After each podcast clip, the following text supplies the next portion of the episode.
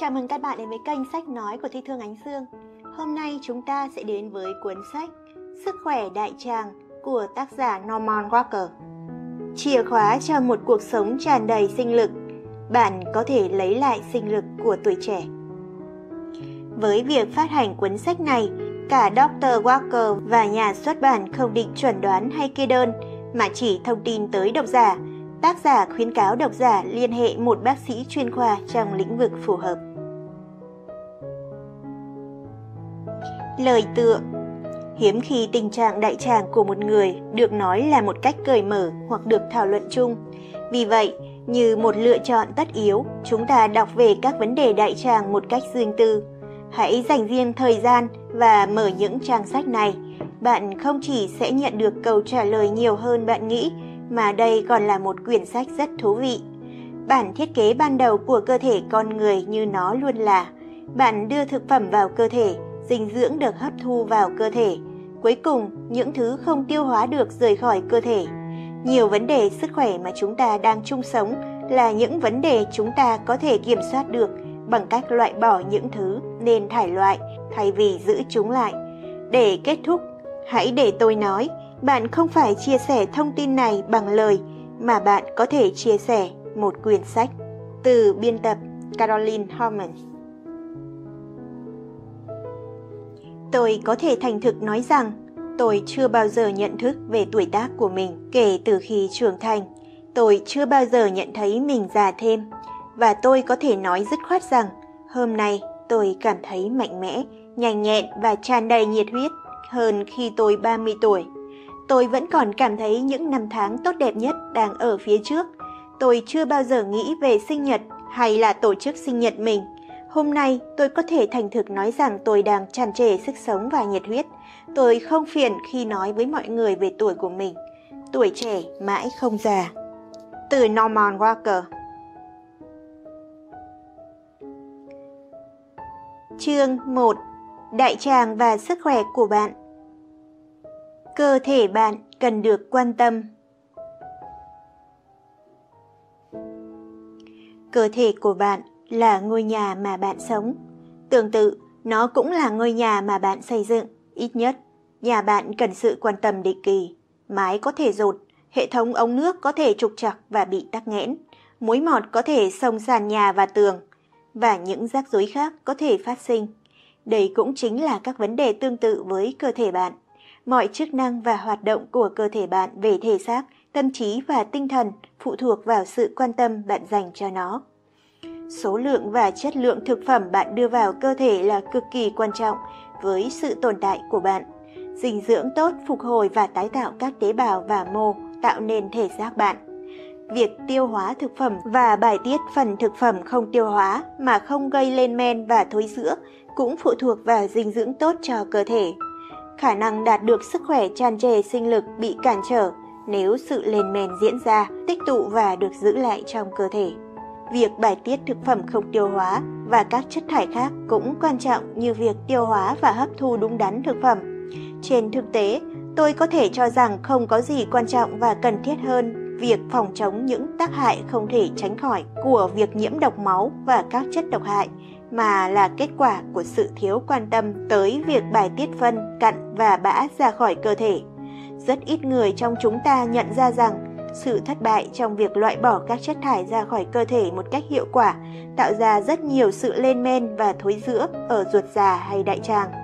Các chất thải bị tích tụ này có thể và thường xuyên gây nên một tình trạng bệnh kéo dài. Nguyên nhân tử vong không quan tâm tới đại tràng. Tầm quan trọng của vấn đề về đại tràng này được làm sáng tỏ khi tôi là một thanh niên rất trẻ.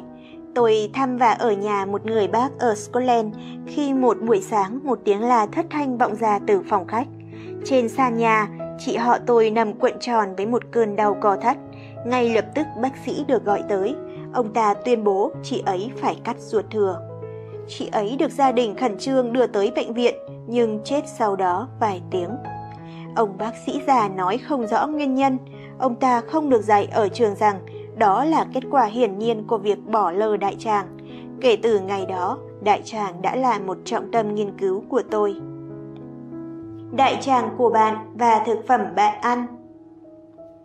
Nếu một người ăn thực phẩm chế biến sẵn, chiên và nấu quá lâu, tinh bột biến tính, đường và lượng muối vượt quá, thì đại tràng của anh ta hiển nhiên không thể khỏe. Thậm chí nếu anh ta đi đại tiện 2-3 lần trong ngày, thay vì cung cấp dưỡng chất cho các dây thần kinh, cơ tế bào và mô của thành ruột già, những thực phẩm này thực sự có thể gây nên tình trạng bỏ đói ở đại tràng. Một đại tràng bị bỏ đói có thể bài tiết nhiều phân, nhưng nó không thể thực hiện chức năng tiêu hóa và cung cấp dưỡng chất cuối cùng mà nó cần phải làm.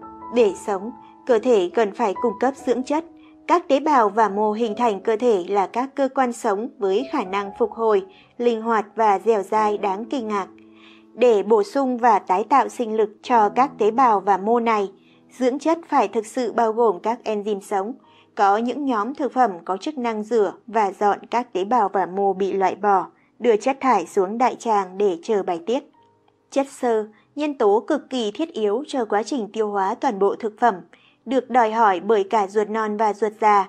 Tuy nhiên, chất xơ này phải bao gồm các mảnh vụn ở thực phẩm dạng thô. Khi lượng chất xơ này di chuyển trong ruột, chúng trở thành nói tương đối, bị nhiễm từ cao, và trong tình trạng này rất có ích cho các chức năng của hệ thống ruột.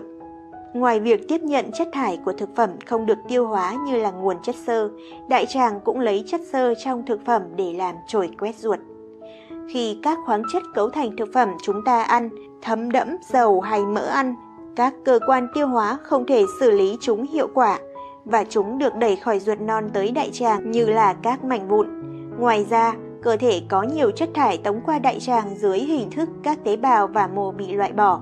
Khi thực phẩm bị khử từ, được đưa vào hệ thống tiêu hóa với ít hoặc không ích lợi gì, kinh nghiệm đã chứng minh rằng cuối cùng các thực phẩm này để lại một lớp mang tên thành ruột già như lớp vữa trên tường.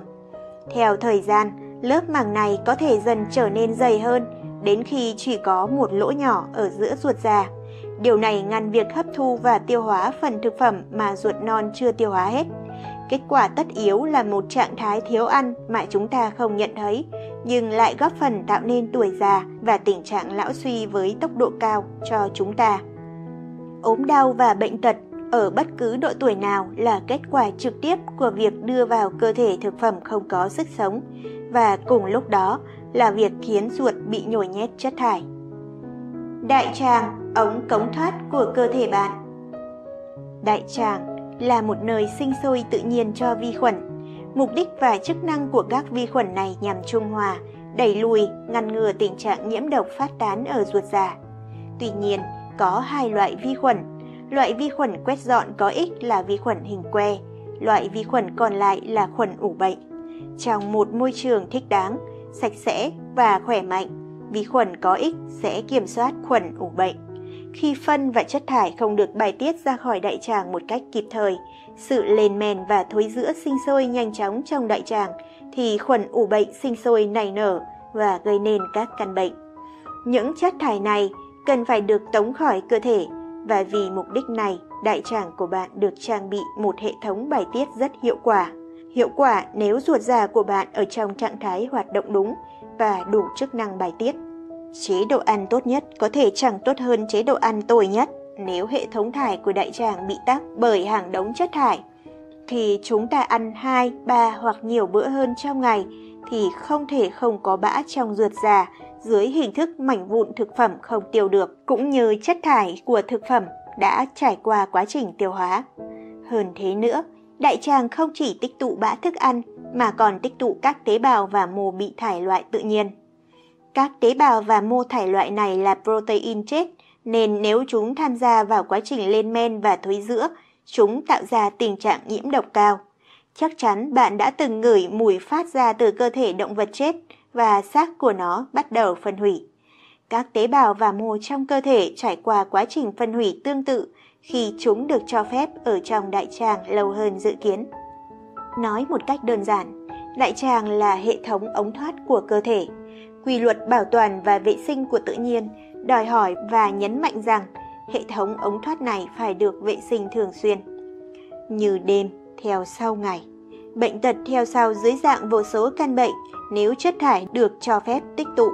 Không vệ sinh đại tràng giống như toàn bộ người lao công thu rác ở thành phố đình công kéo dài. Việc tích tụ rác thải ở trên các con phố tạo ra khí bẩn, mùi thối phân tán trong không khí. Ruột thừa, mối quan hệ với đại tràng sẽ được thảo luận ở một chương sau. Chương 2. Táo bón, kẻ thù nguy hiểm nhất của cơ thể bạn. Táo bón là gì? Nghĩa từ táo bón được vay mượn từ tiếng Latin constipatus, được dịch nghĩa là nén hay tích tụ, nhích nhồi nhét. Vì vậy, bị táo bón nghĩa là sự tích tụ phân ở ruột, khiến ruột bài tiết khó khăn. Tuy nhiên, tình trạng táo bón vẫn có thể diễn ra khi việc bài tiết của ruột dường như diễn ra bình thường. Đó là khi phân tích tụ lại các rãnh trong đại tràng. Thực tế rằng, táo bón, một trong những nguyên nhân hàng đầu gây ra bệnh tật. Táo bón có thể được kết luận là nguyên nhân ban đầu và cơ bản gây ra hầu hết tất cả rắc rối của cơ thể. Táo bón thực sự ảnh hưởng đến sức khỏe đại tràng, cơ quan mà sức khỏe của toàn bộ cơ thể phụ thuộc vào. Có hai tội ác đi ngược lại với quy luật của tự nhiên mà vẫn tồn tại trong cuộc sống hàng ngày, trong thế giới văn minh ngày nay. Cả hai đều gây ra các căn bệnh chung và phổ biến, đó là táo bón. Đầu tiên là việc tiêu thụ các sản phẩm nấu hoặc chế biến quá kỹ và tinh chế. Điều này ngăn cản việc cung cấp dưỡng chất cho các cơ quan bài tiết. Tiếp theo, vấn đề đặc biệt mà người trẻ và ngay cả người trung và cao tuổi đều mắc phải là sao nhãng các chức năng của cơ quan bài tiết. Táo bón ảnh hưởng thế nào đến chức năng của đại tràng?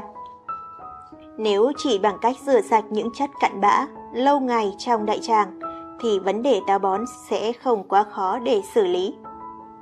Ai cũng có thể thực hành việc thụt rửa đại tràng, tuy nhiên để giải quyết vấn đề táo bón không đơn giản như vậy. Táo bón liên quan không chỉ tới việc tích tụ phân ở hậu môn, mà nó còn liên quan tới việc tích tụ chất thải ở phần đầu tiên của đại tràng, từ manh tràng tới giữa ruột kết ngang. Manh tràng nằm cạnh van hồi manh tràng, ở nơi bắt đầu đại tràng. Tham khảo biểu đồ liệu pháp đại tràng ở quyển sách này. Thành của đại tràng được bao gồm các dây thần kinh và cơ nhạy cảm, có chức năng tạo ra các vận động giống như gấp khúc hình sóng, được gọi là nhu động ruột. Nhu động ruột có chức năng đẩy chất thải của đại tràng từ manh tràng tới hậu môn để bài tiết. Khoảng cách từ manh tràng đến hậu môn xấp xỉ 1,5 mét.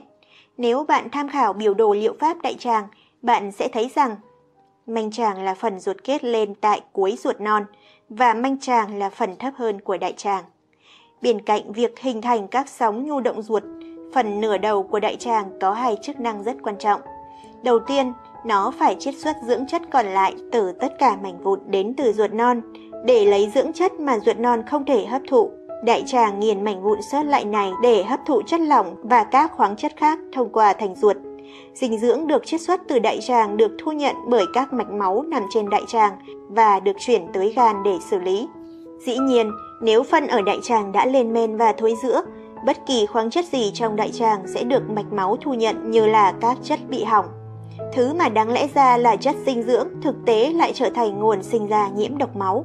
Nhiễm độc máu là tình trạng mà máu chứa các chất độc được sinh ra bởi hại khuẩn. Ví dụ, mụn nhọt thường là dấu chỉ đầu tiên rằng nhiễm độc máu đã bắt đầu xuất hiện trong cơ thể. Chức năng quan trọng nữa của phần nửa đầu đại tràng là nhận qua thanh ruột các lợi khuẩn để bôi trơn ruột từ các tuyến nội tiết. Nhiều người, ngay cả những người có chuyên môn đều tin rằng bơm thụt và rửa ruột sẽ làm cuốn trôi cả lợi khuẩn, một loại vi khuẩn quan trọng. Do đó, họ bỏ qua một công cụ quan trọng. Suy nghĩ này là hoàn toàn sai lầm và thiếu thực tế. Đương nhiên, khi phân được tích tụ ở ruột dẫn đến lớp phân cứng thì thành ruột không thể thực hiện chức năng của nó một cách bình thường và các tuyến nội tiết nằm trên thành ruột không thể sản xuất vi khuẩn sống hay chất bôi trơn cần thiết. Điều này chỉ góp phần gia tăng tình trạng táo bón và sản sinh máu nhiễm độc. Lớp phân cứng này cản trở tuyến nội tiết sản sinh vi khuẩn sống bôi trơn ruột, ngăn việc hình thành sóng nhu động để bài tiết và ngăn cản việc hấp thụ và tận dụng các khoáng chất từ thức ăn được nghiền nát đến từ ruột non. Không khó để thấy rằng độ kết dính của phân ở đại tràng góp phần tạo ra một lớp màng lên thành ruột, giống như một lớp vữa trải dài. Quá hiển nhiên rằng lớp màng này ngăn ngừa đại tràng hoạt động bình thường, sản sinh môi trường độc hại bên trong và tác động xấu đến sức khỏe, hạnh phúc và tuổi thọ. Một trường hợp không phải nhập viện. mới vài năm trước đây, một người bạn điện cho tôi từ Indiana để nói rằng anh ta phải nhập viện vào ngày mai. Tôi hỏi anh ta để làm gì? Anh cho biết anh bị tắc ruột và không thể đại tiện được. Sự tích tụ phân và chất thải quá lâu có thể và thường xuyên gây nên việc tắc ruột, khiến người bệnh không thể đại tiện. Tôi hỏi bạn tôi, tại sao biết chương trình chăm sóc của chúng tôi mà anh lại không rửa ruột? Ồ, anh trả lời, cơ sở rửa ruột gần nhất cách nhà tôi 160 cây số. Tôi nói kể cả đi 1.600 cây số để rửa ruột cũng là lựa chọn tốt hơn là nhập viện. Bạn tôi đổi ý, đến cơ sở gần nhất và điện cho tôi khoảng một tuần sau để nói rằng điều này đã cứu sống anh. Anh đang cảm thấy khỏe mạnh hơn sau rất nhiều năm và sớm quay lại rửa ruột tiếp. Đây không phải là một trường hợp cá biệt. Tôi có thể đóng thành một quyển sách các trường hợp tương tự. Nghiên cứu chuyên sâu của tôi về đại tràng thuyết phục tôi rằng chắc chắn không có quá trình điều trị hay chữa lành nào nên bắt đầu mà không rửa ruột bệnh nhân trước tiên nhằm vệ sinh đại tràng và loại bỏ mầm mống phát bệnh. Với việc điều trị kết hợp hàng loạt buổi rửa ruột, bất cứ căn bệnh nào cũng sẽ phản ứng tích cực, nhanh chóng và hiệu quả hơn sự điều trị riêng rẽ. Liệu pháp đại tràng. Rửa đại tràng chính xác là gì? Sau khi lớp màng như vữa đã hình thành chắc chắn trên mặt thành đại tràng, một số lần thụt rửa sẽ không giải quyết vấn đề này một cách hiệu quả. Hơn thế nữa, việc loại bỏ nó quá nhanh chóng sẽ khiến thành ruột trở nên thô và tổn thương, giống như việc loại bỏ lớp vữa. Lớp phần trong ruột phải được hoàn toàn ngâm và trung hòa chỉ với nước, nhằm giúp việc loại bỏ có thể diễn ra từ từ, nhẹ nhàng và hiệu quả. Một buổi rửa ruột được thực hiện bởi một kỹ thuật viên được đào tạo và quen với công việc này. Bạn có thể tra địa chỉ của các cơ sở rửa ruột trên các trang vàng của danh bạ điện thoại. Hãy liên hệ chuyên gia về liệu pháp tự nhiên, chuyên gia vật lý trị liệu và massage và hỏi họ nếu họ có thiết bị rửa. Rửa ruột chính là việc thụt rửa dùng rất nhiều nước, vài lít cho một lần và được thực hiện bởi một kỹ thuật viên, được đào tạo bài bản và có chứng chỉ. Dòng nước ra vào được kiểm soát bởi kỹ thuật viên, trong khi người bệnh nằm thư giãn trên một cái bàn phù hợp. Để đạt kết quả, một buổi rửa ruột diễn ra khoảng 30 phút đến 60 phút. Trong thời gian này, 70 đến 100 lít nước có thể được bơm vào đại tràng qua hậu môn. 2 hoặc 3 buổi rửa đầu tiên có thể chứng minh cảm giác thực sự dễ chịu sau khi tiến hành. Tuy nhiên, phương tiện rửa tốt nhất không thể tạo ra kết quả như mong đợi nếu kỹ thuật viên không thể hiểu rõ về giải phẫu cơ thể. Vì vậy, ngoài thiết bị tốt ra, kiến thức và trình độ của kỹ thuật viên rất quan trọng trong công việc này. Ngoài kiến thức về đại tràng và các nguyên tắc rửa ruột, kỹ thuật viên nên làm quen với nghệ thuật massage chân, do mọi cơ quan trên cơ thể có điểm cuối thần kinh liên hệ trực tiếp hay gián tiếp với đại tràng như tôi đã chỉ ra trên biểu đồ liệu pháp đại tràng. Lòng bàn chân cũng có mối liên hệ tương tự như vậy. Tôi thành thực khuyên rằng mọi cơ sở rửa ruột nên treo 2 biểu đồ này trên tường trước mặt kỹ thuật viên. Khi xem xét biểu đồ massage chân, bạn sẽ lưu ý rằng trung tâm lòng bàn chân của mỗi bên sẽ tương ứng với cơ hoành và đặc biệt với đại tràng. Nhiều năm trở lại đây, có một chiến dịch thực hiện liệu pháp đại tràng kết hợp bơm nước và oxy cùng nhau. Hiệu ứng của oxy rất mạnh mẽ, giống như một mũi tiêm vào tay, tức thì có kết quả. Nhưng tôi quan tâm đến các tác động và hiệu quả lâu dài hơn. Tạo hóa đã trang bị cho chúng ta đôi lá phổi là phương tiện mà cơ thể có thể thu nạp khí tự nhiên, bao gồm khoảng 20% oxy và 80% nitơ. Số liệu điều trị thực tế chỉ ra rằng có nhiều vấn đề nếu phổi được bơm oxy vào phần dưới trong khoảng 10 đến 20 phút. Nếu bệnh nhân đang yếu mà được bơm không khí thay vì oxy, bệnh nhân có thể tử vong ngay lập tức. Trong nhiều năm nghiên cứu chuyên sâu về giải phẫu người, tôi chưa từng biết bất cứ tuyến nội tiết hay cơ quan nào mà tự nhiên đòi bổ sung oxy qua ruột. Ngoài lượng oxy đã ở trong nước tạo độ ẩm tự nhiên trong ruột, thực tế tôi đã trông thấy các con diệc và loài chim tương tự ở Florida đứng cạnh hồ hay bể nước dùng cái mỏ dài của chúng bơm nước vào hậu môn để tự rửa ruột. Tôi chưa giải đáp được thắc mắc rằng ai đã dạy những con chim này nguyên tắc vệ sinh bên trong này, cũng như chúng học được ở đâu. Xét tới tác dụng lâu dài của việc bơm oxy vào ruột, tôi hoàn toàn chắc chắn rằng sẽ có tác dụng phụ sau đó. Nhân viên kinh doanh luôn thuyết phục Đặc biệt khi bạn không quen với mọi việc, cá nhân tôi sẽ không bao giờ cho phép bất cứ ai bơm oxy vào cơ thể tôi. Tôi đã thực hiện hàng trăm buổi rửa ruột mà không cần thêm bất cứ thứ gì ngoại trừ nước, và tôi tiếp tục làm vậy. Sau tất cả, hãy nhớ rằng tạo hóa đã tạo nên không khí và nước như là một thành phần thiết yếu cho loài người tồn tại. Để bảo vệ loài người, không khí bao gồm không nhiều hơn 20% oxy. Nhiều oxy hơn sẽ là quá thừa cho sự tồn tại của chúng ta. Hãy nghĩ về tỷ lệ 1 phần oxy với 4 phần nitơ. Nước bao gồm 2 phân tử hydro và 1 phân tử oxy. Cũng vì sự an toàn cho loài người, quá nhiều oxy có thể gây tử vong. Bằng cảm quan, chúng ta cũng thấy việc bơm oxy sẽ chứa những rủi ro tiềm ẩn. Tất nhiên, trong một vài trường hợp thiếu hụt hoặc rối loạn, chúng ta cần nhiều oxy hơn lượng phổi cung cấp, nhưng đó là cho phổi, không phải dành cho đại tràng. Như bạn biết, có nhiều người lạm dụng ý tưởng vệ sinh bên trong này. Một vài trong số đó đã phát triển khái niệm sai lầm rằng rửa ruột chỉ có lợi khi tiến hành cùng với việc nhịn dài. Theo quan điểm của tôi, việc nhịn dài đẩy nhanh tốc độ tàn phá và làm suy yếu cơ thể. Khi cơ thể bị bỏ đói nhiều hơn 7 ngày, các tế bào và các mô bị bỏ đói sẽ tự ăn lẫn nhau. Tôi không thể khuyên bạn phải làm gì. Hãy dùng sự thông thái mà Thượng Đế đã ban tặng và hãy giữ các cơ quan bên trong được vệ sinh và nguyên vẹn. Cuối cùng, đây chính là cơ thể của riêng bạn. Kỹ thuật viên được đào tạo về rửa ruột có mặt xuyên suốt cả thực hiện liệu pháp là rất quan trọng, vì người bệnh phải thấy thoải mái. Đừng hy vọng 1 hay 2 buổi rửa ruột sẽ đem lại sức sống mới cho cơ thể bạn nếu bạn đã không quan tâm tới vấn đề thải độc trong nhiều năm liên tiếp. Điều này giống như việc hy vọng chỉ một viên thuốc sẽ khiến các căn bệnh và rắc rối của bạn biến mất sau một đêm. Dựa trên nhiều năm kinh nghiệm, nghiên cứu và quan sát, tôi cho rằng thậm chí đàn ông và phụ nữ trưởng thành, bất kể họ thông minh cỡ nào, nên nhanh chóng thấy rằng nếu họ muốn sống một cuộc sống trường thọ và khỏe mạnh, muốn ngăn ngừa tình trạng lão hóa, thì họ nên nghiêm túc xem tình trạng đại tràng của mình, tiến hành hàng loạt buổi rửa, hàng chục buổi nếu cần thiết, và bắt đầu chương trình vệ sinh đại tràng. Mất rất nhiều năm để chất thải tích tụ kết dính vào thành ruột của bạn. Vì vậy, bạn hãy vệ sinh kỹ càng. Sau đó, tôi đề nghị bạn nên rửa ruột tối thiểu 1 năm 2 đợt, mỗi đợt kéo dài 6 buổi liên tục để duy trì, để giúp cơ thể luôn khỏe mạnh.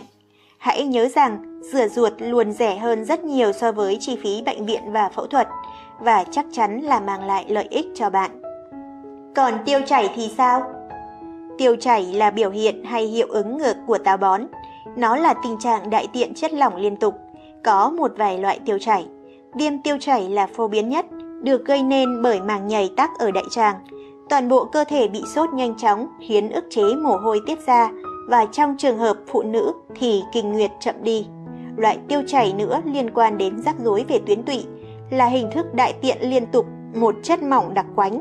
Cũng có một loại khác nữa là tiêu chảy do ký sinh, được phát động bởi sự xuất hiện của ký sinh trùng trong ruột. Mọi loại tiêu chảy tôi đã có dịp nghiên cứu đều có phản ứng tích cực với liệu pháp rửa ruột khi bệnh nhân áp dụng nó. Điều này nghe có vẻ ngược, nhưng hãy để tôi đưa bạn vài trường hợp mà tôi đã trực tiếp theo dõi. Có một trường hợp phụ nữ bị tiêu chảy rất nặng và trong 6 đến 7 năm, cô ta phải chịu đựng căn bệnh này.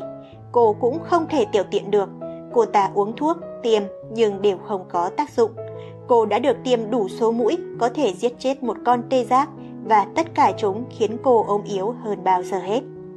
Cuối cùng, cô được một bác sĩ là bạn của tôi tư vấn. Người này lại hỏi ý kiến tôi về trường hợp này. Ngay khi trông thấy cô ta, tôi nói với bạn tôi rằng nếu tôi là cô ta, tôi sẽ ngay lập tức bắt đầu rửa ruột.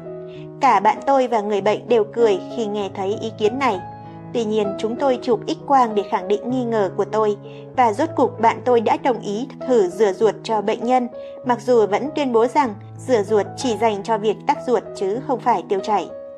Chưa đến 6 lần rửa, cô bài tiết ra khoảng gần 7 kg phân cũ. Sau đó, bệnh tiêu chảy của cô bắt đầu giảm dần. Việc loại bỏ các lớp phân cũ, chất nhầy ruột chèn vào bàng quang đã khiến việc tiểu tiện trở về bình thường.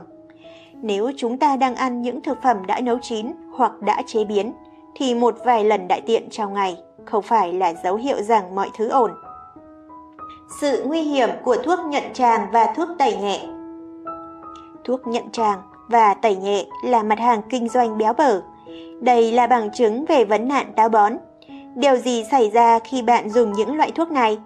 Kết quả thường là việc thải các mảnh vụn từ ruột. Nhưng tại sao điều này diễn ra? Đơn giản bởi vì ruột bị kích thích sổ ra thuốc nhuận tràng đến mức mà bất cứ thứ gì lỏng đều thoát ra ngoài. Chúng tôi phát hiện ra rằng việc dùng thuốc nhuận tràng hay thuốc tẩy không chỉ hình thành thói quen mà còn rõ ràng làm tổn hại tới màng đường ruột. Thuốc nhuận tràng và thuốc tẩy ruột gây rối loạn chức năng của các cơ quan bài tiết. Sớm hay muộn các cơ quan này cũng sẽ rối loạn chức năng.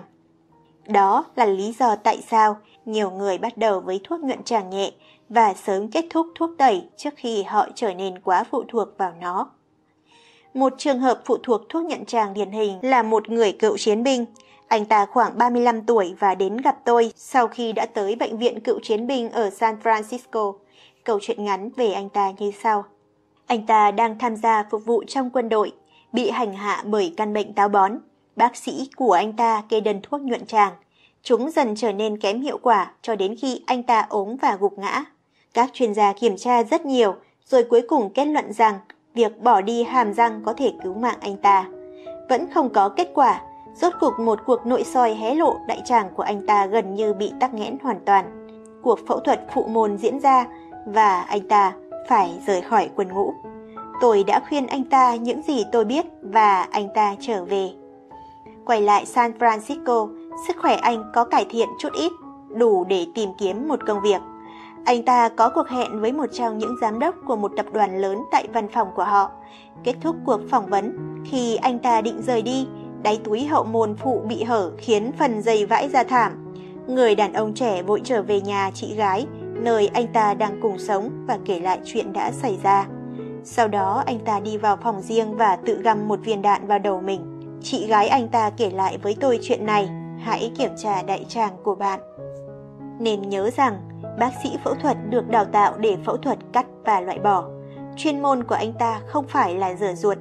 Chẳng có gì đáng ngạc nhiên rằng có thể là toàn bộ bệnh nhân bị hành hạ bởi phẫu thuật hậu môn phụ chưa từng biết về kiểu phẫu thuật này đến tận khi họ phải trải qua cuộc phẫu thuật.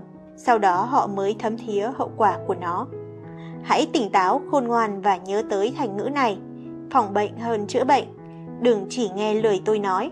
Hãy tự chứng minh cho mình bằng một vài lần rửa ruột. Cuộc sống của tôi sẽ không bị ảnh hưởng chút nào nếu bạn làm hoặc không làm. Nhưng cuộc sống của bạn có thể cứu được hay không là ở bạn. Đại tràng khỏe mạnh, quá trình chăm sóc cả đời. Trong những trang trước, chúng ta biết tầm quan trọng thực sự khi làm vệ sinh định kỳ cho đại tràng. Bây giờ chúng ta sẽ xem xét những khu vực của đại tràng liên quan cả trực tiếp và gián tiếp tới các cơ quan và tuyến nội tiết trong cơ thể theo một cách kỳ diệu và bí hiểm. Đại tràng liên quan gì tới vấn đề mụn nhọt? Đại tràng có thể giúp ích gì cho bệnh tai mắt họng? Đại tràng có thể giải quyết được vấn đề gì ở đầu, chân, tim và các tuyến nội tiết? Khi có sự rối loạn ở bất cứ vùng cụ thể nào trên đại tràng, chúng ta có thể nói phần nào của cơ thể sẽ phát sinh hoặc xuất hiện trục trặc. Đại tràng liên hệ mật thiết với mọi tế bào và các mô trên cơ thể bạn như thế nào sẽ được hé mở cho bạn sau khi đọc xong cuốn sách này. Ban đầu tuyên bố này có vẻ nực cười, tuy nhiên chúng ta sẽ phải xem xét rằng các vấn đề này bắt đầu phát sinh ngay khi chúng ta chào đời. Liệu người mẹ có biết cách kiểm tra phần của đứa trẻ hay không? Chỉ tới khi có những ca phẫu thuật, chúng ta mới biết đại tràng được quan tâm hay bị bỏ mặc ở mức độ nào. Nhìn chung, quá trình thoái hóa của đại tràng bắt đầu lập tức sau khi sinh. Thời gian đầu đời là thời gian hoàn hảo của đại tràng của một đứa trẻ sơ sinh. Từ khi sơ sinh đến lúc trưởng thành, mức độ thoái hóa của đại tràng phụ thuộc phần lớn vào trách nhiệm của cá nhân đó với đại tràng. Sau này, khi đã được trang bị kiến thức và nuôi dưỡng ý chí, cá nhân đó sẽ quyết định được tình trạng đại tràng của mình và nó sẽ ảnh hưởng tới tâm trí, tinh thần và thể xác đến hết cuộc đời. Tôi mời bạn nghiên cứu từng phần quyển sách này với cùng nhận thức khiến bạn nhận ra sự kỳ diệu của radio hay truyền hình. Hãy nghĩ về những thành tựu mà loài người đạt được từ những thế hệ trước tới ngày hôm nay. Chúng ta đã có thể tích hợp và khai thác năng lượng từ vũ trụ vào trong cái hộp nhỏ gọi là radio. Bằng chiếc hộp nhỏ này, chúng ta có thể thay đổi các rung động năng lượng vũ trụ hay là các làn sóng chỉ bằng một nút bấm nhỏ. Bất cứ nơi nào bạn ở, ở nhà hay cơ quan, bạn có thể nghe nhạc giao hưởng hay nghe các chương trình khác đang diễn ra đồng thời cách bạn 4.000 cây số, 8.000 cây số hay 16.000 cây số. Thật phi thường, nếu con người có thể phát minh và sáng tạo những thứ tuyệt vời đến vậy, tạo hóa chắc hẳn đã ban cho con người một thiết kế cơ thể hoàn hảo nhất rồi. Hãy tưởng tượng trên bàn làm việc của tôi một cái máy nhỏ và các con số và nút bấm. Tôi lần lượt bấm vào các con số cụ thể, nhân chia, cộng trừ và câu trả lời chính xác hiện lên trên màn hình. Với cái máy tính cá nhân này, tôi đã có thể thực hiện 200 hay 300 tính toán một ngày, điều mà nhiều năm trước tôi phải làm hàng tuần. Thực tế rằng, cơ thể con người là một cỗ máy điện tử phi thường và kỳ diệu, được kiểm soát bởi một tuyến nội tiết nhỏ là vùng đồi thị nằm ở giữa não. Không có gì diễn ra trong cơ thể mà không được xem xét, kiểm soát và theo dõi bởi vùng đồi thị này. Chẳng hạn, nếu có bất kỳ bộ phận nào trong cơ thể có vấn đề gì bất thường, thì đại tràng cũng sẽ có trách nhiệm cho vấn đề đó. Mỗi chương trong quyển sách này chỉ ra mối quan hệ giữa đại tràng và phần tương ứng của cơ thể người. Thực sự sau khi bạn đã nghiên cứu và hiểu rõ kiến thức mà tôi trình bày, bạn sẽ có thể hiểu biết hơn về cơ thể bạn cũng như của con bạn, và bạn sẽ có thể đối mặt với các cơn đau của chính mình cũng như của con bạn tốt hơn nhiều. Điều này thậm chí có thể giúp bạn ngăn ngừa tình trạng lão hóa quá sớm diễn ra phổ biến ngày nay. Tại sao lại nói là phổ biến? Bởi vì mọi người không hiểu sự cần thiết phải quan tâm tới cơ quan kỳ diệu, đại tràng. Mỗi chương trong quyển sách này chỉ ra mối quan hệ giữa đại tràng và từng phần của cơ thể theo chủ đề. Tôi đã chứng minh và giải thích thỏa đáng ở các chương kế tiếp. Hết chương 3. Chương 4. Vùng dưới đồi, trung tâm kiểm soát của cơ thể bạn. Không có chức năng hay hoạt động nào có thể diễn ra mà không cần năng lượng. Điều này hoàn toàn đúng khi nói về cơ thể con người. Kể từ thời điểm thụ thai, bào thai phát triển liên tục. Từ lúc sinh ra và tiếp tục trong suốt cuộc đời của cơ thể, không có thứ gì không cần năng lượng. Thiếu năng lượng máu không thể tái tạo. Hàng triệu tế bào hồng cầu, hemoglobin không thể được tái tạo trong xương. Các tuyến nội tiết không thể sinh ra hormone, các tế bào và mô không thể hoạt động. Vùng dưới đồi nằm ở giữa não, chịu trách nhiệm phân phối năng lượng thích hợp vào vùng cơ thể. Cho đến tận ngày nay, rất ít thông tin về chức năng hoạt động của vùng đồi được phát hiện. Nhìn vào diễn giải dưới đây, chúng ta có thể thấy vùng dưới đồi không phải là một tuyến, mà chỉ là một bó dây thần kinh và mạch máu bắt nguồn từ đồi thị. Đồi thị trải ra hai bên của một vùng gọi là não thất thứ ba. Từ não thất nghĩa là một hốc hoặc khoang trong một cơ quan. Hai nhánh của đồi thị là vùng thể gối và vùng trên đồi. Cả hai nối với tuyến tùng. Cấu trúc vùng dưới đồi hình thành phần lớn hơn của não thứ ba. Vùng dưới đồi với bên trong là rất nhiều bó dây thần kinh và tế bào thần kinh được bao bọc bởi một lớp vỏ. Sự kết nối của các dây và các tế bào thần kinh này vẫn chưa được làm sáng tỏ. Năng lượng để cơ thể sử dụng không được phát tán một cách lung tung mà không có kiểm soát và định hướng. Năng lượng cơ thể sử dụng đến từ đâu và chúng được phân phối thế nào? Thật là khó để tâm trí chấp nhận thực tế rằng năng lượng cơ bản khiến các tuyến nội tiết hoạt động là năng lượng gốc từ vũ trụ. Lực vũ trụ này là nguồn gốc của sự sống và mọi hoạt động trong vũ trụ. Các rung động năng lượng vũ trụ là gì? Toàn bộ vũ trụ được hình thành từ một số lượng vô hạn các rung động. Các rung động này với mức độ đậm đặc của chúng hình thành vật chất, chất liệu hay những thứ vô hình giống như các lớp sợi trong khung cửi của người thợ dệt tạo nên quần áo nhờ những lớp sợi dọc và ngang. Chúng là các rung động hoặc bước sóng trong hàng hà sa số vũ trụ tính theo mm hoặc giây. Từ điển Webster định nghĩa rung động như là dao động tuần hoàn của các hạt của một môi trường giãn nở theo các hướng đối diện luân phiên khác nhau từ vị trí cân bằng hoàn hảo đến khi vị trí cân bằng này bị phá vỡ. Từ vũ trụ nghĩa là gắn liền với trật tự, một từ đồng nghĩa với vũ trụ. Webster đưa ra một định nghĩa khá rộng về năng lượng mà tôi tóm tắt lại rằng năng lượng là sự hiện hữu thật sự của vật chất. Nguyên nhân bắt đầu sự sống là sức mạnh được dùng một cách hiệu quả và mạnh mẽ, là khả năng thực hiện công việc. Với những định nghĩa trên, chúng ta có thể kết luận rằng các rung động tạo nên hay cấu thành năng lượng, và năng lượng là kết quả của các rung động. Con người đã có thể khai thác các rung động vũ trụ theo nhiều cách. Một trong những phương pháp đó là dùng một máy phát dòng điện biến một số vô hạn các rung động thành dao động, hay 60 rung động trên phút trong dòng điện ở nhà và văn phòng của chúng ta. Hãy so sánh 60 rung động trên phút ở dây điện của nhà bạn với 49 tỷ 390 triệu rung động trên giây, là con số rung động năng lượng của cơ thể một người đàn ông khỏe mạnh. Cơ thể một người phụ nữ khỏe mạnh chỉ kém đàn ông 20 triệu rung động, hay là 49 tỷ 370 triệu rung động. Bởi vì con số rung động là quá lớn khiến đầu óc bình thường khó tiếp nhận. Một đơn vị 10 triệu rung động trên mm là đơn vị Angstrom, được đặt ra bởi ông Jonas Angstrom, một nhà vật lý thiên văn 100 năm trước đây. Đơn vị này đã đơn giản hóa việc tính toán các rung động năng lượng vũ trụ. Về bản chất, màu sắc là một hệ thống đan xen các rung động với một số lượng vô hạn các biến thể của mỗi màu. Số lượng màu biến thể phụ thuộc vào số rung động tồn tại trên hoặc dưới số rung động ở màu gốc. Theo đơn vị Angstrom, chúng ta thấy các rung động của các màu sắc nguyên bản là tím 4.500 AU, xanh da trời 4.750 AU, da cam 6.500 AU, xanh lá cây 5.000 AU, vàng 6.000 AU, đỏ 8.000 AU. Mỗi cơ quan và tuyến nội tiết của cơ thể con người ở mức độ rung động khác nhau, phụ thuộc vào tổng số rung động của toàn bộ cơ thể. Ví dụ, đời sống của cá thể nhờ máu, đặc biệt là hồng cầu hay hemoglobin. Chúng ta thấy hemoglobin ở trong cơ thể khỏe mạnh là xấp xỉ 82.500 triệu rung động trên giây.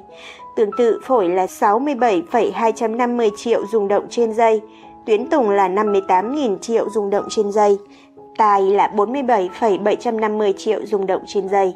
Khi bệnh tấn công cơ thể thì ở mức rung động cơ thể bị thấp hoặc giảm đi tương ứng, và khi cơ thể bệnh tật đã được chữa lành thì rung động trở lại bình thường, và người bệnh cảm thấy khỏe mạnh và tràn trề sinh lực. Qua một giải thích về rung động vũ trụ, không khó để hiểu rằng một hệ thống chuẩn đoán chính xác sẽ dựa trên việc đọc các rung động này. Khi cơ thể bị ốm, tên bệnh, chất lượng và mức độ nặng nhẹ có thể được xác định một cách chính xác bằng cách kiểm tra các rung động của mỗi cơ quan của người bệnh, cơ quan hay tuyến nội tiết. Trạm thu nhận năng lượng vũ trụ của cơ thể bạn. Tuyến tùng và vùng dưới đồi có quan hệ trực tiếp với nhau qua đồi thị. Tuyến tùng đóng vai trò như là một anten hay trạm tiếp nhận của cơ thể. Nó liên hệ trực tiếp với năng lượng trong vũ trụ theo cách không thể xác định được. Nếu toàn bộ năng lượng vũ trụ được cơ thể tiếp nhận thì sức mạnh tương đương của nó là hơn hàng triệu vôn điện. Cho nên đồi thị đóng vai trò như là một vùng đệm giữa tuyến tùng, nơi thu nhận năng lượng, và vùng dưới đồi, là trạm biến áp giảm dòng năng lượng xuống mức cơ thể có thể tiếp nhận, là trạm biến áp. Vùng dưới đồi theo dõi, giám sát và kiểm soát dòng năng lượng tới từng tuyến, cơ quan và bộ phận của cơ thể. Vùng dưới đồi của bạn đặt trong tình trạng báo động. Với chức năng giám sát của mình, vùng dưới đồi vốn rất nhạy cảm với tình hình sức khỏe của mọi phần trong cơ thể. Nếu sự lên men và thối rữa bắt đầu tại bất cứ phần nào của cơ thể, thì vùng dưới đồi sẽ báo động nơi trong cơ thể có thể bị ảnh hưởng. Rồi sau đó, tuyến bạch cầu được báo động để bảo vệ phần có thể bị ảnh hưởng. Ví dụ, nếu đại tràng của một người phụ nữ bị tắc hoặc bị ảnh hưởng bởi quá trình lên men mạnh ở khu vực đại tràng liên kết tuyến vú, các bạch cầu ở ngực có thể thu nhận chất thải, có thể từ đại tràng và lưu lại ở tuyến bạch cầu của ngực, khiến một cục u xuất hiện như là một cảnh báo. Tôi biết những trường hợp tương tự khi áp dụng liệu pháp rửa ruột khiến các cục u biến mất trong vài ngày.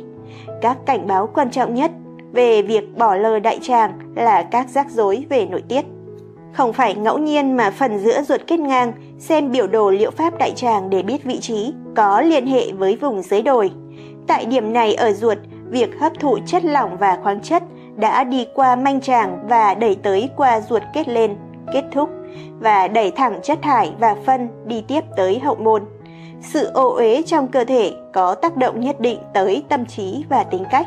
Một cơ thể đang thối rữa phản ánh một tâm trí tối tăm. Rất khó để đánh giá từng chức năng hoạt động của vùng dưới đồi. có thể mất nhiều thời gian, thậm chí với máy móc tối tân nhất, đo lường và tính toán các chức năng này. Hơn thế nữa, ngay cả suy nghĩ của chúng ta ít hay nhiều cũng phụ thuộc vào chức năng của vùng dưới đồi. Các dây thần kinh thực tế chạy liên tục từ vùng dưới đồi tới mọi phần của não bộ, và cơ thể càng sạch sẽ thì năng lượng được phân bổ tới não bộ càng cao. Chắc chắn việc vệ sinh cơ thể và giữ đại tràng sạch và khỏe mạnh thường xuyên là việc đáng làm. Tuyến yên, vùng giáp tiếp với vùng dưới đồi, nhìn vào diễn giải của đại tràng ở trang đầu sách, bạn sẽ thấy hình dạng trong tình trạng khỏe mạnh của nó. Thật không may, chúng ta chỉ có thể thấy sự khỏe mạnh của đại tràng ở một đứa trẻ dưới 7 tuổi trước khi loại thực phẩm sai lầm bắt đầu bóp méo nó. Đây là hình dáng ban đầu mà tạo hóa đã thiết kế. Con người là một chủ thể tự do đã liên tục thay đổi đồ ăn và đồ uống mà anh ta tiêu thụ, khiến đại tràng biến dạng theo thời gian. Đại tràng không trở nên yếu đi sau một đêm, mỗi khi chất thải tích tụ ở ruột, tạo nên phản ứng lên men và thối rữa. Sự xáo trộn diễn ra cả ở vùng bị ảnh hưởng và ruột và phần tương ứng của cơ thể. Vùng bị ảnh hưởng của cơ thể được chỉ ra trong mối liên hệ với các túi thừa của ruột. Trong biểu đồ đại tràng, bạn trông thấy bên trái hình và dưới ruột kết lên được gọi là manh tràng. Tại phần giữa của đáy túi nhỏ này, bạn sẽ thấy từ tuyến yên. Điều này nghĩa là tuyến yên nằm ở não bộ và khu vực này của đại tràng có mối quan hệ mật thiết. Khi chụp X-quang đại tràng, chúng ta thấy túi nhỏ tuyến yên hình chữ V được diễn giải đính kèm chương này. Bạn có thể chắc chắn rằng một đám sán đã làm tổ ở đây. Tôi thường xuyên thấy chúng là loại sán dây. Sự đau đớn của túi manh tràng ruột thường khiến cơ thể mệt mỏi liên tục.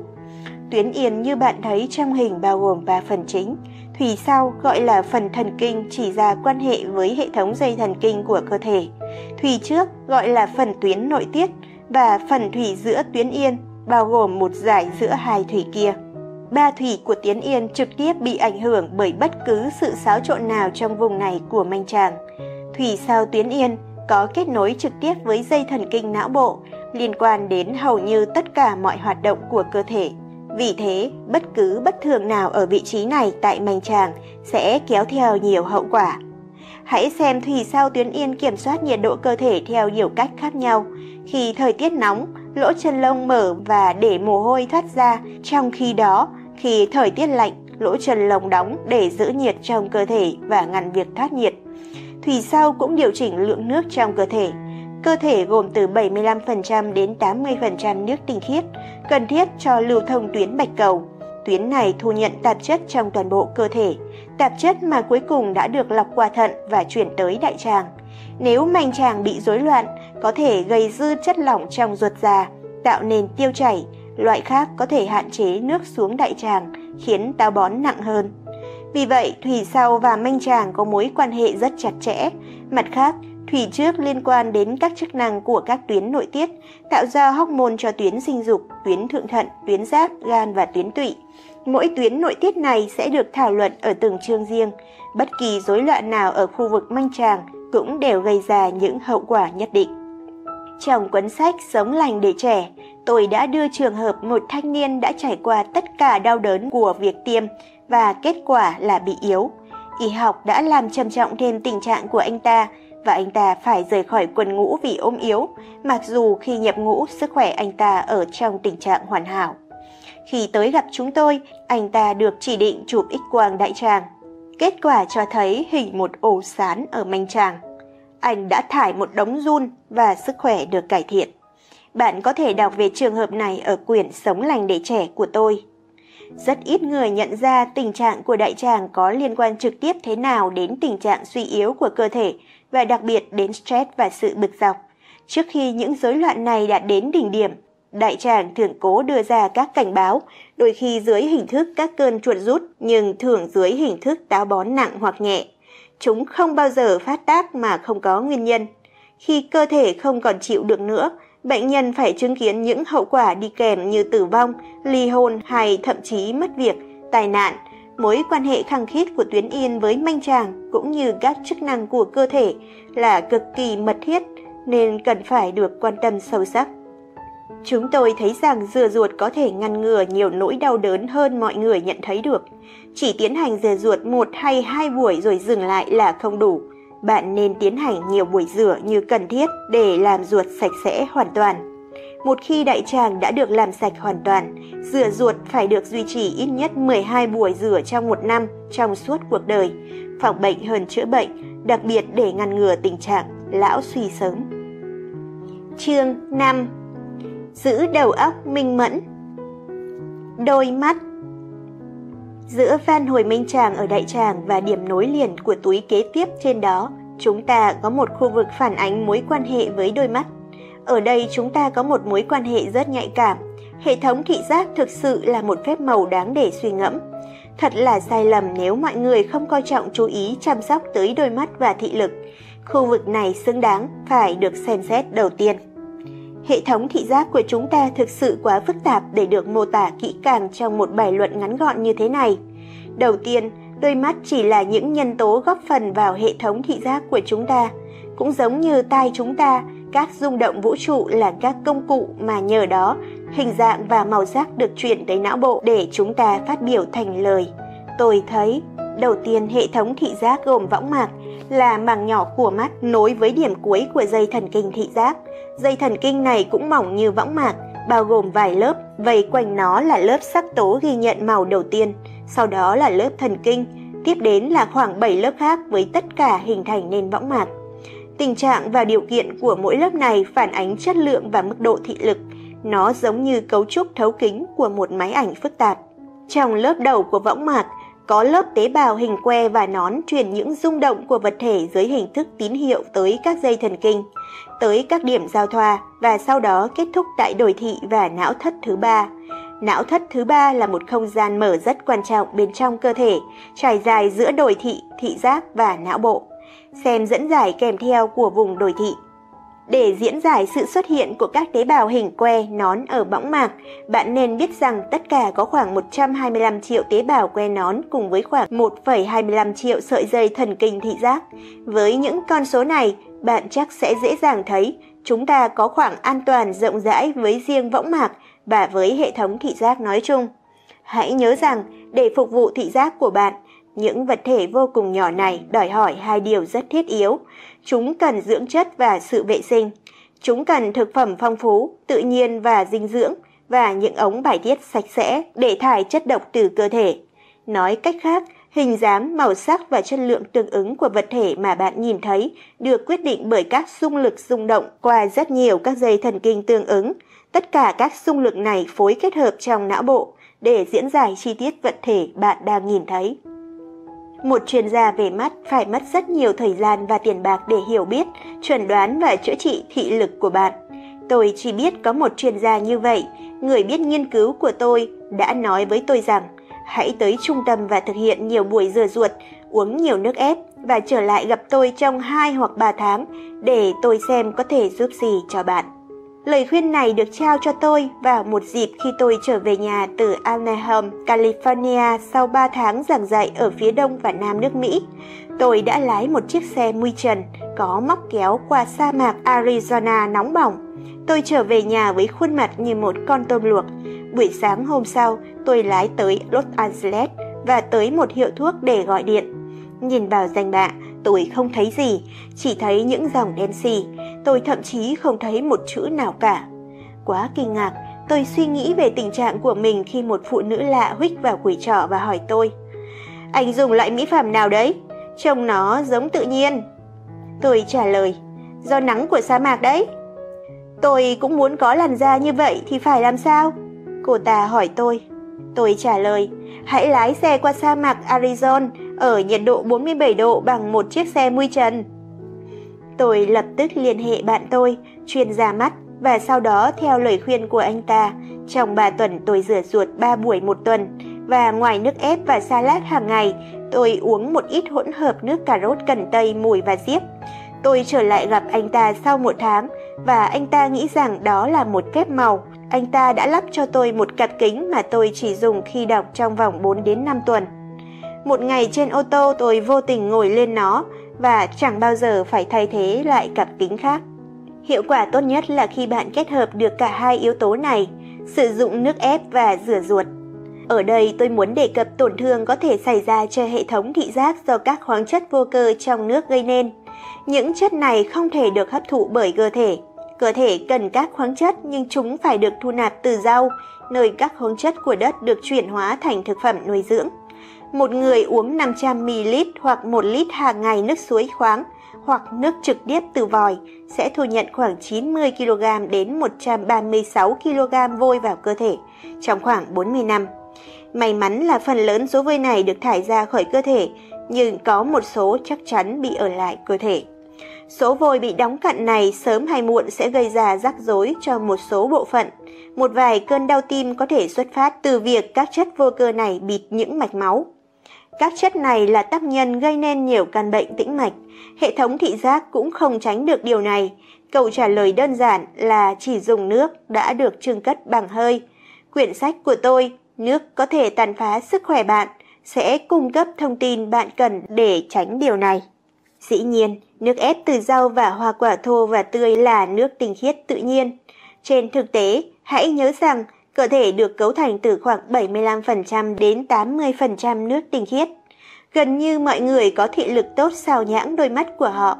Đây là một sai lầm lớn. Khi chúng ta lờ đi việc chăm sóc đôi mắt của mình, chúng ta để bản thân gặp phải rắc rối trong tương lai. Vấn đề là mọi người không thể tưởng tượng rằng thật đau khổ thế nào khi một ngày mình không thể nhìn thấy. Gần như tất cả những người già có thị lực lờ mờ có thể hiểu nỗi đau vì họ đã không quan tâm tới đôi mắt của mình như đáng ra họ phải làm. Cùng với đó, đừng bao giờ quên rằng đại tràng là tác nhân gây rắc rối ở mắt. Nhiều năm trước, tôi có một người bạn ở New York. Anh ta độ 50 tuổi và là một thuyền trưởng nghỉ hưu sống ở cao nguyên Scotland. Khi anh ở Anh luôn nhìn rất tốt, nhưng kể từ khi ở Mỹ, vô tình anh nhiễm thói quen hấp thụ thực phẩm chế biến và chiên rán của Mỹ. Anh bị táo bón nặng, một tình trạng chưa bao giờ xảy ra với anh tại quê nhà Scotland. Một ngày anh phàn nàn với tôi rằng mắt anh có vấn đề, và anh nói với tôi: "Tôi tự hỏi nếu phải căng thẳng như khi đi vệ sinh, bởi vì bệnh táo bón nặng này, liệu có thể ảnh hưởng đến mắt tôi không?" Tôi trả lời anh: "Không nghi ngờ gì nữa." Đây là một tác nhân khiến anh ta gặp rắc rối với võng mạc. Khi anh hỏi ý kiến một chuyên gia mắt giỏi, điều này được xác nhận. Đừng bao giờ đánh giá thấp giá trị của một đại tràng sạch sẽ. Hãy chuẩn bị trước, hãy làm mọi thứ có thể để ngăn ngừa tình trạng lão hóa mắt và lão suy tuổi già. Tai và rắc rối về tai. Dọc phía trên biểu đồ đại tràng, qua phần van hồi manh tràng, chúng ta tới một khu vực đặc biệt nhạy cảm mà liên quan trực tiếp tới khu vực của não bộ, kiểm soát tai, hệ thống thính giác. Nếu biết rằng mối quan hệ giữa các túi kết của đại tràng và các cơ quan và tuyến nội tiết khác nhau hoặc các phần của cơ thể nằm trên ruột không nhất thiết bao gồm một cơn đau mạnh. Mặc dù tình huống thế này thường xảy ra, mối quan hệ này có thể biểu hiện khi sự lên men và thối rữa trong đại tràng cực đại, có thể đơn giản tiến triển mạnh thành một dấu hiệu cảnh báo. Ví dụ, một vết loét có thể phát triển trên một túi kết liên quan đến tai của đại tràng và vết tấy có thể gây rối loạn hệ thống thính giác. Việc thông thường khi việc vết tấy sưng nặng, tham khảo ý kiến bác sĩ về tai. Nếu anh ta không giải quyết được rắc rối, tình hình tệ hơn. Mặt khác, đã quen với liệu pháp rửa ruột, chúng ta đầu tiên sẽ tiến hành nhiều buổi rửa. Chúng tôi thấy hiệu quả của phương pháp này thường là một sự chấm dứt hoàn toàn rắc rối về tai. Đôi khi chỉ trong vòng vài giờ. Điều này minh chứng cho chúng ta sự sưng tấy ở tai là một dấu hiệu bên trong cơ thể cần được vệ sinh. Những kết quả cộng dồn và chắc chắn về tai đã tiếp tục thúc giục chúng tôi nghiên cứu sâu và sâu hơn nữa. Dĩ nhiên, chúng ta phải luôn nhận thức về mối quan hệ giữa một vài tuyến nội tiết trong cơ thể. Chức năng của các hệ thống thính giác nằm dưới sự kiểm soát của vùng dưới đồi, nằm giữa não bộ. Đến lượt mình vùng đồi thị hoạt động thông qua tuyến yên.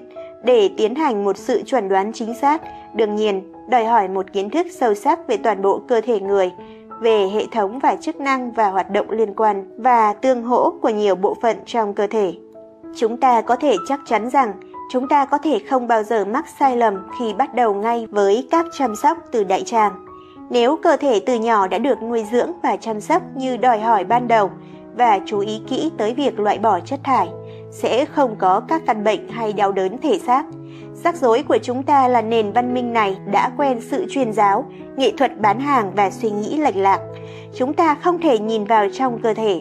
Đây là lý do nhiều lúc chụp X-quang là một công cụ hỗ trợ đắc lực. Nó không chỉ có thể xác định tình trạng của đại tràng, mà còn có thể xác định điều cần khắc phục. Tôi dùng từ điện tử trong phần mô tả để chỉ ra quan hệ và tương quan của đại tràng với các phần khác của cơ thể. Điện tử là một nhánh của vật lý nghiên cứu hình thành, chuyển động và tương tác của các electron. Các electron cấu thành nguyên tử. Như chúng ta biết về radio và truyền hình, các electron này phát ra rung động làm dao động hình ảnh. Cũng bằng những rung động vũ trụ này mà đồ thị có khả năng điều chỉnh, kiểm soát và mặt khác ảnh hưởng tới gần như mọi chức năng và hoạt động vô số khu vực. Các điểm trên toàn bộ cơ thể và ngược lại mọi thứ kết nối với nhau qua rung động. Chúng sinh ra những sóng rung động để chúng ta sử dụng và nắm bắt. Thính giác của chúng ta tuyệt vời hơn nhiều so với bất kỳ cỗ máy nào con người từng phát minh. Cơ quan nghe gồm tai ngoài, nhìn thấy rõ, tai giữa gọi là màng nhĩ và tai trong gọi là mê đạo tai. Tai ngoài gồm một vành da và kênh thính lực bên ngoài, nhờ đó sóng rung động được tiếp nhận. Tai giữa gồm màng nhĩ, tiếng Latin nghĩa là trống, thường gọi là màng nhĩ. Ở đây cũng gồm các xương tai nhạy cảm hơn nhiều so với một âm thoa. Chúng ta cũng có vòi nhĩ nối với họng, là một màng nằm sau mũi, mồm và thanh quản. Vòi nhĩ trải dài tới xương sọ, đối diện với đốt sống cổ số 6. Nhờ màng nhĩ, rung động âm thanh được truyền tới ốc của tai trong. Ốc tai được bắt nguồn từ tiếng Hy Lạp, koslos nghĩa là vỏ vòm trần. Ốc tai giống như một vỏ ốc sên, ống trong ốc tai chạy 2,5 vòng hình thành một ống xoắn dài 3,8 cm. Phần giữa phần cuối ống xoắn ghi nhận tiếng thấp hay rung động thấp gọi là âm trầm trong nhạc lý.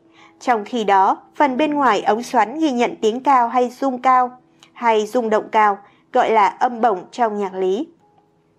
Chắc chắn bạn sẽ hiểu được mô tả ngắn gọn của tôi về vấn đề thính lực và tầm quan trọng của nó. Chúng ta không nghe với đôi tai, chúng chỉ truyền âm thanh tới não bộ và não bộ diễn giải chúng để chúng ta hiểu. Bất cứ sự gián đoạn nào trên hệ thống thính lực đều ảnh hưởng đến chất lượng nghe của chúng ta. Đại tràng cũng liên quan tới quá trình này vô cùng chặt chẽ. Ví dụ, sự lên men và thối rữa có thể gây áp lực lên cơ thể, và áp lực này có thể được cảm nhận bên trong tai chúng ta, như thể khi bạn đang bơi và nước vào tai gây ù tai. Tôi hy vọng bản mô tả nhỏ tôi đã nhắn nhủ bạn sẽ đủ khiến bạn nhận thức về mức độ phức tạp của hệ thống thính giác của bạn. Tôi chỉ có thể giúp bạn nhận thức về sự cần thiết phải duy trì sự sạch sẽ bên trong cơ thể, cũng như bên ngoài cơ thể bạn, như có thể, vì thế nó có thể giúp bạn trong suốt cuộc đời mình. Viêm mũi và hen. Di chuyển dọc lên bên phải của ruột kết lên, chúng ta thấy hai căn bệnh liên quan gọi là viêm mũi và hen suyễn. Chúng có thể được thảo luận cùng với nhau vì chúng đều có chung nguyên nhân. Bất cứ điều gì khiến quá nhiều chất nhầy hình thành ở các khu vực phía trên của cơ thể có thể khởi động một phản ứng nhầy dây chuyền. Lúc đầu, các triệu chứng liên tục xuất hiện khi chất nhầy bắt đầu tích tụ là cảm giác khô rát khiến bạn hắt hơi. Phản ứng thường thấy khi bị hắt hơi là tôi bị cảm lạnh. Hãy để tôi thay đổi suy nghĩ này. Chúng ta không thể bị cảm lạnh. Chúng ta tạo ra màng nhầy có hại là một điểm hấp dẫn nhiệt độ thấp hơn, khiến các cơ quan liên quan với màng nhầy này gây rắc rối cho cơ thể. Sự ảnh hưởng này có thể diễn ra ở mũi hoặc cổ họng và thường xuyên là ở lá phổi. Tôi có thể dẫn chứng rất nhiều trường hợp, từ trẻ em tới người già, họ đã thay đổi thói quen ăn uống và thấy cơn cảm lạnh, cảm mạo, hen suyễn và các căn bệnh khác do chất nhầy biến mất hoàn toàn sau khi rửa ruột. Ví dụ, trong quyển sách Sống lành để trẻ của tôi, hãy đọc về một phụ nữ luống tuổi để tống khứ các căn bệnh do chất nhầy của bà. Sau đó vài năm khuyến khích con gái của bà ta, người mang tư tưởng y truyền thống, đi nghỉ 3 tuần. Nhờ đó, bà có thể chăm sóc đứa cháu trai 2 tuổi. Đứa cháu này đã không thể ngủ ngon hàng đêm sau khi sinh, khi nó được nuôi bằng sữa bò và các công thức dinh dưỡng khoa học cho trẻ sơ sinh. Ngay khi con gái mình vừa đi, bà ngoại này rửa ruột cho cháu và cho nó uống nước cam. Đêm đầu tiên, đứa trẻ ngủ ngon lành từ 8 giờ tối đến 6 giờ sáng. Tuy vậy, bạn có thể tự kiểm chứng điều này trong các trường hợp tương tự. Đã rất nhiều năm, các nhà khoa học và nghiên cứu tranh luận về các nghiên cứu được tài trợ về mầm bệnh, vi trùng gây bệnh, virus hoặc thứ gì đó bạn biết có thể được quy là nguyên nhân gây cảm lạnh và các căn bệnh tương tự. Đến tận này, họ vẫn đang theo đuổi điều sai lầm và vô ích này. Nguyên nhân của những rối loạn này dĩ nhiên là chất nhầy.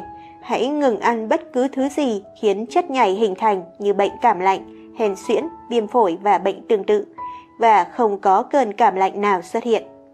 Tôi đã cực kỳ ngạc nhiên khi vào khoảng năm 1920, một số nhà khoa học tuyên bố rằng họ đã phát hiện ra một mầm bệnh là nguyên nhân gây cảm, nhưng nó quá nhỏ nên không thể bắt được, và quá nhỏ nên chiếc kính hiển vi nhỏ nhất cũng không thể phát hiện ra. Tuy vậy, họ phát hiện ra đó là mầm bệnh.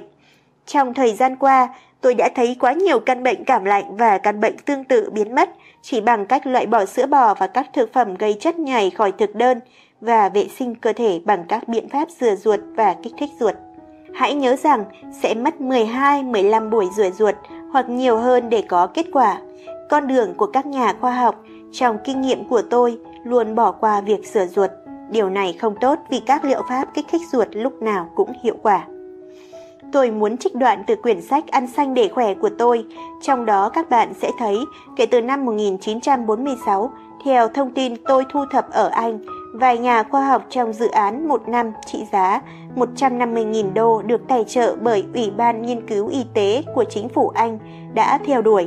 Và bạn biết đấy, chính phủ Anh nổi tiếng bởi các nghiên cứu về vi trùng gây cảm lạnh, mầm bệnh hay virus như là thủ phạm có thể được quy kết gây nên cảm lạnh. Tôi chắc rằng bạn sẽ hoàn toàn thích khi đọc nghiên cứu này. Tôi vô cùng ngạc nhiên khi một người bệnh hiếm khi xem xét tới yếu tố đại tràng. Nếu họ chỉ cần làm vậy, họ sẽ hiểu người thợ mộc gửi một bưu thiếp tới Syracuse hỏi chiếc cưa mà tôi đã thấy và đặt hàng tháng trước ở đâu. Rồi anh thêm một tái bút. Xin lỗi, tôi vừa mới thấy cái cưa dưới cái bàn mộc của tôi. Cảm lạnh và các căn bệnh tương tự là thông điệp rất hiệu quả của tự nhiên, cảnh báo chúng ta phải khẩn trương vệ sinh bên trong cơ thể. Tôi đã chỉ ra sữa bò là một thực phẩm tạo chất nhầy số 1 chúng ta đang dùng. Sữa nguyên chất là đã đủ rồi, nhưng để tiệt trùng hay làm đồng nhất sữa bò còn tồi tệ hơn.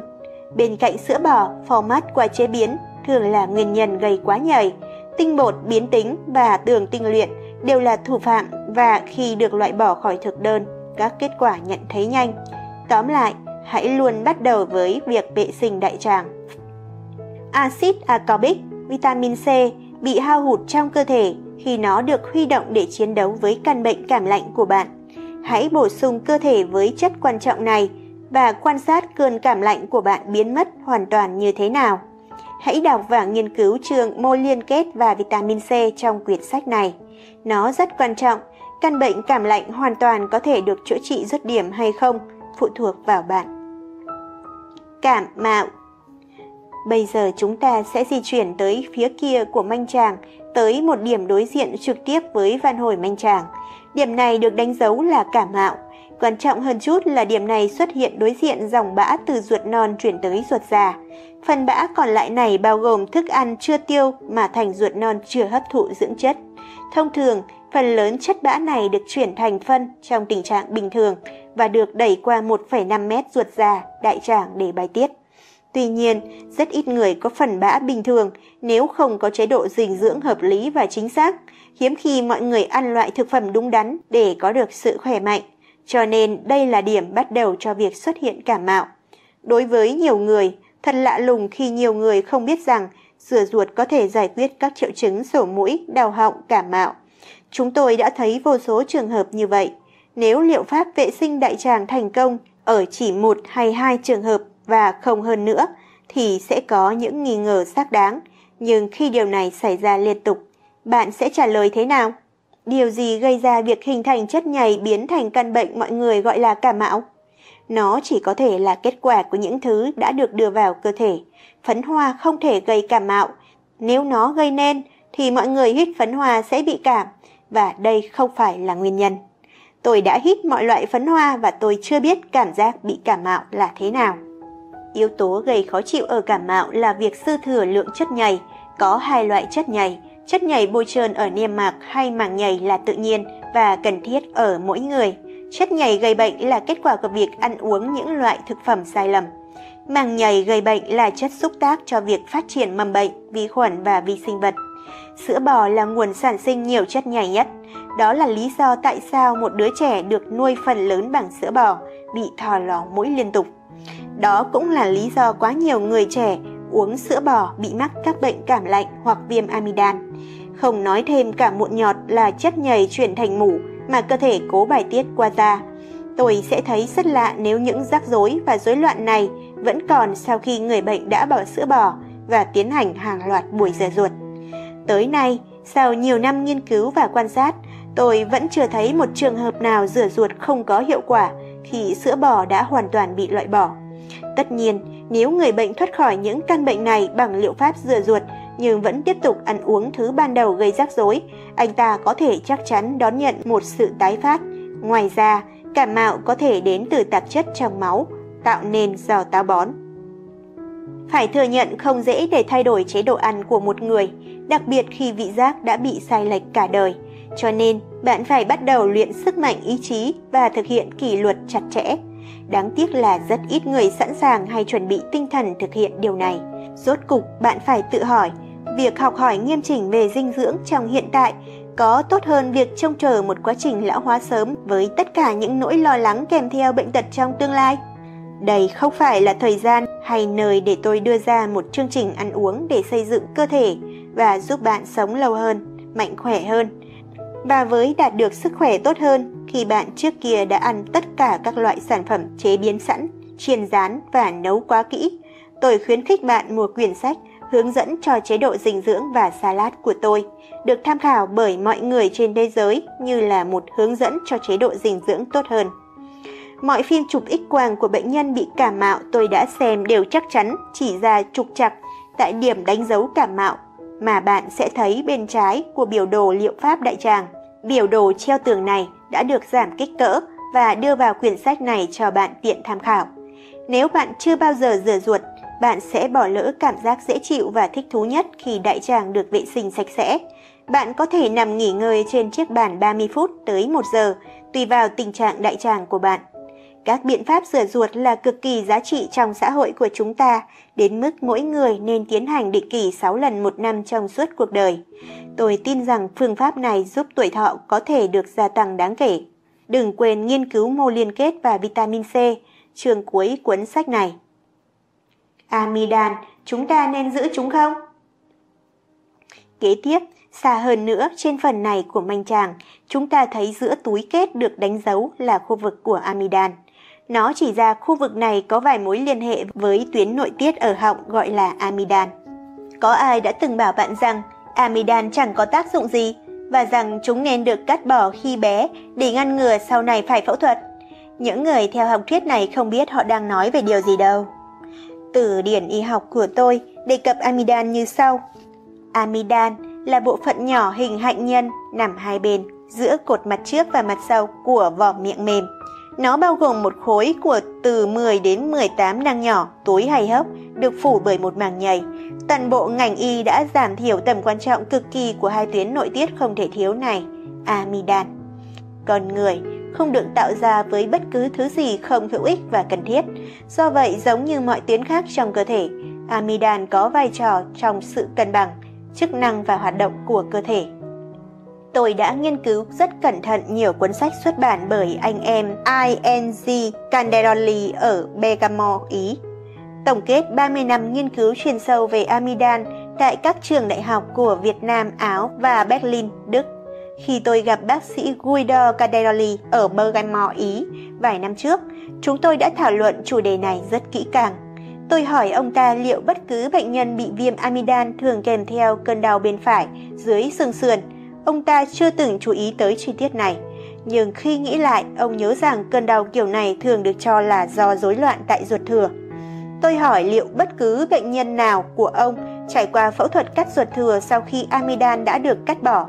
Ông ta không nhớ trường hợp nào và nhất trí rằng không nghi ngờ gì việc khắc phục viêm amidan có thể gián tiếp liên quan đến đại tràng.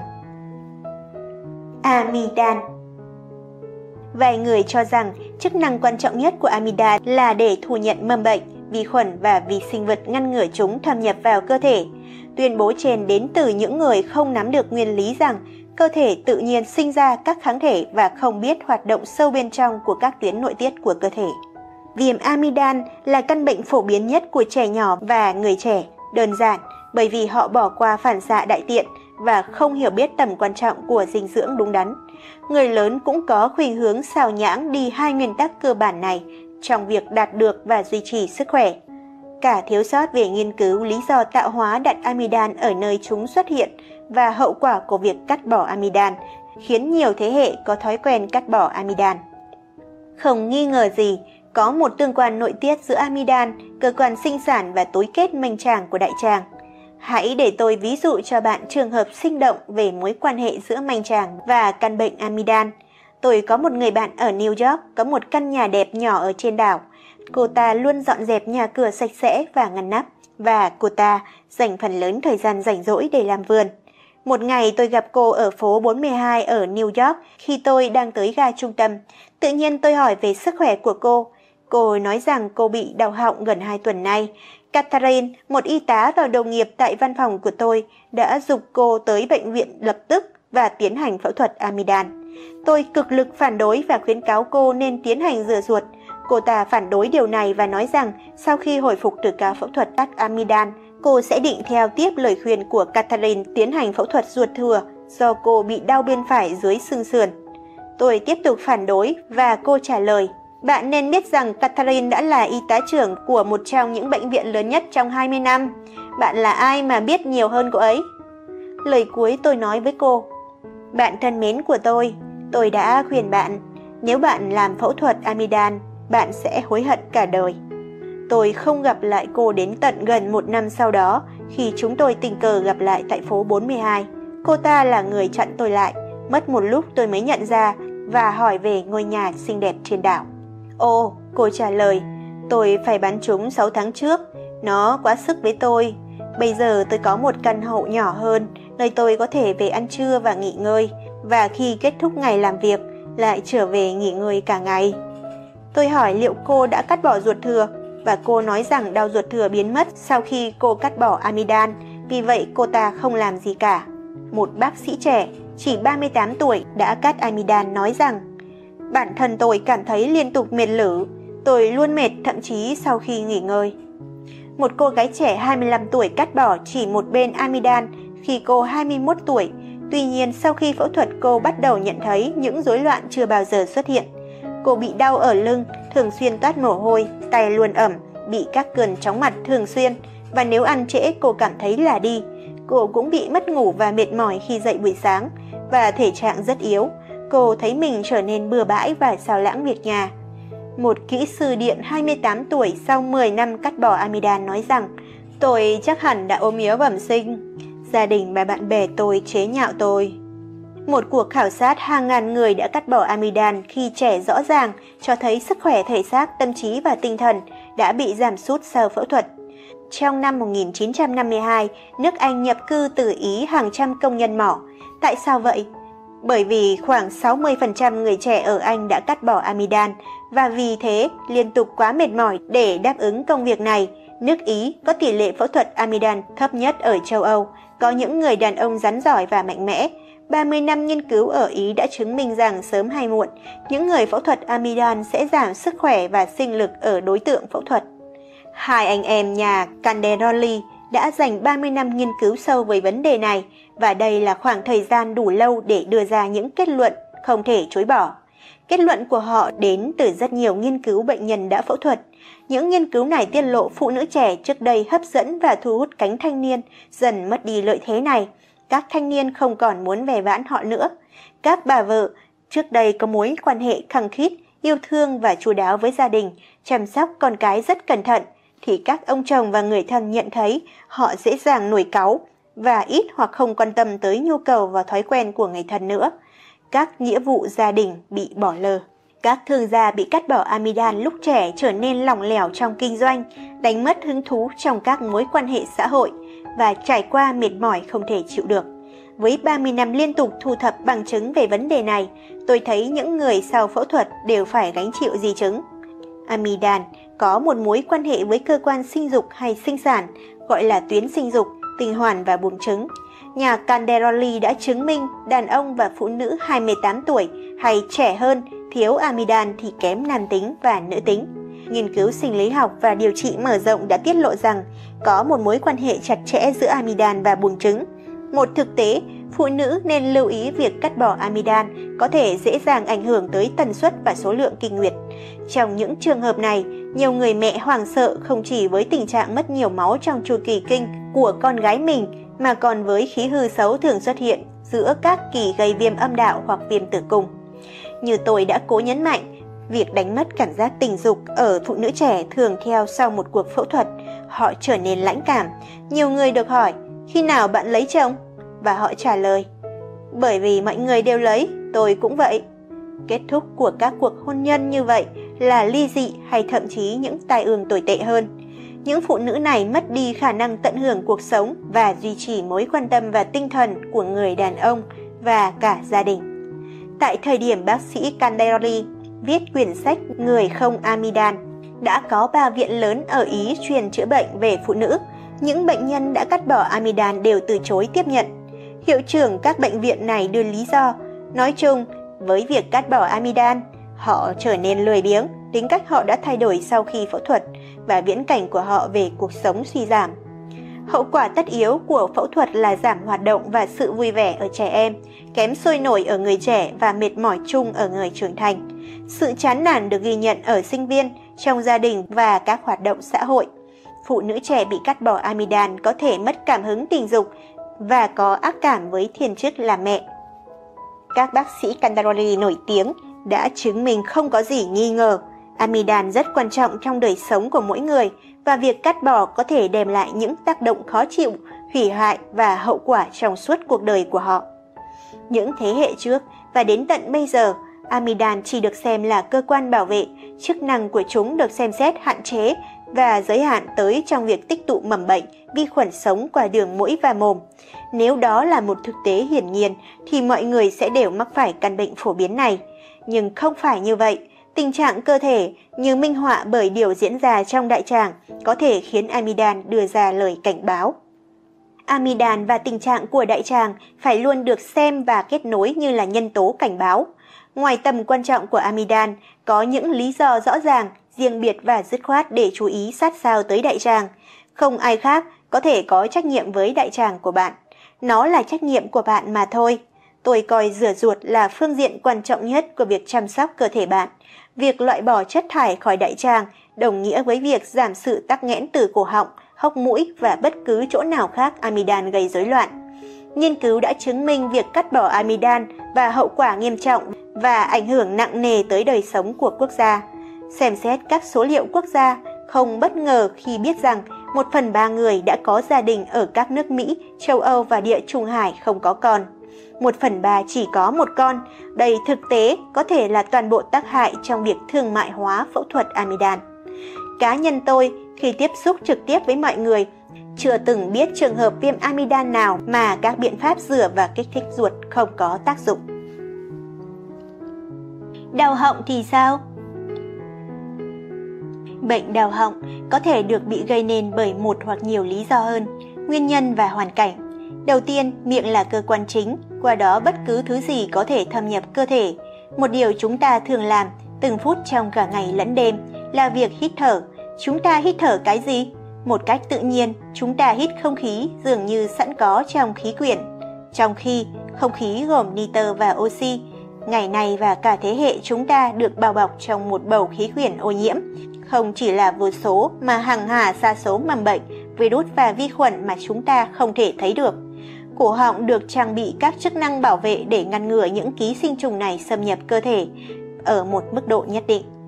Nếu một cơ thể thuần khiết và hoàn toàn sạch sẽ, mầm bệnh, virus và vi khuẩn sẽ không thể tồn tại trong nó được, bởi vì những ký sinh trùng này là kẻ dọn dẹp được tạo ra để tiêu hủy chất thải thối rữa ở bất kỳ nơi nào trong cơ thể. Nếu cơ thể không có chất thải thì không có gì cho ký sinh trùng ăn uống, cho nên chúng không thể sinh sống được ở trong cơ thể như này. Vì vậy, nếu một cơn đau họng tiến triển, sự đau nhức đến từ đâu?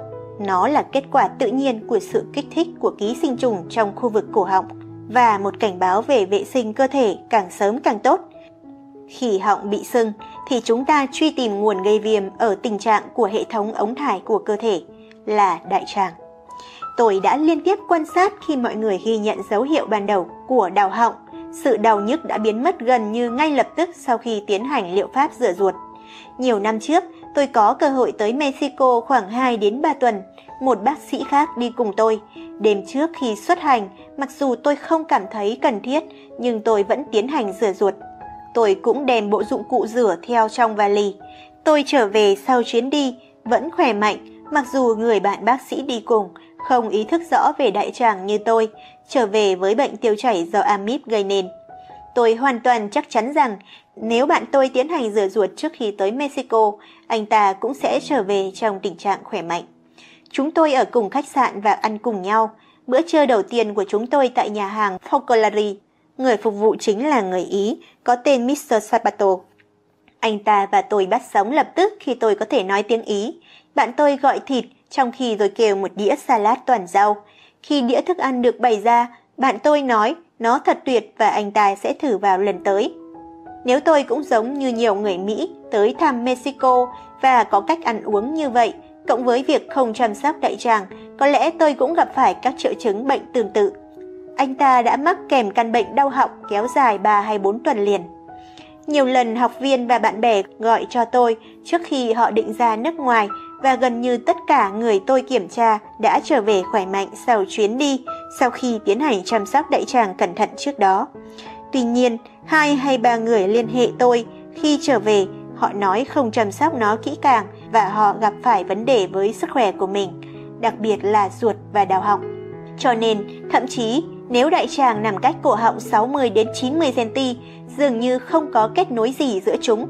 Thực tế, không thể phủ định rằng mối quan hệ này tồn tại một cách rõ ràng. Cột sống và hệ thống cột sống. Cột sống dĩ nhiên là cột trụ thể lý của con người. Tuy vậy, dịch tủy cũng rất quan trọng trong phạm vi riêng của nó như cột sống. Cột sống bắt đầu từ dưới xương sọ, tiếp tục đi xuống với một chuỗi các xương sống khớp với nhau tới một đốt xương cứng hình tam giác gọi là xương cùng và kết thúc tại xương cụt. Dịch não tủy là một chất lỏng chỉ 7 đến 8 phần nghìn nặng hơn trọng lực của nước tinh khiết. Nó là chất lỏng đảm bảo dòng chảy liên tục giữa não bộ và tủy sống và khiến mọi dây thần kinh trong cơ thể liên tục nhúng các tế bào thần kinh trong đó. Nhãn cầu được ngâm trong dịch não tủy. Để hiểu rõ hơn về tác động và ảnh hưởng sâu rộng của dịch tủy quan trọng này, bạn nên hình dung vị trí và công cụ phân phối chính của nó. Hãy nghiên cứu kỹ những diễn giải đi kèm dưới đây. Trong sọ, quanh não bộ, chúng ta có lớp xương bên ngoài của sọ, trên đó tóc mọc. Ở ngay dưới lớp xương này có một màng đi cùng gọi là màng cứng, giống như mạng nhện, và màng mỏng gọi là màng nhện. Màng nhện đến lượt nó hình thành bên ngoài của ống bao quanh não bộ và toàn bộ tủy sống. Thành bên trong của ống tương tự được bao quanh bởi cùng loại màng gọi là dưới màng nhện. Dưới màng nhện đến lượt nó được đính với một màng mạch rất mỏng của mô liên kết gọi là màng mềm, bao quanh não bộ và tủy sống, kết thúc ống trong đó, dịch não tủy luân chuyển. Những màng này từ màng cứng đi sâu vào bên trong màng mềm, cho phép máu và dây thần kinh tiếp xúc trực tiếp với chất lỏng quan trọng này. Dịch não tủy liên tục được nạp một khối năng lượng cực lớn, thiếu nó, dịch não tủy không thể luân chuyển đến phần phẳng của cơ thể. Năng lượng này được thu nhận trực tiếp từ vùng dưới đồi. Chức năng của nó là để quản lý năng lượng khắp cơ thể. Các dây thần kinh chính bắt đầu từ khu vực của não bộ từ các tuyến nội tiết và cơ quan bên trong sọ. Chúng xử lý qua cổ xuống tủy sống. Từ đây chúng được phân nhánh tới các điểm định sẵn trong cơ thể, qua các ống dẫn xuyên qua và giữa nhiều đốt sống của cột sống. Dĩ nhiên, khi hai đốt sống tiếp giáp bị chệch vị trí, một tình trạng gọi là sai khớp nhẹ, các dây thần kinh giữa hai đốt sống này bị bó chặt. Điều này không chỉ gây đau đớn hay khó chịu, mà nó còn làm trở ngại hay can thiệp vào chức năng dịch tủy trong những hoạt động hạn chế của các dây thần kinh liên quan. Không có loại thuốc nào trên trái đất có thể chữa trị tình trạng này. Tuy nhiên, các chuyên gia nắn xương khớp được đào tạo để nắn đốt sống, nhờ đó rắc rối gần như biến mất ngay lập tức. Như đã đề cập trước đó, một nguyên nhân rất nghiêm trọng của stress, căng thẳng và mệt mỏi là việc cắt bỏ amidan. Theo vài cách thức rất khó hiểu, amidan có quan hệ chặt chẽ với hệ thống thần kinh của cơ thể và dịch tủy. Giá trị của liệu pháp chỉnh hình là vô giá bởi vì nó ảnh hưởng mật thiết tới cả dây thần kinh và dịch tủy. Tôi biết một quý bà, một công dân có đời sống cao, sôi nổi, hân hoan và tràn trề năng lượng khi còn trẻ. Khi khoảng 11 đến 12 tuổi, amidan của bà ta bị cắt bỏ. Sự giáo dục và đào tạo ban đầu đã trao cho bà một tương lai sáng lạn. Chỉ trong vòng vài tháng sau phẫu thuật, bà dần đánh mất cả năng lượng và niềm vui, nhưng bà quá kiêu hãnh nên giấu kín không cho mọi người biết. May mắn thay, bà lấy một chuyên gia chỉnh hình mà tôi biết đã nhiều năm. Tôi biết rằng vợ ông ta đã hết mình cho công việc và các hoạt động, rồi sau đó phải nằm trên giường, cạn kiệt sức lực. Ông ta đã dạy tôi một kỹ thuật tuyệt vời mà tôi muốn trao cho các độc giả của mình. Ông ta đặt vợ mình nằm trên một cái bàn và đứng sau đó, bắt đầu từ cổ tại xương sọ. Ông gây áp lực đáng kể lên cột sống bằng khớp ngón cái ở mỗi bên, một khớp bên phải và khớp kia bên trái đốt sống. Giữ áp lực khoảng 10 giây, sau đó ông chuyển tới đốt sống kế tiếp. Giữ khoảng 10 giây cho mỗi đốt sống, đến tận khi ông chuyển tới xương cùng. Rồi ông siết chặt nắm tay và bắt đầu chuyển dịch lên trên cổ một lần nữa, bằng cách ấn vài đốt sống mỗi bên cột sống bằng 3 khớp và 3 ngón giữa. Lần này chỉ giữ áp lực trên mỗi đốt sống khoảng 6 giây. Liệu pháp này có một tác dụng tuyệt vời. Thực tế, tác dụng của áp lực lên mỗi đốt sống nhằm ngăn các cơ liên quan hình thành stress hoặc căng thẳng. Các cơ vì vậy được thư giãn và sự nới lỏng trải khắp toàn bộ cơ thể. Liệu pháp này cũng rất hiệu quả đối với người bị mất ngủ. Dịch tủy được cung cấp nhiều khoáng chất với số lượng và đa dạng hơn bất cứ cơ quan nào trong cơ thể. Qua dịch tủy, những khoáng chất này được phân phối khắp cơ thể thông qua mạch máu và dây thần kinh. Để hiểu rõ tầm quan trọng và giá trị của các khoáng chất này, bạn phải nhận thấy, ví dụ, rằng nhiều khoáng chất nhỏ bé đến mức chỉ khoảng 10 đến 15 mg, một phần nhỏ của một ao của chúng có thể được chiết xuất từ khoảng 1 tấn cỏ linh lăng, là một trong những nguồn khoáng chất giàu dinh dưỡng nhất. Sự lên men và thối rữa quá là kẻ thù tồi tệ nhất của dịch tủy. Bất cứ thứ gì làm giảm hiệu quả của dịch tủy sẽ gần giống việc lập nên tình trạng lão hóa sớm và có thể gây ra tử vong. Đừng bao giờ đánh giá thấp tác dụng mạnh mẽ của liệu pháp vệ sinh đại tràng mà tôi tích cực ủng hộ. Hết chương 5.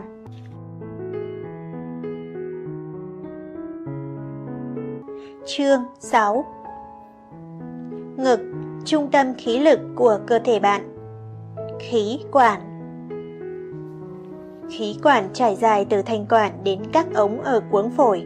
Nó nằm ngược với bề mặt trước của thực quản, bên sườn các động mạch và dây thần kinh của cổ và nằm sau tuyến giáp. Khí quản có mối quan hệ chặt chẽ với các mạch máu lớn và kết thúc ở tim. Khí quản ở nam giới lớn hơn ở nữ giới. Ở trẻ nhỏ, nó nhỏ hơn, đặt sâu hơn và di động hơn ở người trưởng thành. Trên cổ, khí quản nằm tiếp xúc với hai thùy của tuyến giáp. Bướu cổ có thể ảnh hưởng tới bộ máy hô hấp do sự co thắt diễn ra khi cổ căng cứng. Khí quản bị tác động lớn bởi sự tích tụ chất nhầy trong xoang và trên thực tế bởi sự xuất hiện nhiều đờm và chất nhầy trong cổ họng. Thanh quản là một phần và bộ phận của hệ thống hô hấp và của khí quản và là cái mà chúng ta gọi là hộp âm thanh. Nhờ nó, chúng ta có thể nói, hát, la và ca tụng Thượng Đế vì đã tặng chúng ta một phương tiện kỳ diệu thế này để chúng ta thể hiện bằng lời. Thanh quản nằm giữa khí quản và cuống lưỡi. Nó gồm một số sụn hay mô giống mạch nha như là sụn tuyến giáp, sụn nắp thanh quản, sụn thanh quản và 3 cặp khác. Chúng được ngăn bởi một màng nhầy, dịch chuyển và hoạt động bởi các cơ của khí quản. Màng nhầy tạo ra hai nếp gấp cấu thành các giải âm. Nếp gấp phía trên là giả âm và nếp gấp phía dưới là âm thật. Khoảng không giữa các giải âm được gọi là thanh môn. Ở chim chóc, dây thanh âm được gọi là khèn hay thanh quản thấp và nằm tại chỗ phân nhánh giữa khí quản. Thanh quản nối tiếp với khí quản ở phần cuối khí quản và bắt đầu phía trên họng.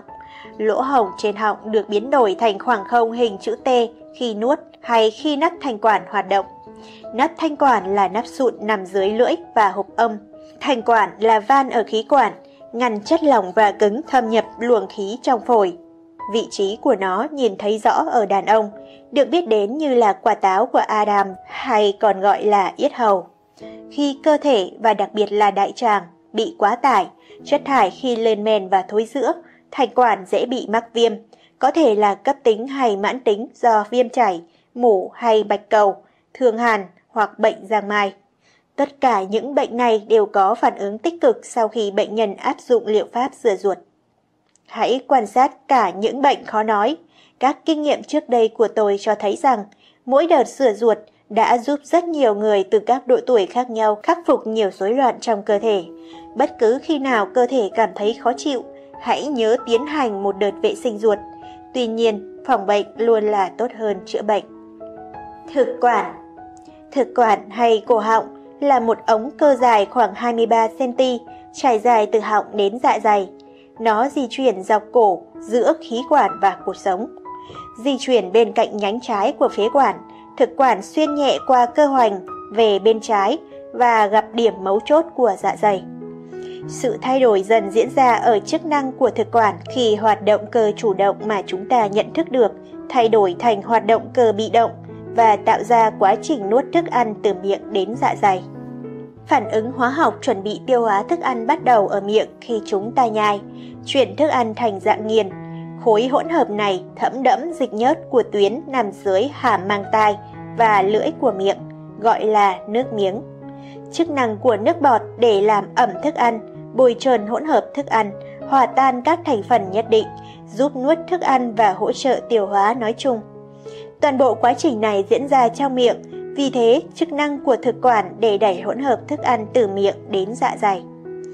Về mặt tự nhiên, khi cơ thể bị khó chịu với số lượng lớn chất nhầy trong khu vực đầu, một phần chất nhầy chắc chắn thâm nhập thực quản. Chúng được ví như một thỏi nam châm tự nhiên thu hút các mầm bệnh và vi khuẩn. Đương nhiên, việc vệ sinh kỹ càng mang lại nhiều lợi ích cho sức khỏe. Và chúng ta thấy, rửa đại tràng trong mọi tình huống luôn là một công cụ giá trị để đảm bảo rằng vi trùng và vi khuẩn có lợi sẽ chăm lo bất cứ tình huống nào có thể xảy ra.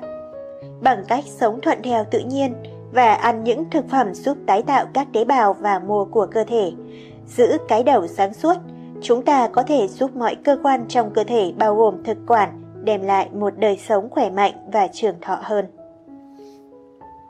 Phế quản và phổi. Khí quản, phế quản và phổi là một ống dẫn liên tiếp, qua đó không khí chúng ta hít thở truyền qua để máu có thể thu nhận lượng oxy và nitơ mà cơ thể đòi hỏi.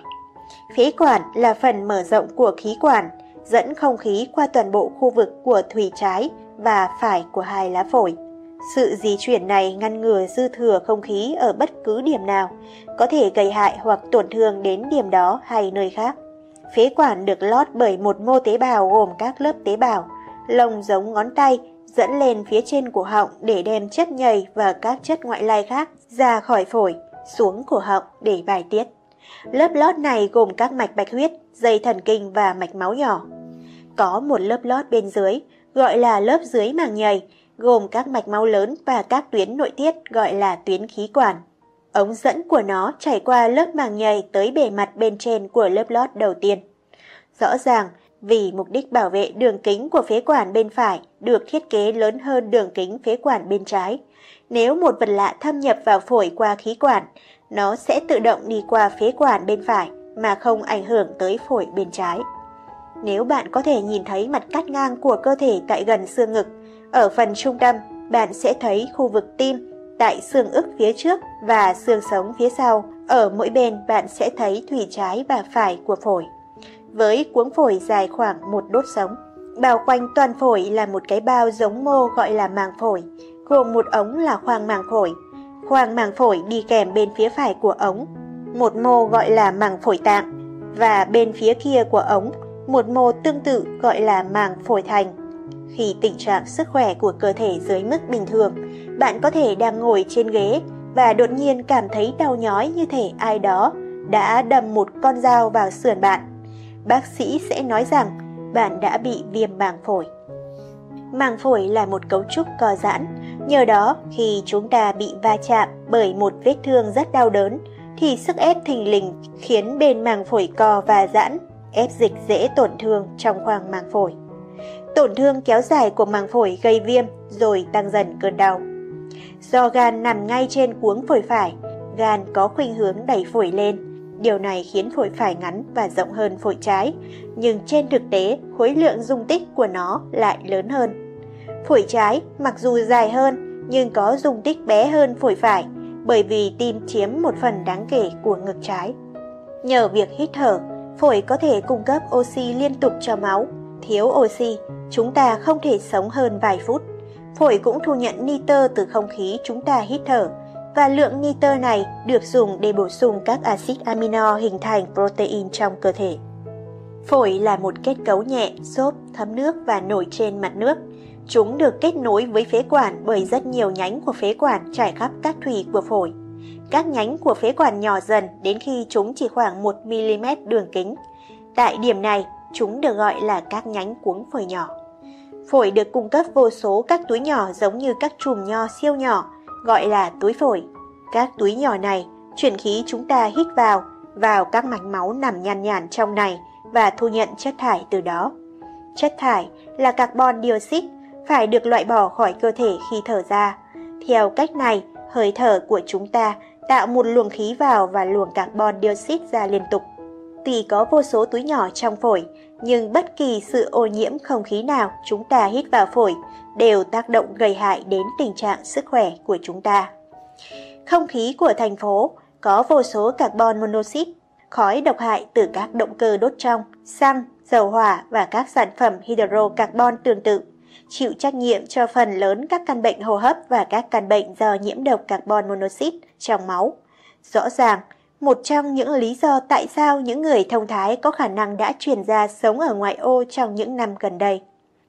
Khói thuốc, đặc biệt nguy hiểm, được chỉ ra những khám nghiệm tử thi của những người hút thuốc trong phần lớn cuộc đời. Các túi phổi đã bị phá hủy và giảm thiểu số lượng, khiến màu của phổi trở nên đen như than.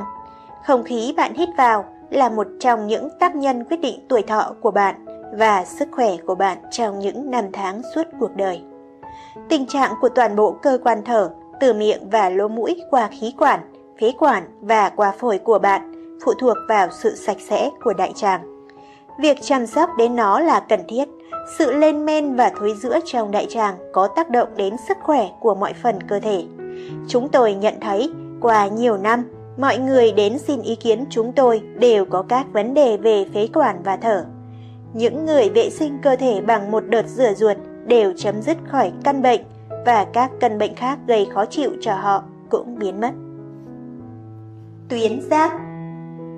Tuyến giáp nằm phía trước và hai bên của cổ và gồm thùy trái và phải được kết nối ở giữa bởi một dải hẹp gọi là eo. Tuyến giáp ở phụ nữ có trọng lượng lớn hơn so với ở đàn ông và có phần trở nên phình to trong thời kỳ kinh và mang thai. Có một sự trao đổi thông tin chặt chẽ giữa các mạch bạch huyết và hồng cầu ở trong nang tuyến giáp. Các dây thần kinh là một khối mô bắt đầu từ hệ thống thần kinh giao cảm của cổ. Tuyến giáp là một tuyến nội tiết bên trong, nghĩa là nó không có ống dẫn qua đó tiết ra hormone, trừ ống dẫn trực tiếp vào tuyến bạch cầu và các mạch máu. Khi tuyến giáp được yêu cầu tiết hormone vào hệ thống, các động trong tuyến giáp mở và hormone được thu nhận bởi tuyến bạch cầu và chuyển tới nơi cần thiết. Các hormone này không chỉ cần cho cơ thể trao đổi chất mà còn cho sự phát triển và tăng trưởng của cơ thể. Iốt là một trong những khoáng chất quan trọng nhất mà tuyến giáp cần. Tôi đã nói là iốt là một trong những chất quan trọng nhất phải không? Iốt đến nay là một nguyên tố vi lượng thiết yếu nhất mà tuyến giáp cần nói riêng và toàn bộ cơ thể nói chung.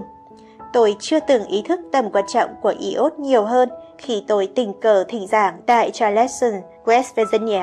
Tôi có dịp mời một bác sĩ ở Clendenin, một thành phố nhỏ có khoảng 1.200 đến 1.400 dân. Ông ta chỉ tôi hai chai nước chứa muối, một chai từ mỏ muối gần đó, chai kia là muối tinh trắng. Ông ta nói với tôi khi bố ông, người cũng là một bác sĩ, đến Clendenin. Đầu tiên, khi bướu cổ là một căn bệnh chưa được phát hiện. Tại thời điểm đó, muối tinh trắng đang xuất hiện tại các cửa hàng tạp hóa và trong vài năm, tỷ lệ cao của bệnh bướu cổ đã xuất hiện đáng báo động. Lý do? Dân ngụ cư luôn dùng muối đến thẳng từ các mỏ. Loại muối này chứa một tỷ lệ iốt, tuy nhiên muối tinh trắng thì không có. Khi nguyên nhân được biết, muối tinh đã biến mất khỏi khu vực này và bằng việc sử dụng muối mỏ, phần lớn tỷ lệ bệnh bướu cổ suy giảm và rất nhiều người đã khỏi bệnh. Khả năng tuyến giáp sử dụng iốt liên quan tới mức độ vệ sinh của đại tràng. Điều này đặc biệt đáng chú ý khi một căn bệnh bướu cổ mới chớm xuất hiện. Một đợt rửa ruột giúp tuyến giáp tận dụng đáng kể lượng iốt hữu cơ. Nó cũng giúp bệnh bướu cổ mới chớm biến mất và khôi phục hoàn toàn sự tỉnh táo về trí óc. Iốt là thành phần cơ bản của hormone thyroxin. Khi tuyến giáp vì bất cứ lý do gì không thể sản sinh ra đủ lượng thyroxin, thì da đổi màu trì khác thường và sưng phồng hoặc dày lên, tóc thì sẽ trở nên khô và dễ gãy, cơ thể tăng cân và tệ nhất là cơ thể mất đi sức sống và trí lực. Tình trạng này tương tự điều xảy ra sau khi phẫu thuật amidan, cho thấy mối quan hệ gần gũi giữa tuyến giáp và amidan. Hai cơ quan đều bị ảnh hưởng bởi tình trạng đại tràng. Những người già sống trong các khu vực có tỷ lệ bướu cổ cao như Michigan, Minnesota và Wisconsin và tập trung nhiều ở các bang Washington, Oregon và vùng núi của Colorado được kiểm tra kỹ càng và phát hiện ra sự thiếu hụt iốt có liên quan. Rất cần thiết để áp dụng liệu pháp rửa ruột vài lần trong năm. Để khắc phục tình trạng thiếu hụt iốt hữu cơ, khẩu phần ăn hàng ngày phải được cải thiện như tảo bẹ và tảo hạt. Người trưởng thành bình thường đòi hỏi một lượng iốt cực kỳ nhỏ, chỉ khoảng 1/4 của 1mg là lượng tối thiểu. Nửa thìa cà phê bột hoặc tảo hạt là nhiều. Tảo bột hay hạt có thể được dùng chung với bất kỳ loại thực phẩm nào, tốt nhất là salad rau thô và nước ép rau. Đây chính là lợi ích của việc bạn tự nuôi trồng thực phẩm cho mình. Nếu bạn bỏ 9 đến 18 kg potassium iodine trên một mẫu đất, bạn sẽ có thể có đủ lượng iốt trong mọi loại thực vật trồng trên đó. Nếu bạn nuôi gia cầm, việc bạn cho chúng ăn potassium iodine sẽ đem lại lợi ích cho cả gia cầm và bạn. Trên thực tế, nhiều nông dân đã thấy rằng nhờ việc cho gia cầm ăn potassium iodine, trứng ở đây chứa hơn 400% iốt so với trứng gia cầm không ăn potassium iodine. Điều tương tự diễn ra với sữa dê và sữa bò ăn potassium iodine. Phản đối lớn nhất của tôi với muối iốt thực tế là ngoài lợi ích có thể nhận từ muối này, nhiệt độ cao khi đun muối sẽ gây hại cho cơ thể. Tầm quan trọng của lượng nước cân bằng trong cơ thể phải được chú ý đến vì tuyến giáp liên quan chặt chẽ đến quá trình này. Cơ thể gồm 75% đến 80% nước tinh khiết. Nếu lượng nước không đủ làm ẩm chất thải ở trong đại tràng, táo bón sẽ xuất hiện cũng như là phân cứng gây khó khăn và đau khi đại tiện. Vì vậy, cần phải quan tâm tới cả tuyến giáp và đại tràng như nhau. Việc chức năng trao đổi chất của cơ thể hoạt động bình thường phụ thuộc vào hormone thyroxin của tuyến giáp. Cả tuyến giáp lẫn đại tràng đều liên quan chặt chẽ đến chức năng này. Tuyến giáp được kiểm soát bởi tuyến yên. Vấn đề này đã được thảo luận ở chương trước. Tuyến yên tới lượt nó bị kiểm soát bởi vùng đồi thị ở giữa não bộ. Không khó để thấy rằng tạo hóa đã thiết kế cho chúng ta một cơ quan tuyệt vời và kỳ diệu thế nào. Người đã tạo ra nó cũng như mọi thứ khác với sự hoàn hảo tuyệt đối. Với quyền tự do được trao tặng, con người đã làm thoái hóa cơ thể bằng sự thèm ăn của mình thay vì cung cấp thực phẩm tự nhiên, tươi mới và chưa xử lý để nuôi dưỡng, tái tạo và bồi bổ cơ thể. Tuyến ức. Ở trẻ nhỏ, tuyến ức hơi lớn nhưng sau tuổi dậy thì nó dần co lại. Một em bé 5 tuần tuổi sẽ có một tuyến ức rất lớn.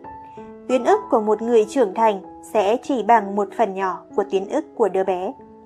Trước đây, người ta cho rằng tuyến ức này chỉ hoạt động và phát huy chức năng khi dậy thì. Bây giờ, người ta biết rằng tuyến ức có mối quan hệ rất chặt chẽ với các cơ quan sinh dục trong toàn bộ cuộc đời. Mối quan hệ này bắt đầu từ khi sinh và vẫn tiếp tục trong suốt thời kỳ phát triển cơ quan sinh dục. Trong thời thanh niên, tuyến này ít nhiều bị kích thích và phản ứng chặt chẽ với amidan. Cho nên, khi amidan bị cắt bỏ, sự kích động tuyến ức khiến hệ thống sinh sản trải qua những thay đổi tâm lý trầm trọng, gần giống điều xảy ra khi một người đàn ông bị thiến. Chúng ta đã thấy ở chương trước về amidan, những biến đổi sâu sắc có thể diễn ra ở nam và nữ giới. Tuyến ức có vai trò nhất định trong sự thay đổi này. Việc gần đánh mất sức khỏe và cảm xúc tính dục có thể được hiểu rõ hơn khi xem xét sự giảm dần của trọng lượng của tuyến ức. Khi sinh, trọng lượng tuyến ức khoảng 15g, tới khi dậy thì trọng lượng là 35g. Ở độ tuổi 25 giảm còn 25g và ở 60 giảm còn khoảng 15g và ở độ tuổi 70 chỉ còn khoảng 6g. Tuyến ức là tuyến nội tiết bên trong có quan hệ với tuyến nội tiết của cơ quan sinh sản. Máu cung cấp tới tuyến ức được thu nhận từ tuyến vú bên trong ở ngực và từ tuyến giáp. Tuyến giáp là một tuyến cực kỳ quan trọng trong cơ thể. Một sự rối loạn tuyến ức có thể tương ứng sự rối loạn ở hay từ cơ quan sinh sản, tuyến vú hay tuyến giáp. Tương tự như vậy, sự rối loạn này có thể có liên quan hay bắt nguồn từ vị trí tuyến giáp trên manh tràng của đại tràng. Khi chưa tới tuổi trưởng thành, vỏ ngoài tuyến ức bắt đầu tiếp nhận các mô béo. Đến khoảng 20 tuổi, một lớp béo tương đối đã được tích tụ. Dường như mục đích của lớp béo này để sản sinh ra các kháng thể và chất miễn dịch, được đưa vào mạch bạch huyết bởi nhiều tuyến bạch cầu trong tuyến giáp. Những kháng thể này chống lại hoạt động gây hại của các vi khuẩn, mầm bệnh và vi sinh vật gây bệnh. Các kháng thể này là một thành phần cấu thành máu và chất lỏng của cơ thể. Nói cách khác, tuyến ức là nhà máy sản xuất kháng thể chống độc và giải độc trong khắp cơ thể. Các kháng thể này chống bệnh tật cũng như xây dựng hệ miễn dịch. Quá trình này hoạt động một cách kỳ diệu cho tới khi cơ thể và đặc biệt là đại tràng ở trong tình trạng hoàn toàn khỏe mạnh. Khi đại tràng bị bỏ lơ và mạch bạch huyết bị dồn ứ chất thải không thể thải ra ngoài, thì dòng bạch huyết bắt đầu tích chất thải ở các tuyến bạch cầu trên khắp cơ thể. Mục đích tuyến bạch cầu được tạo ra để tích trữ chất thải trong khắp cơ thể. Khi các tuyến này không thể hoạt động thêm được nữa, rắc rối thường tiến triển dưới dạng u trong một vài hay nhiều phần của cơ thể. Bạn có thể cảm ơn sự phối hợp diễn ra giữa đại tràng và mạch bạch huyết. Như chúng ta đã xem xét, tuyến ức liên hệ rất chặt chẽ với tuyến vú ở ngực. Vì vậy, dễ dàng hiểu rằng tuyến vú nhạy cảm này sẽ là một mục tiêu dễ hình thành các u. Điều này thường xuyên xảy ra. Đáng tiếc thay, người ta đã thường xuyên tiến hành phẫu thuật cắt bỏ ngực với giả định rằng các u này là ác tính. Trong thập kỷ trước, một số phụ nữ thường từ giữa 30 tuổi và nhiều hơn hỏi tư vấn và xin lời khuyên chúng tôi trước khi phẫu thuật cắt bỏ ngực. Phần lớn trong số họ lưu ý lời khuyên của chúng tôi và lập tức tiến hành một đợt rửa ruột mà thường giúp dọn sạch các u trong vài ngày. Một trường hợp đặc biệt thú vị là một người phụ nữ lạ gọi cho tôi từ New York để nói cô vừa mới rời bệnh viện nơi cô đến để theo dõi và xác định nguyên nhân và tình trạng các khối u trên người. Đêm trước đó, khi ở trên giường trong bệnh viện, cô tò mò muốn biết nội dung tình trạng bệnh của mình trên phiếu dưới chân giường. Cô đã bị sốc khi biết rằng cô dự kiến sẽ phải tới phòng phẫu thuật sáng mai để khám nội soi ung thư. Ngay lập tức, cô nhảy khỏi giường, mặc quần áo và trở về nhà. Tôi nói với cô, thật vô ích để đi từ Arizona đến chỗ tôi, trong khi cô có thể hoàn toàn được chăm sóc tốt tại New York.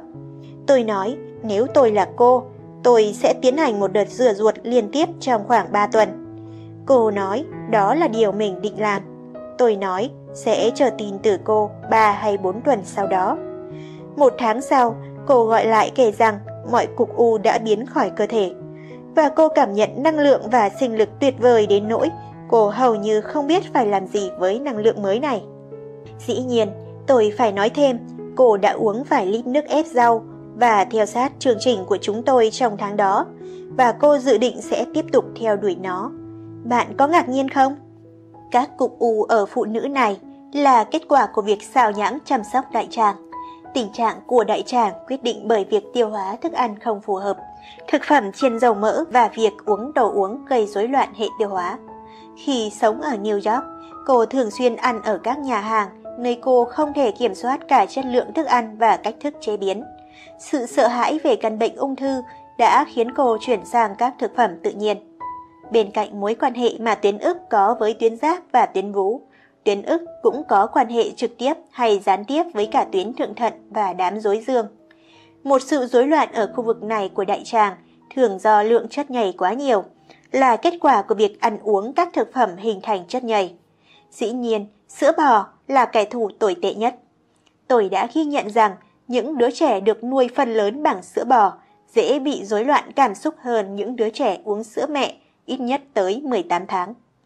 Những đứa trẻ uống sữa dê thô và nước ép rau quả tươi có cảm xúc ổn định và kỷ luật tốt hơn. Đối với người trưởng thành, khi phần lớn thức ăn tiêu thụ gồm một khẩu phần quá nhiều thịt, đồ chiên rán và đại tràng không sạch sẽ, thì không thể tránh khỏi sự kích thích quá tính dục và sự lệch lạc đồng thời về tính dục. Đừng bao giờ đánh giá thấp giá trị của tiến ức của bạn. Tạo hóa của chúng ta có nhiều lý do tốt đẹp khi đặt nó tại đây. Cho nên, trách nhiệm của bạn là trông chừng thực phẩm bạn ăn vào và giữ đại tràng của bạn sạch sẽ và khỏe mạnh. Trái tim. Bây giờ, chúng ta trên đường tới ruột kết ngang. Hãy tham khảo liệu pháp đại tràng để biết vị trí. Và chúng ta đến một vị trí về trái tim. Trái tim chỉ đơn thuần là một cơ quan tự động, nhịp tim, đập tự động là kết quả của chức năng của cả các cơ và dây thần kinh mà tim được trang bị. Tuy nhiên, chỉ riêng các cơ và dây thần kinh không chứa sức mạnh giữ tim đập bình thường khỏe mạnh. Khoảng 100.000 nhịp mỗi ngày trong 50 năm, 75 năm, 100 năm và thậm chí hơn thế nữa. Vậy mà, chiếc bơm kỳ diệu này chỉ to bằng nắm tay con người. Toàn bộ cơ thể chỉ chứa khoảng 5 lít máu. Đây là số máu tổng thể và một cơ thể khỏe mạnh, không bổ sung thêm nữa trong suốt cuộc đời. Tuy nhiên, trong 24 giờ ngày qua ngày, năm này qua năm khác, chiếc bơm nhỏ này, trái tim bơm khoảng 10.000 đến 11.000 lít máu khắp cơ thể từ đầu tới chân. Hãy nghĩ trong chỉ 50 năm, trái tim sẽ bơm khoảng 170 triệu lít máu khắp cơ thể. Kỳ diệu không? Không có ai có thể phát minh ra một thiết bị có thể đạt được hiệu suất này. Ở nơi nào ẩn chứa bí mật của thiết bị bất biến, chính xác và hiệu quả như vậy? Nó nằm ngay ở trong não giữa của bạn, trong một mớ dây thần kinh gọi là vùng dưới đồi, vùng não điều khiển thân nhiệt. Như bạn đã biết, trong chương về vùng dưới đồi, cơ quan này là máy biến áp hạ thấp những rung động năng lượng vũ trụ từ hàng triệu vôn thành mức năng lượng cơ thể cần. Vì vậy, vùng dưới đồi kiểm soát vận động liên tục của năng lượng vũ trụ bởi các công cụ máy tính mà chúng ta vẫn chưa phát hiện được, chăm sóc nhu cầu của các tuyến nội tiết, cơ quan và bộ phận của cơ thể. Một trong những điều kiện cần thiết của hoạt động bình thường của trái tim là tình trạng vệ sinh liên tục của đại tràng. Nếu xuất hiện sự tích tụ quá chất thải lên men và thối rữa trong đại tràng, kết quả sẽ ảnh hưởng tới trái tim. Vài năm trước, tôi nhận một cuộc điện thoại vào khoảng 11 giờ đêm từ một người phụ nữ ở Kansas. Tôi không biết cô ta, nhưng tôi nhớ cô đã mua một trong những biểu đồ ma sát chân của tôi. Cô kể rằng bố mình bị một cơn đau tim và cô không muốn gọi bác sĩ y tế. Tôi nói với cô, bạn đã có biểu đồ ma sát chân của tôi, nếu tôi nhớ không nhầm. Đúng vậy, cô trả lời, tôi đã treo nó lên tường trong phòng tôi. Tôi nói tiếp, bạn sẽ thấy nơi lòng bàn chân. Cô ta ngắt lời tôi và nhấn mạnh, nhưng bố tôi đang bị đau tim, chân ông ta vẫn ổn mà. Tôi lại tiếp tục, bạn thấy nơi bức tranh của trái tim trên lòng bàn chân chứ? Nếu tôi là bạn, tôi sẽ cởi giày ông ra và cầm cả hai chân, ấn đầu ngón tay vào khu vực có hình trái tim, với càng nhiều áp lực càng tốt, và ấn khoảng 15 phút. 2 ngày sau, cô ta gọi lại cho tôi kể rằng cô đã làm theo và trong vài phút, bố cô bắt đầu đánh rắm và xì ra rất nhiều hơi thối từ ruột. Sau đó ông ta ngủ ngon lành đến tận 9 giờ sáng hôm sau và trở lại văn phòng trong ngày. Các thực phẩm tinh bột cô đặc có thể gây nên rắc rối lớn trong đại tràng và cũng có thể nguy hiểm cho tim. Việc tiêu hóa số lượng lớn tinh bột cô đặc tạo ra lượng khí carbon bất thường mà trở thành khí carbonic acid. Để ngăn nguy hiểm này, chúng ta cần giảm lượng tiêu thụ tinh bột tới mức nhỏ nhất, hay tốt hơn là từ bỏ chúng. Hãy để tôi giải thích nguyên tắc hoạt động tự động của tim. Sự co bóp nhịp nhàng của trái tim về cơ bản phải là một hiện tượng xuất phát từ bên ngoài và ngoại trừ các tế bào và mô của tim là thứ đơn thuần thuộc về cơ thể.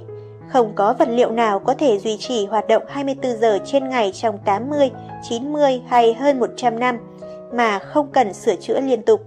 Điều này không xảy ra trong trái tim. Cho nên, dĩ nhiên, Chức năng tự động của tim đến từ một nguồn bên ngoài và nguồn có chu kỳ ngắn. Không nghi ngờ gì, nguồn này là siêu phàm, năng lượng vũ trụ siêu phàm. Và vì thế các rung động năng lượng bắt nguồn từ vùng đồi thị chuyển từ đây đến trái tim bởi một hệ thống máy tính bí ẩn.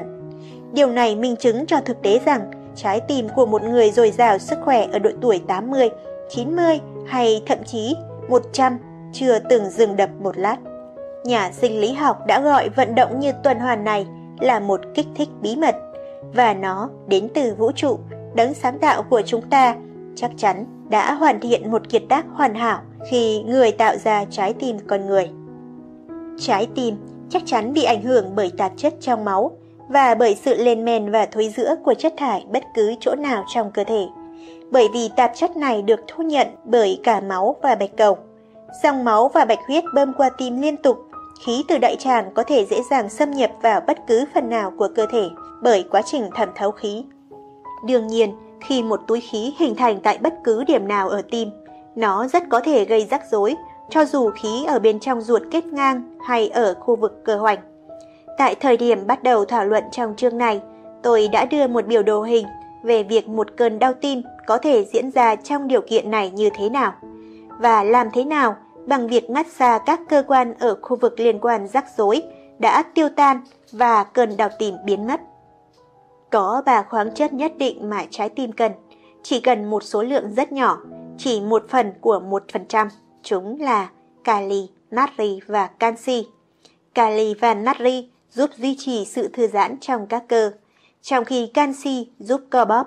Các khoáng chất này được cung cấp bởi thực phẩm chúng ta ăn vào. Khi thực phẩm ở dạng thô, các khoáng chất ở trong hình thức khoáng chất hữu cơ sẵn sàng được cơ thể hấp thụ cho các mục đích xây dựng. Khi các khoáng chất được hấp thụ từ thực phẩm nấu chín hay chiên, chúng là khoáng chất vô cơ và phần lớn năng lượng và giá trị của chúng bị mất đi. May mắn thay, cơ thể được trang bị một mức độ chịu đựng vô cùng lớn và có thể tận dụng các khoáng chất vô cơ này. Nhưng cơ thể phải huy động rất nhiều năng lượng dư thừa để chuyển hóa. Các thực phẩm nấu chín và chiên rán tạo ra nhiều sự lên men và thối rữa hơn các thực phẩm hữu cơ. Máu là mạch sống của cơ thể, trong khi trái tim là motor giữ mạch sống này lưu thông. Chức năng và hoạt động bình thường của trái tim là vô cùng thiết yếu cho sự tồn tại của chúng ta. Một khi chúng ta nhận thức rõ về các vấn đề này, chúng ta sẽ làm mọi thứ có thể để giữ cơ thể ở trạng thái tốt nhất, cả trong lẫn ngoài. Bảo vệ bên trong cơ thể quan trọng hơn rất nhiều, bởi vì chúng ta không thể biết liệu có gì trục trặc đến tận khi tai họa, bệnh tật hay đau yếu đột nhiên cảnh báo chúng ta. Để đạt được trạng thái sức khỏe tốt nhất, bạn nên tập trung vào đại tràng. Kinh nghiệm đã dạy tôi không có nơi nào quan trọng hơn khu vực này. Không có cơ quan nào trong cơ thể có thể bị can thiệp hay cắt bỏ mà không gây tổn hại hay nguy hiểm bất ngờ trong tương lai. Nếu có thể, sáng suốt hơn là không bao giờ can thiệp vào bất cứ cơ quan, tuyến hay phần nhất định nào của cơ thể. Hãy luôn nhớ rằng tạo hóa của chúng ta đã thiết kế một cơ thể hoàn hảo lúc ban đầu. Người cũng cung cấp cho chúng ta phương tiện và công cụ, nhờ đó chúng ta có thể chữa trị bất cứ sai lầm nào mà chúng ta đã tự vướng phải. Cơ hoành. Chúng ta không thường nghe từ cơ hoành liên quan đến cơ thể. Thực tế, cơ hoành là phần ngăn khoang ngực và khoang bụng. Nó gắn với đốt sống ngang thắt lưng và với xương sườn số 6 và số 7 và sụn của chúng. Khi một người hít thở, cơ hoành co, trải ra và tăng không khí của ngực. Cơ hoành là một cấu trúc cơ rất quan trọng liên quan đến việc hít thở, đại tiện, hoạt động của cơ thể khi sinh nở và các quá trình khác. Khi một người nấp, cơ hoành co thắt. Các cơ ở mặt sau cơ hoành trải dài từ xương cùng, nằm cuối cột sống tới sọ, vì vậy chúng có thể ảnh hưởng tới cột sống. Các cơ của cơ hoành ở ngực giúp nâng và hạ xương sườn khi hít thở. Có một bài tập thể dục rất hiệu quả mà tôi tập trong mọi lần đi bộ. Hãy thổi qua răng âm so so so so liên tục lặp đi lặp lại. Khi bạn đặt tay vào cơ hoành và thổi âm này, bạn sẽ cảm nhận cơ hoành rung bên trong. Điều này có nghĩa là bạn đang ép không khí và carbon dioxide cũ ra khỏi phần dưới của phổi và một cách tự động giống như nhờ một máy hút bụi. Bạn vô thức hít vào phần dưới của phổi không khí tươi. Khi đi bộ, tôi luôn thực hành bài tập này và tôi luôn cảm thấy tươi trẻ và tràn đầy sức sống. Một chút thực hành sẽ minh chứng tầm quan trọng của bài tập này. Cố bác sĩ Thomas Gates đã dạy tôi điều này 40 năm trước đây. Các hoạt động mà cơ hoành có liên quan là rất nhiều để liệt kê ở đây, đủ để nói rằng nó thực sự là một trong những phần quan trọng nhất của cơ thể và nó phụ thuộc rất nhiều vào tình trạng của đại tràng. Nếu chúng ta chỉ xét về vấn đề đại tiện, chúng ta có thể hiểu lý do cần thiết giữ ruột sạch để ngăn ngừa những rắc rối ở cơ hoành thì phải dặn lúc đại tiện khó khăn. Bất cứ rắc rối nào ảnh hưởng tới cơ hoành cũng có thể ảnh hưởng tới việc hít thở và hoạt động của tim. Nó cũng có thể can thiệp vào quá trình tiêu hóa và hấp thụ thức ăn và gây áp lực lên đám rối xương, rồi có thể ảnh hưởng đến cảm xúc. Việc tiến hành một đợt rửa ruột ít nhất một lần hàng năm luôn là khôn ngoan, ích lợi và phòng xa. Nó giúp ngăn ngừa tình trạng lão hóa sớm có thể diễn ra ở bất kỳ độ tuổi nào. Hết chương.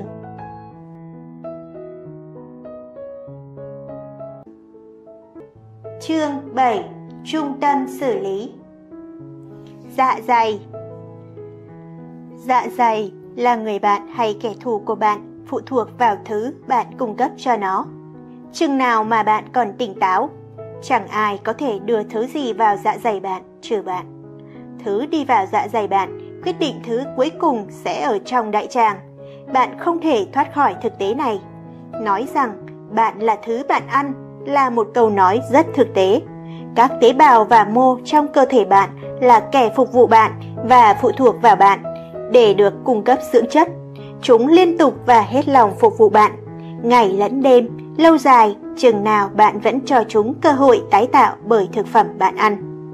Để hiểu hoạt động của dạ dày, chúng ta nên nghiên cứu cách thức thực phẩm chúng ta đưa vào miệng đến dạ dày. Như bạn đã lưu ý trong phần thanh quản là chiếc van ngăn khí quản. Khi chúng ta đưa thức ăn vào miệng chuyển đến dạ dày, phủ lên hai dây thanh quản là một màng gọi là thanh môn. Trên thanh môn có một màng gọi là nắp thanh quản. Chức năng của nó để đảm bảo khí quản đóng khi thức ăn hay bất cứ vật gì được đẩy đến thực quản để thâm nhập vào dạ dày. Theo cách này, cơ thể đã tiến hành phòng xa để ngăn chúng ta nghẹt thở đến chết mỗi lần chúng ta nuốt. Việc đóng mở thanh môn diễn ra đồng thời, chưa đến một giây giữa việc đóng thanh môn và nhận thức ăn từ thực quản tới dạ dày. Tốc độ di chuyển thức ăn qua thực quản hoàn toàn phụ thuộc vào hoạt động của thanh môn. Khi thức ăn được tiêu hóa ở dạng mềm và lỏng, mất khoảng 1/10 giây để nuốt thức ăn vào dạ dày. Khi thức ăn rắn và hơi rắn, mất khoảng vài giây để nhu động thực quản đưa thức ăn vào dạ dày. Tại cuống của dạ dày có một cơ thắt hay cơ có hình chiếc nhẫn có thể đóng hay mở dạ dày. Đây gọi là cơ thắt tâm vị và nó được kiểm soát bởi cả dây thần kinh phế vị thực hiện các hoạt động tiêu hóa và hạch gọi là hạch bán nguyệt, là một nhóm dây thần kinh bắt nguồn từ đám rối xương. Chúng bị ảnh hưởng chặt chẽ bởi tuyến thượng thận. Các gốc dây thần kinh ở đám rối xương sẽ dệt nên một bức tranh trong tâm trí bạn. Đám rối xương là cơ quan đầu tiên trong cơ thể thắt lại bất cứ khi nào có sự rối loạn nhỏ nhất về tâm trí hay cảm xúc trong cơ thể. Do vậy, sự rối loạn như vậy chắc chắn ảnh hưởng quá trình bắt đầu tiêu hóa. Thường chỉ mất nửa thời gian để thức ăn xuống tới dạ dày so với khoảng thời gian thức ăn đến cơ thắt tâm vị từ miệng. Tác động tức thời của cảm xúc tiêu cực trên đám rối xương có thể được truyền tới cơ thắt tâm vị, gây nên một trong những rối loạn về tiêu hóa. Mối quan hệ giữa đám rối xương, tuyến thượng thận và cơ thắt tâm vị cũng ảnh hưởng đến thời gian tiêu hóa thức ăn. Vài người có thể nuốt thức ăn dễ dàng, nhưng hành động này khiến các tuyến nội tiết, cơ thắt và các hoạt động khác lỗi nhịp sinh học, cuối cùng gây sa dạ dày, chứng khó tiêu và thậm chí là các khối u ở các cơ quan tiêu hóa. Một người ăn chậm nhai kỹ thức ăn trong miệng hỗ trợ đáng kể quá trình tiêu hóa với điều kiện thức ăn được kết hợp tương thích. Cách thức nhai và nghiền thức ăn có ảnh hưởng đáng kể tới quá trình tiêu hóa và tới việc thải chất xơ và các vật liệu không thể tiêu khác từ ruột non xuống túi manh tràng của ruột kết lên. càng nhai kỹ, các tuyến tiêu hóa và gan càng làm việc dễ dàng hơn. Khi thức ăn đi vào dạ dày, nó được tách biệt hoàn toàn khỏi bất cứ hoạt động hay chuyển động qua bất cứ phần nào của hệ thống tiêu hóa, ngoại trừ vài giây khi van môn vị mở để đều đặn cho một lượng nhỏ thức ăn đã hóa lỏng đi qua. Điều này cho phép dịch dạ dày thực hiện phân tách các khoáng, hóa chất trong thức ăn. Có một trật tự nhất định trong hoạt động của dạ dày, đặc biệt trong việc phân chia và lấy chất lỏng từ thức ăn ở dạng rắn hơn. Đáy dạ dày không phải như mọi người tưởng. Để làm giảm khí bật ra khi bị ợ hơi, nó được đặt ở vị trí này trong dạ dày để đóng vai trò là một điểm lưu giữ phần lớn thức ăn trong khi hoạt động của môn vị thấm ướt và chuyển thức ăn đến tá tràng. Sự di chuyển của thức ăn bắt đầu trong vòng vài phút sau khi nó thâm nhập dạ dày. Dạ dày bằng phẳng và xẹp xuống khi thức ăn được đưa vào. Mỗi miếng thức ăn vào đều được xử lý bởi dịch dạ dày giữa cơ thắt tâm vị và môn vị. Các thức ăn carbon hydrate vào dạ dày ngay sau khi tiêu hóa và chỉ mất nửa thời gian so với protein để dịch vị dạ dày xử lý. Chất béo tùy khi ăn riêng ở trong dạ dày lâu, nhưng khi kết hợp với các thức ăn khác, thời gian di chuyển qua môn vị bị giảm đáng kể. Chất béo được tiêu hóa bởi nhiệt của cơ thể, và mức nhiệt này được kiểm soát bởi các dây thần kinh liên quan tới quá trình tiêu hóa của dạ dày. Khi thức ăn carbon hydrate được ăn trước khi tiêu hóa thức ăn protein, carbon hydrate đi trước sẽ chuyển qua môn vị và thâm nhập tá tràng ngay lập tức, trong khi protein bị giữ lại để dịch vị dạ dày xử lý. Nếu, mặt khác, protein được ăn trước carbon hydrate, thời gian di chuyển carbon hydrate khỏi dạ dày sẽ bị làm chậm lại. Khi thức ăn carbon hydrate và protein dạng cô đặc được ăn cùng với nhau, bã của sự kết hợp này đầu tiên được xử lý bởi các enzyme protein ở phần trên của dạ dày, và vì thế thức ăn carbon hydrate bị làm hư hỏng. Khi với khoảng thời gian cho phép, bã thức ăn qua phần giữa dạ dày thì axit chlorhydric làm cho nó chua hơn. Kết quả của sự kéo dài thời gian tiêu hóa này khiến enzyme xử lý thức ăn carbon hydrate ở trong dạ dày lâu hơn cần thiết. Điều này rốt cục có thể tạo ra sự lên men trong quá trình hấp thụ và tiêu hóa thức ăn. Tình trạng này có thể liên quan chặt đến các vấn đề tiêu hóa của một người. Trong nền văn minh hiện tại của chúng ta, con người bị kiểm soát bởi những ham muốn đồ ăn.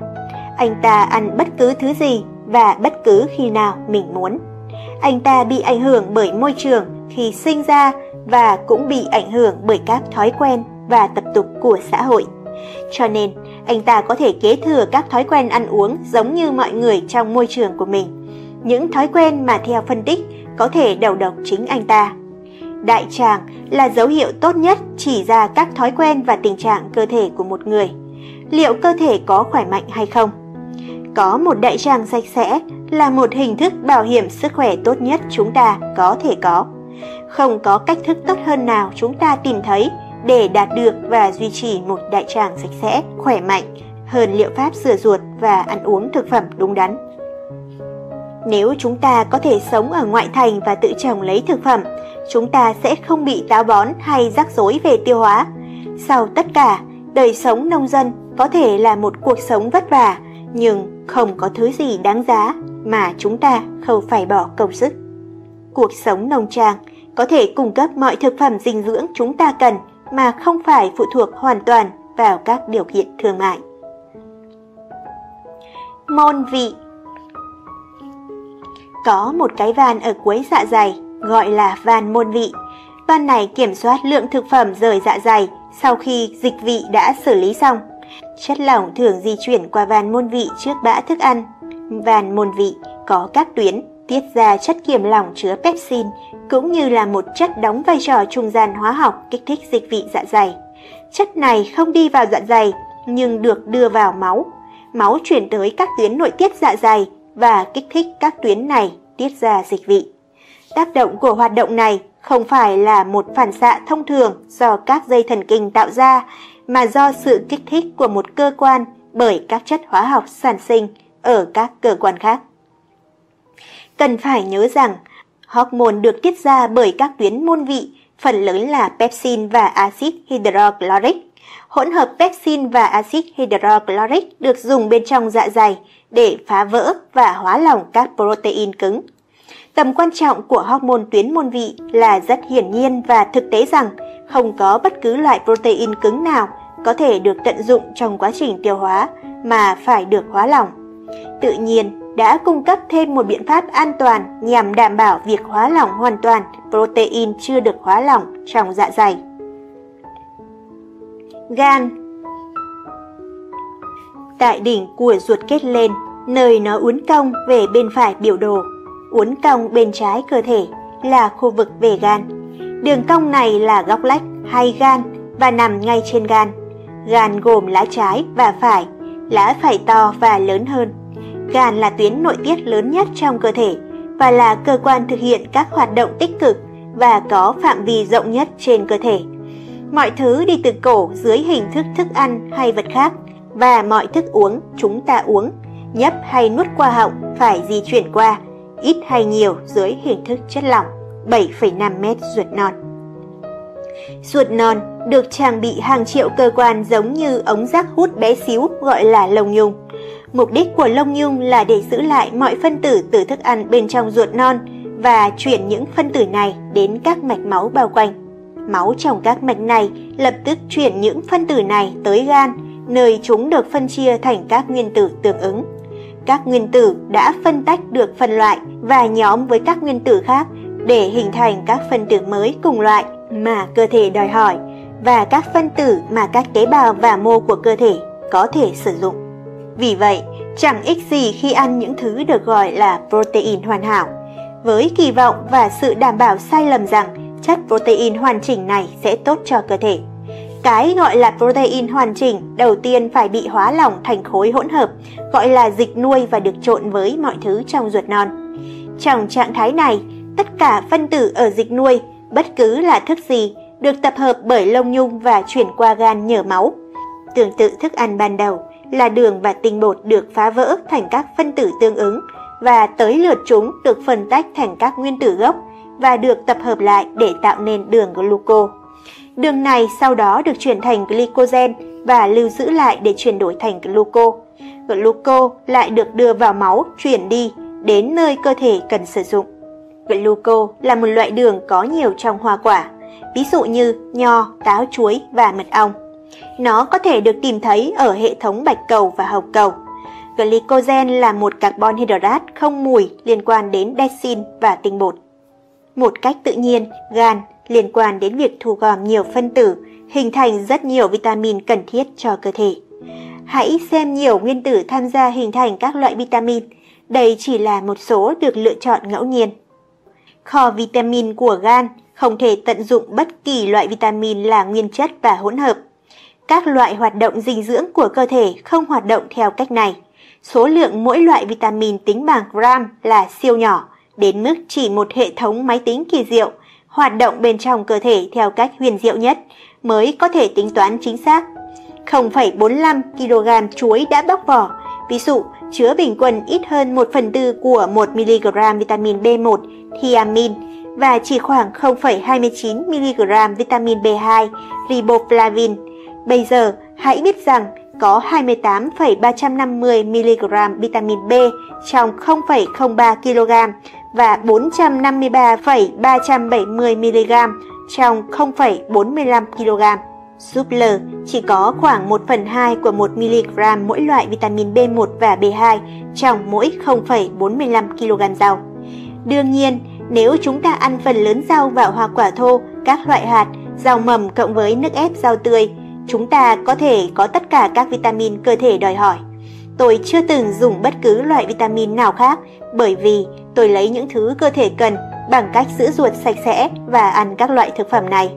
Tôi chưa từng thấy bản thân thiếu vitamin. Tại sao vậy? Các nguyên tố mà gan của tôi cần để sản xuất bất cứ loại vitamin nào cơ thể đòi hỏi được thu nhận từ thực phẩm thô tôi ăn cộng với nước ép tôi uống.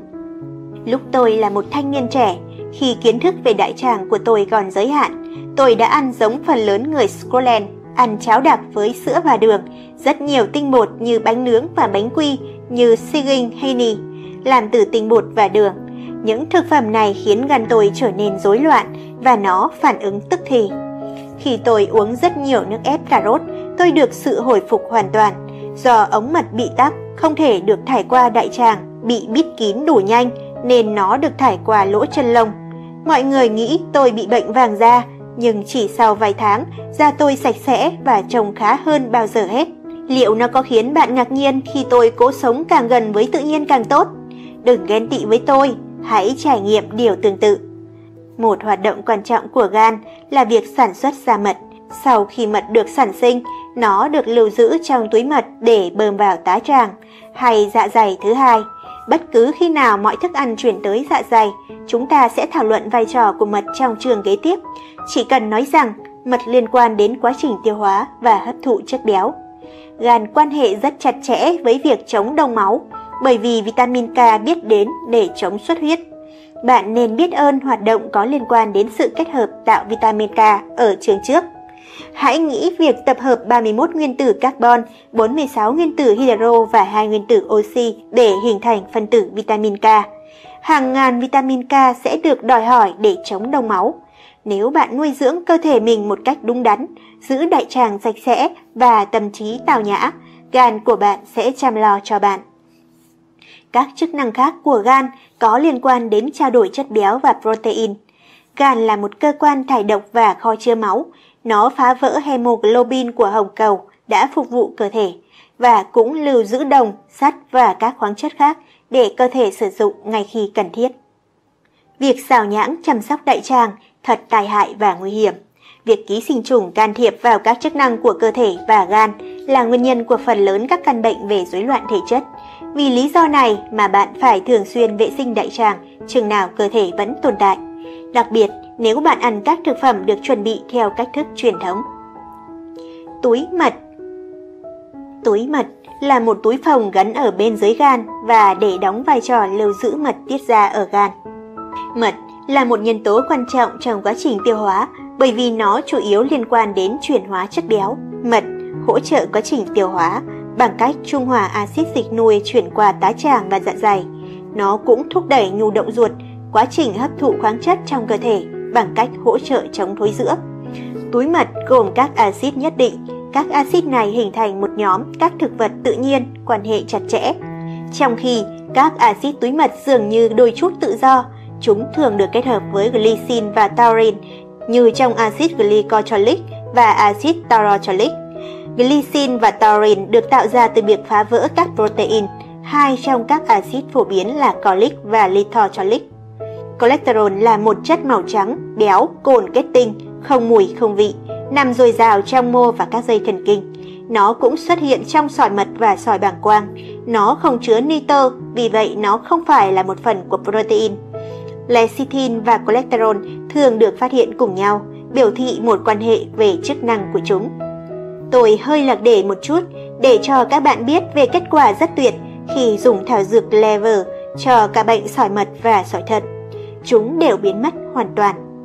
Một viên sỏi mật, đường kính khoảng 10mm, khoảng 1/8 của 2,54cm, được đặt lên một ống thử chứa một thìa thảo dược Clever lấy từ một cốc nước nóng, rồi đun nhẹ bằng nước tinh khiết. Trong vòng 48 giờ, không còn thấy phần nào của viên sỏi nữa.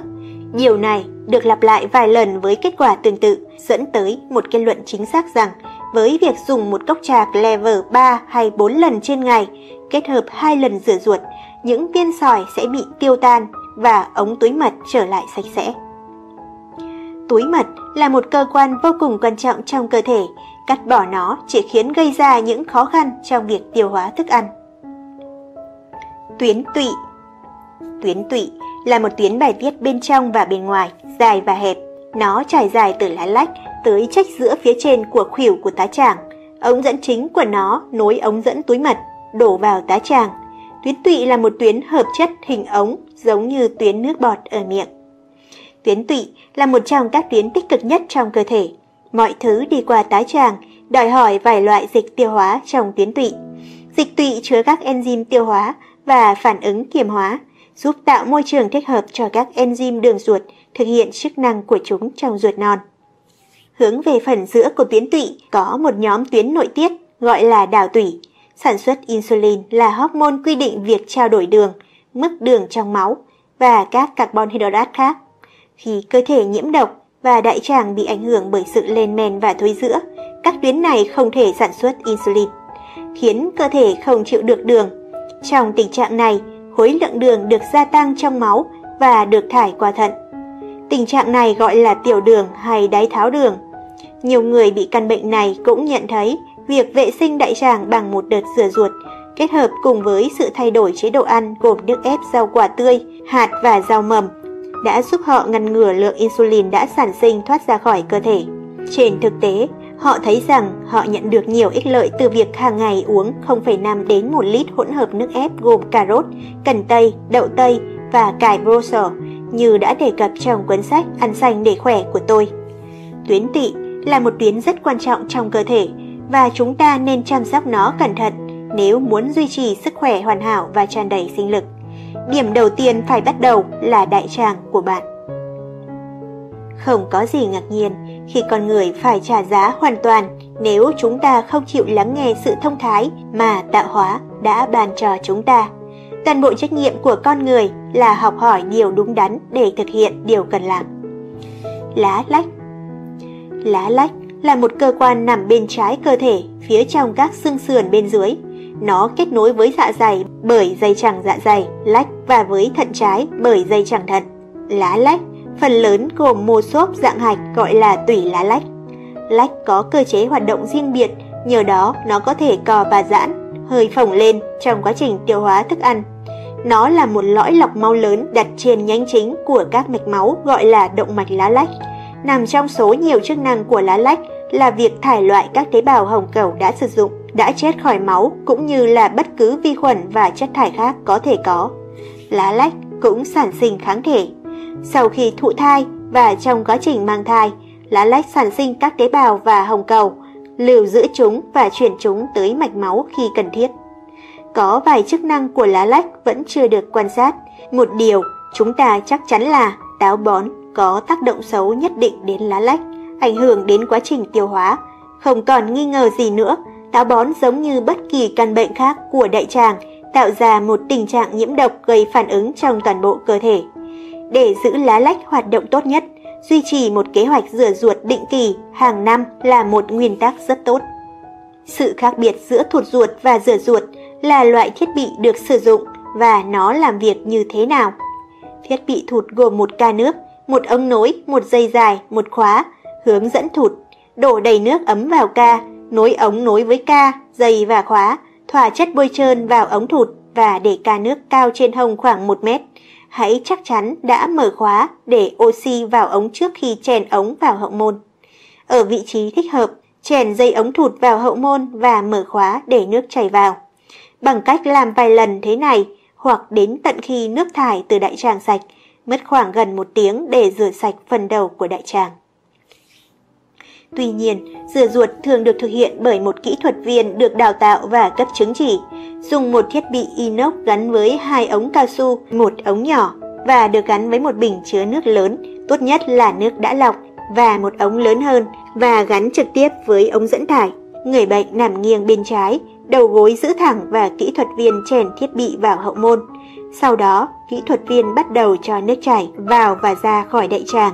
Bằng cách kiểm soát lượng nước nhỏ, anh ta có thể dần gia tăng lượng nước đến khi đại tràng được rửa sạch. Người bệnh ban đầu nằm nghiêng trái và nằm ngửa lưng và được massage vùng bụng để hỗ trợ giúp thải phân.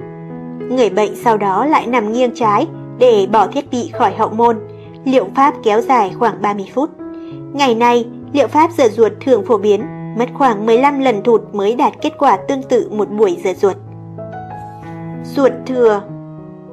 Tiến về bên phải của manh tràng, chúng ta gặp ruột thừa. Chiều dài của ruột thừa có thể vào khoảng 2,54 và 15cm hay trong một số trường hợp hiếm hoi, thậm chí dài 20cm. Độ dài phổ biến là khoảng 7,6cm.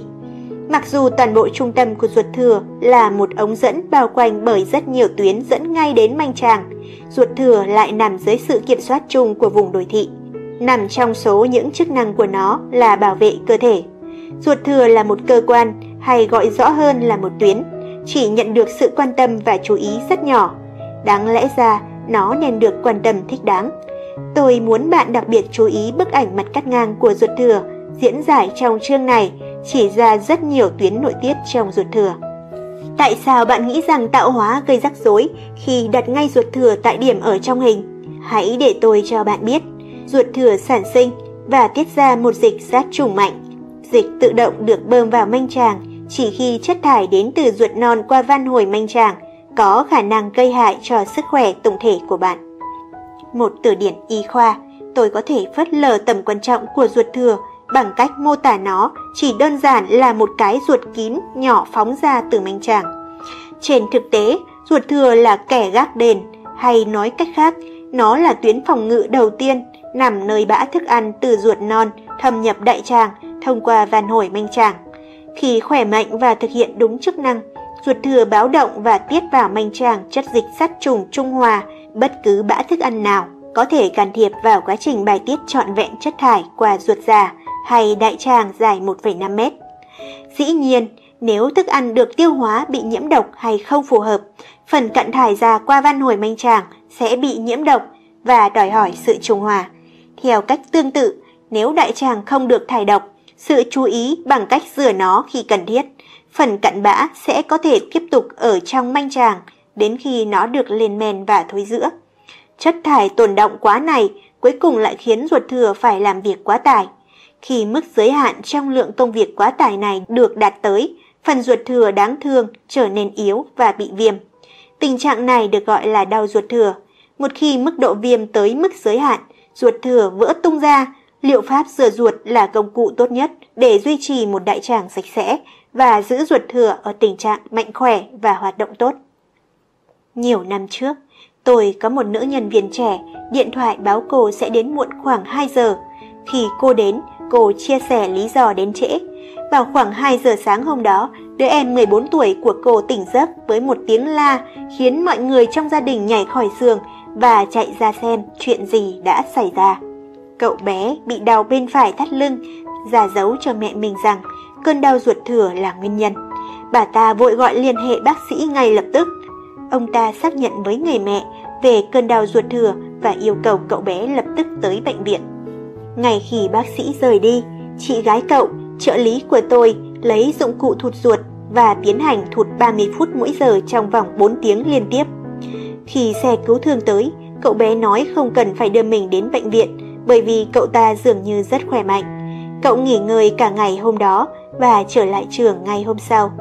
Đáng tiếc thay, dịch sát trùng của ruột thừa không phá hủy cả sán hay trứng sán, cho nên trong các điều kiện thuận lợi cho phát triển bầy sán, chúng có thể làm tổ và sinh sôi trong đáy manh tràng, tạo nên hình dạng chữ V có thể nhìn thấy trên hình chụp X-quang.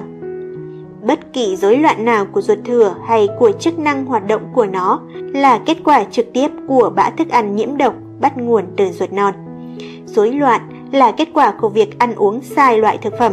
Ăn uống sai lầm đã trở thành một thói quen. Sai lầm từ khi bạn để tủ lạnh đến bàn ăn hay ra quán. Chúng ta không thể lập tức thoát khỏi thảm kịch này chừng nào chúng ta còn ăn để đáp ứng tâm trí và khẩu vị thay vì xem xét cơ thể của tôi cần gì. Tôi rất hài lòng vì các cuốn sách Sống lành để trẻ, Ăn xanh để khỏe và Hướng dẫn chế độ ăn của tôi liên tục được tái bản kể từ khi xuất bản và đến tận ngày nay còn được phát hành nhiều hơn nữa. Hàng ngàn lá thư tôi đã nhận và tôi vẫn tiếp tục nhận từ trên toàn thế giới, xác nhận thực tế rằng chương trình Walker tóm lược trong những cuốn sách này đem lại giá trị và hiệu quả cho những người theo nó. Đây không phải là sự quảng cáo cho các cuốn sách của tôi. Tôi đề cập điều này bởi vì quá nhiều người hỏi tôi có thể làm gì để thoát khỏi các căn bệnh này, và sau khi được tư vấn mua và nghiên cứu sách của tôi, đưa vào thực hành các nguyên tắc tự nhiên tóm lược trong đó, rốt cục họ viết và thậm chí gọi điện để kể cho tôi những kết quả kỳ diệu họ nhận được. Tóm lại tất cả là ăn càng nhiều thực phẩm dạng thô càng tốt, uống nước ép rau và hoa quả tươi, uống ít nhất 1 lít nước tinh khiết mỗi ngày và đừng bao giờ quên chăm sóc đại tràng. Đừng bao giờ chần chừ để tiến hành rửa ruột 2 lần một năm nếu cần thiết. Ruột thừa của bạn sẽ biết ơn điều này. Mọi phần của cơ thể bạn cũng sẽ biết ơn điều này. và bạn có thể ngăn thời kỳ lão hóa sớm cũng như thưởng thức một tuổi già dễ chịu, an bình và khỏe mạnh. Đừng nhìn lại quá khứ, hãy giữ tầm nhìn của bạn vào hiện tại và tương lai. Quá khứ là dĩ vãng, tương lai còn ở phía trước bạn. Hãy biết rằng bạn sẽ khiến nó trở nên đáng giá. Một lời cuối, đừng cắt bỏ một phần hay cả ruột thừa. Nó sẽ rất là giống với việc giết con ngỗng đẻ trứng vàng. Nếu ruột thừa của bạn đã bị cắt bỏ, hãy làm điều tốt nhất bằng cách trông chừng chế độ ăn và đại tràng của bạn, thậm chí kỹ lưỡng hơn nữa. Tuyến thượng thận của bạn. Tuyến thượng thận, đôi khi được gọi là tuyến trên thận, bắt nguồn từ nghĩa cổ xưa dây cương đối với thận. Trong quyển sách Inside, chương 11, đoạn 5, chúng ta đọc lòng trung thành sẽ là vòng đai dây cương của anh ta và các trích dẫn tương tự khác. Tuyến thượng thận giống như một cái mũ trên đỉnh của mỗi quả thận. Mỗi tuyến gồm hai khu vực riêng biệt. Phần trung tâm gọi là lõi và phần ngoài gọi là vỏ. Phần lõi xuất phát từ các dây thần kinh của hệ thần kinh giao cảm, nhờ đó kết nối trực tiếp với phần còn lại của cơ thể. Phần lõi cũng tiết ra hormone epinephrine, ngoại trừ tuyến giáp, tuyến thượng thận được cung cấp nhiều máu hơn bất kỳ cơ quan nào có kích thước tương tự trong cơ thể. Phần vỏ cung cấp các hormone quan trọng cho đời sống. Nếu xuất hiện sự thiếu hụt các hormone này, một sự rối loạn chất lỏng và cân bằng điện phân trong cơ thể sẽ theo sau.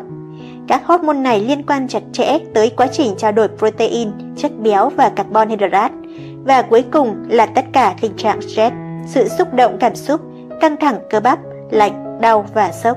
Các hormone thượng thận khiến một người vượt qua những stress này. Sự thiếu hụt của các hormone này cũng sẽ giảm khả năng của cơ thể chống lại bệnh lây nhiễm. Cortisol là một loại thuốc được sản sinh với mục đích gia tăng gấp đôi tác dụng của hormone tuyến thượng thận và trong nhiều trường hợp đã chứng minh tính hiệu quả. Tuy nhiên, tác dụng phụ ở rất nhiều trường hợp đã gây hại cho người sử dụng.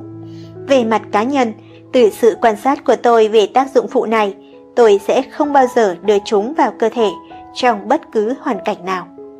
Phần vỏ được kiểm soát bởi tuyến yên và ngoài ra, hai tuyến này có một mối quan hệ tương hỗ qua lại. Đương nhiên, điều tác động tới một tuyến cũng sẽ có tác động tương tự với tuyến kia. Do quan hệ chặt chẽ, một sự rối loạn cơ bản của thận tự động làm xáo trộn tuyến thượng thận. Nhưng hậu quả của sự lên men và thối rữa trong đại tràng có tác động xấu liên tục đến cả tuyến thượng thận và tuyến yên. Một tình trạng đại tràng yếu dần sẽ gây hại cho phần còn lại của cơ thể và các tuyến nội tiết quan trọng nói riêng. Như đã khẳng định ở trên, phần lõi sản sinh hormone epinephrine. Hormone này cũng được sản xuất để bơm vào máu, khiến tim đập nhanh và mạch máu thít lại. Vì vậy, tăng áp suất máu, tác dụng phụ khác với gan, tăng lượng đường nhờ đó tăng lượng đường trong máu. Hormone adrenaline cũng được tiết ra bởi tuyến thượng thận và chỉ khác hormone epinephrine một chút. Vì vậy, nghiên cứu công thức của nó thật thú vị. Epinephrine gồm C10H13NO3 plus 1/2H2O, trong khi công thức của adrenaline là C9H13NO3. Lưu ý rằng hormone epinephrine chỉ hơn adrenaline 1 phân tử carbon. Cả hai đều có tác dụng ít nhiều đến cơ thể. Khi chúng được tiêm vào cột sống, áp suất máu tăng hơn 100% sau khi mũi tiêm được rút ra. Trong các cuộc kiểm tra thí nghiệm, hoạt động của tuyến thượng thận chiết xuất hormone trên cơ luôn phản ánh tác dụng kích thích các dây thần kinh của hệ giao cảm nối với cơ. Đương nhiên, việc tiết ra hormone adrenaline ở tuyến thượng thận có một tác động trực tiếp đến hệ thống dây thần kinh của cơ thể. Stress thái quá trong công việc hay trong các giai đoạn của đời sống của chúng ta gây nên sự sản sinh dư thừa hormone adrenaline trong cơ thể, gia tăng căng thẳng thần kinh. Việc tiêm hormone adrenaline cho bệnh nhân mắc căn bệnh Addison không tạo ra các tác động lâu dài bởi vì tác dụng mũi tiêm sẽ sớm biến mất. Điều này có thể hiểu được khi chúng ta xem xét vô số phản ứng tạo nên từ căn bệnh này: gầy hốc hác, thiếu máu liên tục, áp suất máu thấp, rối loạn hệ tiêu hóa và suy nhược nặng. Mặc dù đây là một căn bệnh mãn tính và chí tử, chúng ta biết các bệnh nhân coi như mọi liệu pháp không có tác dụng, quyết định thử chương trình rửa ruột triệt để trong nhiều tuần, dùng nhiều nước ép rau và hoa quả tươi, nước rau ép tươi, hoa quả, hạt và rau mầm đã nhận thấy hiệu quả rất rõ ràng. Chắc chắn, cơ thể tự sản sinh hormone adrenaline để duy trì máu sạch và tích cực. Điều này đương nhiên phụ thuộc nỗ lực giữ cơ thể sạch sẽ và được cung cấp dưỡng chất đầy đủ. Hoạt động của cơ phụ thuộc vào hormone adrenaline. Thiếu chúng, suy nhược cơ thể theo sau. Sự sản sinh hormone adrenaline cũng thiết yếu bởi vì như là kết quả của quá trình trao đổi chất, chúng có tác động chống nhiễm độc với các chất độc trong cơ thể. Tuyến thượng thận có một tác động rất rõ ràng và mạnh mẽ đến các cơ quan sinh sản, cho phép tâm trí bị ám ảnh bởi tình dục, trực tiếp có một tác động xấu đến tuyến thượng thận, gây nên thứ chúng ta gọi là sự lệch lạc tình dục. Duy trì cả tâm trí và đại tràng sạch sẽ là hợp lý và đúng đắn. Hết chương 7.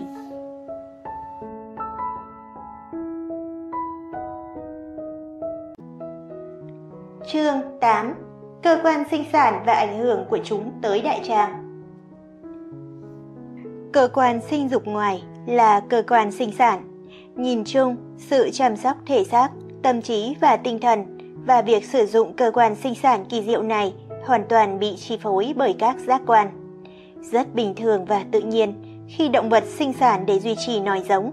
Tuy nhiên, việc sử dụng và lạm dụng quá cơ quan này trực tiếp chịu trách nhiệm cho nhiều căn bệnh của loài người. Sự ham muốn dưới mọi hình thức là một trong những kẻ thù quỷ quyệt nhất của con người. Cơn đói là sự đòi hỏi thức ăn của cơ thể, nhưng một sự thèm ăn quá trở thành tật xấu thường gây nên các căn bệnh khi con người nuông chiều thói háu ăn. Trong khi thảo luận sự háu ăn, rất quan trọng để xem xét tác động của thức ăn đến cơ thể. Sử dụng quá các gia vị nóng khiến hệ tiêu hóa bị kích thích quá. Sự kích thích này ảnh hưởng đến thận và các cơ quan sinh dục quanh đó. Sự kích thích cơ quan sinh dục do dùng ớt cay và gia vị tương tự là hiển nhiên, giống như sự tiêu thụ quá nhiều thịt như là thịt động vật. Nhiều năm trước, một giảng viên về sức khỏe có tiếng tự hào về thể lực và sự cường tráng của mình, đã ăn nhiều thịt trong cả đời, quyết định rằng có lẽ chương trình Walker có thể có vài sự khen ngợi. Ông ta thử chương trình khoảng 2 năm, sau đó trở lại các thói quen ăn trước đây. Tuyên bố rằng trong khi chương trình đã cải thiện hiệu quả sức khỏe của ông ta, thì nó có khuynh hướng giảm ham muốn tình dục. Bất cứ thứ gì chúng ta đưa vào cơ thể kích thích ham muốn và hoạt động tình dục có thể tự động có tác động tiêu cực và hủy hoại đến các tế bào và mô của não bộ. Cơ quan của nam giới, tinh hoàn là tuyến sinh dục hay sinh sản giống như buồng trứng ở phụ nữ. Nó sản sinh tinh trùng hay tinh dịch có chức năng thụ tinh trứng. Nó tương đối nhỏ so với trứng. Là một sinh vật sống, tinh trùng ít nhiều có thể di chuyển chủ động và tự phát, nhờ đó nó tiếp cận và thâm nhập trứng. Tinh trùng được phóng ra trong một dịch sền sệt gọi là tinh dịch.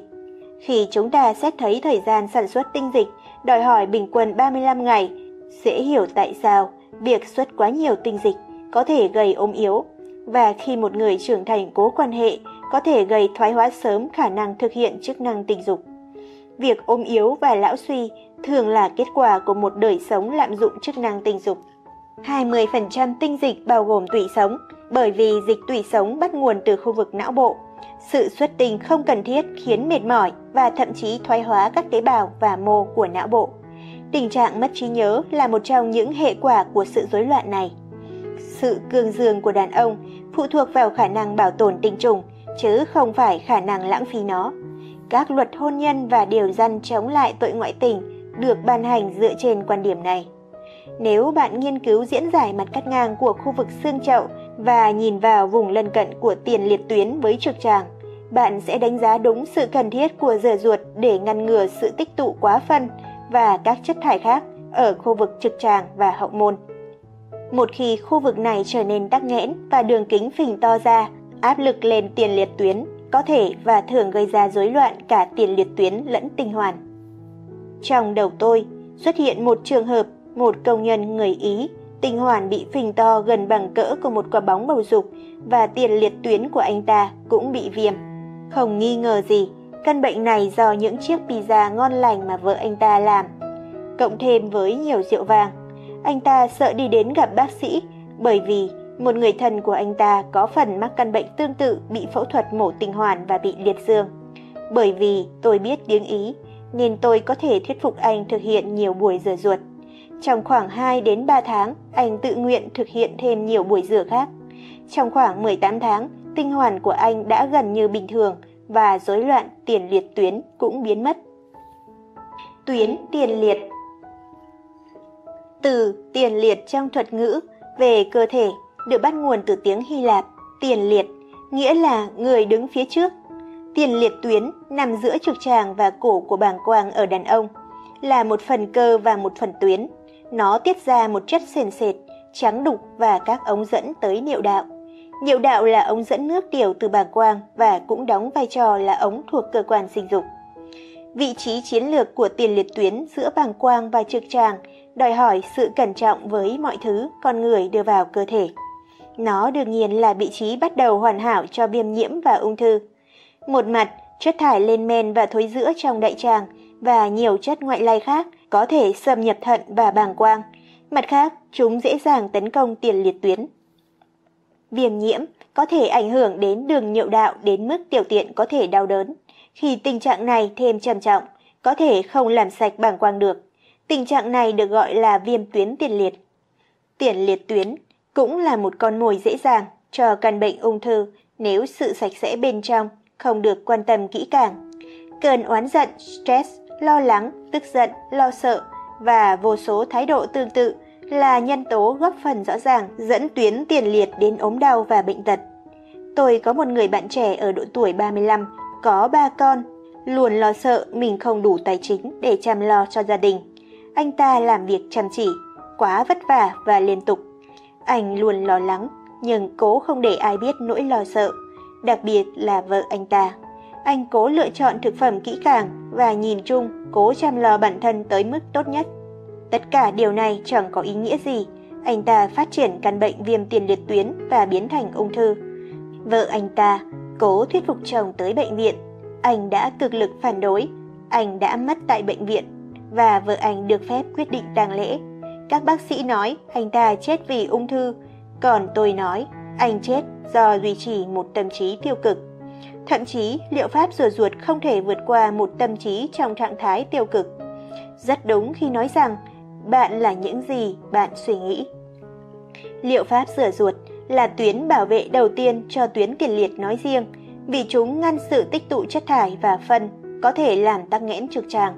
Đây là một vấn đề cực kỳ quan trọng để nhấn mạnh. Bạn không thể tưởng tượng hàng loạt căn bệnh, rắc rối và đau đớn có thể là kết quả của việc không giữ đại tràng sạch sẽ và đại tiện đều đặn. Sự khẳng định này không phải là sự cuồng tín, nó thực sự rất tốt. Khi vấn đề này bị bỏ lờ và điểm tới hạn đạt tới, quá muộn để mong ước rằng trước đó nó đã được chăm sóc tốt. Thất bại khi phòng bệnh có thể trở thành nguyên nhân chết người. Cơ quan của nữ giới, tử cung.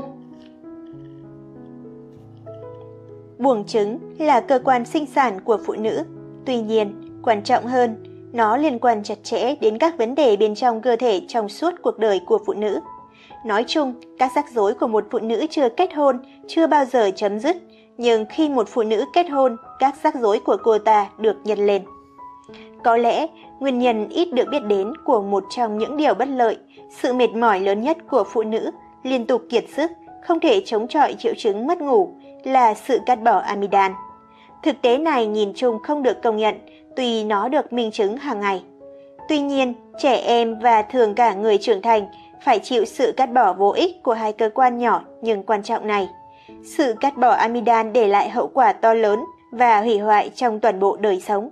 Hãy nhớ rằng đàn ông cũng chẳng hơn gì phụ nữ, cũng bị ảnh hưởng bởi sự cắt bỏ này. Như đã giải thích trong chương trước về chủ đề amidan, thực sự không cần thiết khi cắt bỏ chúng. Tình trạng viêm nhiễm hay bệnh tại amidan là một cảnh báo rằng có quá nhiều chất độc trong cơ thể để hệ thống có thể đương đầu mà không có các hậu quả nghiêm trọng.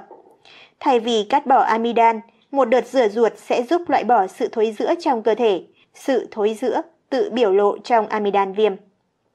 Một phụ nữ đã bị cắt bỏ amidan, có 6 đứa con cũng bị cắt bỏ amidan tương tự, đã gia tăng các rắc rối lên 6 lần.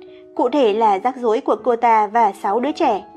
Bạn hãy chắc chắn nghiên cứu chương có nhan đề mô liên kết và vitamin C trong quyển sách này. Buồng trứng là một cơ quan rỗng, nó bao gồm một tường dày riêng và ít nhiều mang hình dáng quả lê. Bàng quang nằm phía trước buồng trứng, trực tràng và nếp uốn chữ trì của ruột kết xuống nằm sau đó. Bây giờ hãy xem xét hai bức ảnh của đại tràng, một bức diễn giải đại tràng khỏe mạnh và bức kia diễn giải đại tràng đầy sự thối rữa và chất thải lèn chặt. Hãy tưởng tượng trực tràng và nếp uốn chữ chi phồng lên bởi phần cứng nằm sau buồng trứng và bàng quang tràn đầy nước tiểu bởi vì bệnh nhân không có thời gian trút chúng ra. Buồng trứng bị ép giữa hai cơ quan căng phòng này. Liệu có ngạc nhiên rằng chúng ta thấy có quá nhiều trường hợp sa buồng trứng? Thực sự rất đáng ngạc nhiên nếu điều gì đó nghiêm trọng không xảy ra. Có lẽ ung thư. Khoang trong buồng trứng có hình tam giác và bằng phẳng ở phía trước và phía sau. Diễn giải trong chương này chỉ ra mặt cắt ngang của khu vực xương chậu phụ nữ. Nó mô tả sinh động buồng trứng dài ở giữa, với đại tràng sigma nằm bên phải phía trên và ruột non nằm phía dưới. Dưới buồng trứng và về bên phải, bạn sẽ thấy bên trong của trực tràng, ngay trên phần thấp hơn của trực tràng là âm đạo, cạnh nó là ống niệu đạo và ngay trên đó là bàng quang. Nhìn vào diễn giải này, mô tả kết tràng sigma và trực tràng xung phong do bã tích tụ cả đời. Ngoài ra, hãy tưởng tượng bản thân với bàng quang chứa đầy nước tiểu và bạn không thể chạy vào nhà vệ sinh ngay lập tức. Điều gì xảy ra với dạ con và buồng trứng? Nếu bạn mang thai, đứa trẻ được phát triển bên trong thế nào? Hoàn toàn không thể làm điều gì, trừ việc kiên nhẫn đợi thời gian sinh nở. Mang thai thật là một trách nhiệm lớn lao vì lợi ích của bạn và đứa trẻ chưa sinh. Bạn nên duy trì ruột càng sạch càng tốt. Bạn có thể thực hiện nó tốt nhất như thế nào? Chắc chắn không phải nhờ thuốc nhuận tràng. Duy nhất chỉ có rửa ruột là câu trả lời logic và thông minh. Một phụ nữ trong mỗi giai đoạn nên theo sát việc phòng bệnh. Một phụ nữ chưa lập gia đình cần giữ các cơ quan hoạt động càng gần mức hoàn hảo càng tốt để ngăn ngừa các hậu quả không thể tránh khỏi. Bi kịch lớn nhất của phụ nữ là nhìn già và phờ phạc khi 30, 40 và 50 tuổi. Trạng thái này có thể tránh khỏi nếu cô ta học rũ bỏ khỏi tâm trí và nhận thức mọi vết tích của sự giận dữ và nhìn mọi thứ theo hướng tích cực, tránh đố kỵ tức giận và thù hận và quẳng đi tất cả suy nghĩ và cảm xúc tiêu cực. Đừng đổ lỗi cho bất kỳ ai trên trái đất ngoại trừ Eva đã ăn trái cấm mà mang tất cả rắc rối cho phụ nữ. Hãy hạnh phúc, vui sướng và nhiệt huyết.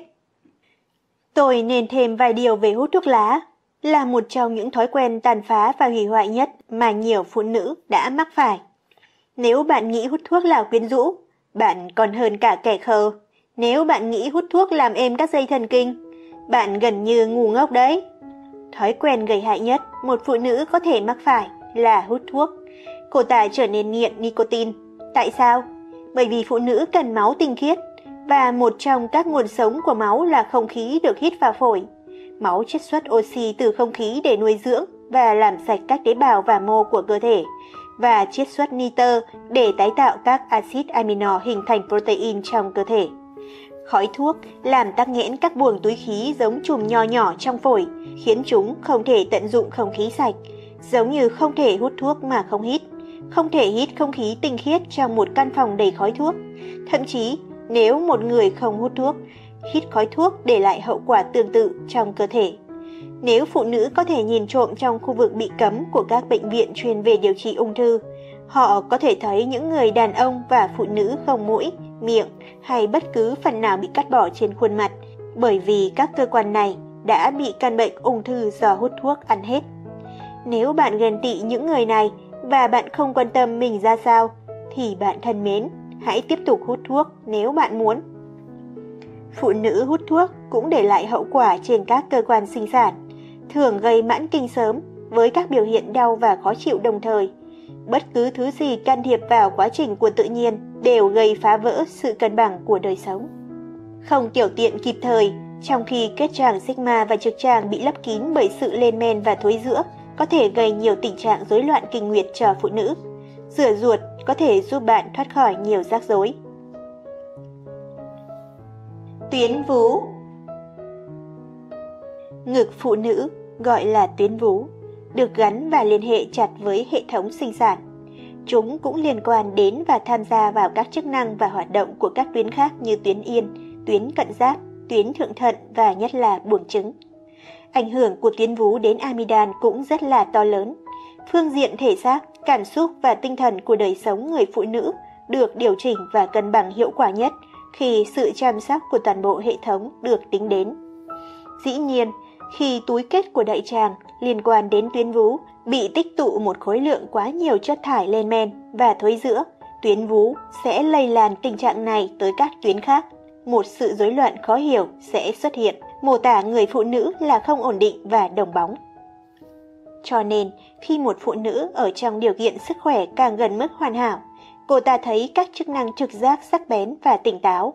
Mặt khác, khi đại tràng bị sao nhãng trong nhiều năm, các thiên hướng tốt hơn bị che mờ và tâm trí ngả về sự tự thương hại. Đặc biệt, đây là trường hợp khi amidan đã bị cắt bỏ. Tuyến yên, như chúng ta đã thấy ở một chương trước, nắm quyền kiểm soát đối với các dây thần kinh. Chúng ta thường chú ý trên các phim X-quang của đại tràng khi túi kết manh tràng, biểu thị kết nối với tuyến yên bị thay đổi. Túi kết liên quan đến tuyến vú chỉ ra một sự rối loạn. Điều này được phản ánh trong tình trạng bồn chồn ở phụ nữ và có thể biến mất sau một đợt rửa ruột. Trong mối quan hệ của tuyến vú với tuyến thượng thận và cận giáp, có thể xuất hiện rối loạn của trao đổi chất béo cũng như có thể xuất hiện khối u. Một sự rối loạn tệ hơn có thể xuất hiện từ hệ thống bạch huyết, có thể biểu hiện thành các cục u ở ngực. Các rối loạn thế này đã phản ứng nhanh chóng với việc vệ sinh đại tràng bằng một đợt rửa ruột. Tuyến vú điều hòa chặt chẽ chu kỳ kinh nguyệt. Các bất thường ở tuyến này đều thường liên quan đến tình trạng bị lèn chặt của đại tràng. Bức ảnh đi kèm được sao chụp từ một phim chụp X-quang đại tràng của một phụ nữ 36 tuổi, chỉ ra sự cân bằng và nhịp tim sinh học của cơ thể phụ nữ và chức năng của chúng có thể bị ảnh hưởng nghiêm trọng như thế nào. Trong các trường hợp đặc biệt này, chú ý hình chữ V ngược tại đáy của ruột kết lên chỉ ra sự có mặt của sán. Tại điểm cuối khác của đại tràng, lưu ý trực tràng bị lèn chặt bởi chất thải như thế nào. Điều này chỉ ra sự sao lãng của người bệnh với vấn đề đại tiện. Nó cũng chỉ ra tác hại mà trọng lượng khối chất thải này tác động đến buồng trứng và bàng quang. Tất cả các đặc điểm này khiến rối loạn chu kỳ kinh nguyệt. Thật là tệ nếu một người đàn ông bỏ qua việc giữ lại đại tràng của anh ta sạch sẽ, khiến trực tràng căng phồng, tạo ra rối loạn về tiền liệt tuyến. Phụ nữ cũng sẽ gặp những rắc rối, thậm chí đa dạng và trầm trọng hơn, nếu họ cũng không quan tâm gì đến đại tràng. Đừng nghĩ rằng rửa ruột là một loại thuốc bách bệnh. Nếu bạn không suy nghĩ cẩn thận về thứ bạn đưa vào cơ thể, bạn nên thức tỉnh và suy nghĩ kỹ càng. Tôi gợi ý bạn nghiên cứu cuốn sách Hướng dẫn về chế độ ăn và salad của tôi. Cuốn này gồm những ví dụ về bữa ăn của tôi, những thực đơn mà hàng nghìn người từ các độ tuổi phản ánh đã thay đổi cuộc đời của họ tốt hơn trước. Một phương diện cực kỳ quan trọng nữa cũng cần được xem xét, khía cạnh tâm lý và tinh thần của đời sống hàng ngày của chúng ta. Hãy trông chừng tâm lý bạn cẩn thận, nghiên cứu ý kiến của nó, học kiểm soát các suy nghĩ của bạn. Cho dù làm gì, đừng gắn chặt với bất cứ học thuyết nào. Cả một đời nghiên cứu đã chỉ cho tôi thấy tạo hóa đã tạo ra mỗi người chúng ta vì cho một mục đích. Việc khám phá mục đích này tùy thuộc vào chúng ta. Hết chương 8. Chương 9. Trung tâm lọc và thải, thận. Chúng ta có hai quả thận. Một quả bên phải nằm giữa bên phải ngang đốt xương sườn 12 hay xương sườn thấp nhất, và một quả bên trái nằm giữa bên trái ngang van môn vị dạ dày. Chúng đều nằm phía sau khu vực cơ hoành của cơ thể. Chúng chỉ dài khoảng 11cm, rộng khoảng 5cm và dài khoảng 3cm. Bạn có thể thấy hình dáng của chúng bằng cách trở về trường tuyến thượng thận, trong đó quả thận bên trái được diễn giải. Cấu trúc của thận là rất phức tạp, và đây không phải là nơi đi sâu vào chi tiết. Chúng là cơ quan bài tiết chất thải lỏng, và khối lượng công việc chúng thực hiện là thực sự kinh ngạc. Mọi tế bào trong cơ thể, không có ngoại lệ, dùng thức ăn để duy trì sự sống và phục vụ chúng ta. Mỗi tế bào có riêng quá trình hấp thu và trong quá trình này, nó thải ra chất thải. Chất thải này là sản phẩm cuối cùng của quá trình trao đổi chất. Trao đổi chất là quá trình liên quan đến việc xây dựng các tế bào và mô, cũng như là việc phá hủy chúng. Trao đổi chất liên quan đến các thay đổi hóa học trong mô và tế bào sống của mô. Nhờ đó, năng lượng được sản sinh cho các chức năng quan trọng của chúng. Vật liệu mới được hấp thụ để sửa chữa các tế bào cũ, cho nên có hai bước liên quan đến trao đổi chất. Bước xây dựng là việc xây dựng các chất dinh dưỡng thành chất nguyên sinh dạng sống phức tạp hơn. Hai là bước phá hủy, giải phóng năng lượng, tạo ra sự phân hủy và oxy hóa của các phân tử cấu thành chất nguyên sinh thành các chất đơn giản hơn. Trong khi các quá trình xây dựng và phá hủy này diễn ra đồng thời, một quá trình có thể chiếm ưu thế và làm lu mờ quá trình kia, gây nên trạng thái mất cân bằng. Dĩ nhiên, khi xem xét các quá trình trao đổi chất này, việc tước đi các mô của thức ăn hữu cơ sống khiến quá trình phá hủy chiếm ưu thế. Khi quá trình này đạt tới điểm tới hạn, chúng ta bắt đầu bị nhiễm độc máu. Bởi vì các tế bào và mô của cơ thể sử dụng thức ăn và oxy, chúng sản sinh chất thải trao đổi chất một cách tự nhiên, chẳng hạn như carbon dioxide. Carbon dioxide cùng với một lượng nhỏ nước được thải ra qua phổi. Nước, carbon dioxide và chất thải của vài tuyến nội tiết được thải qua hệ thống bài tiết.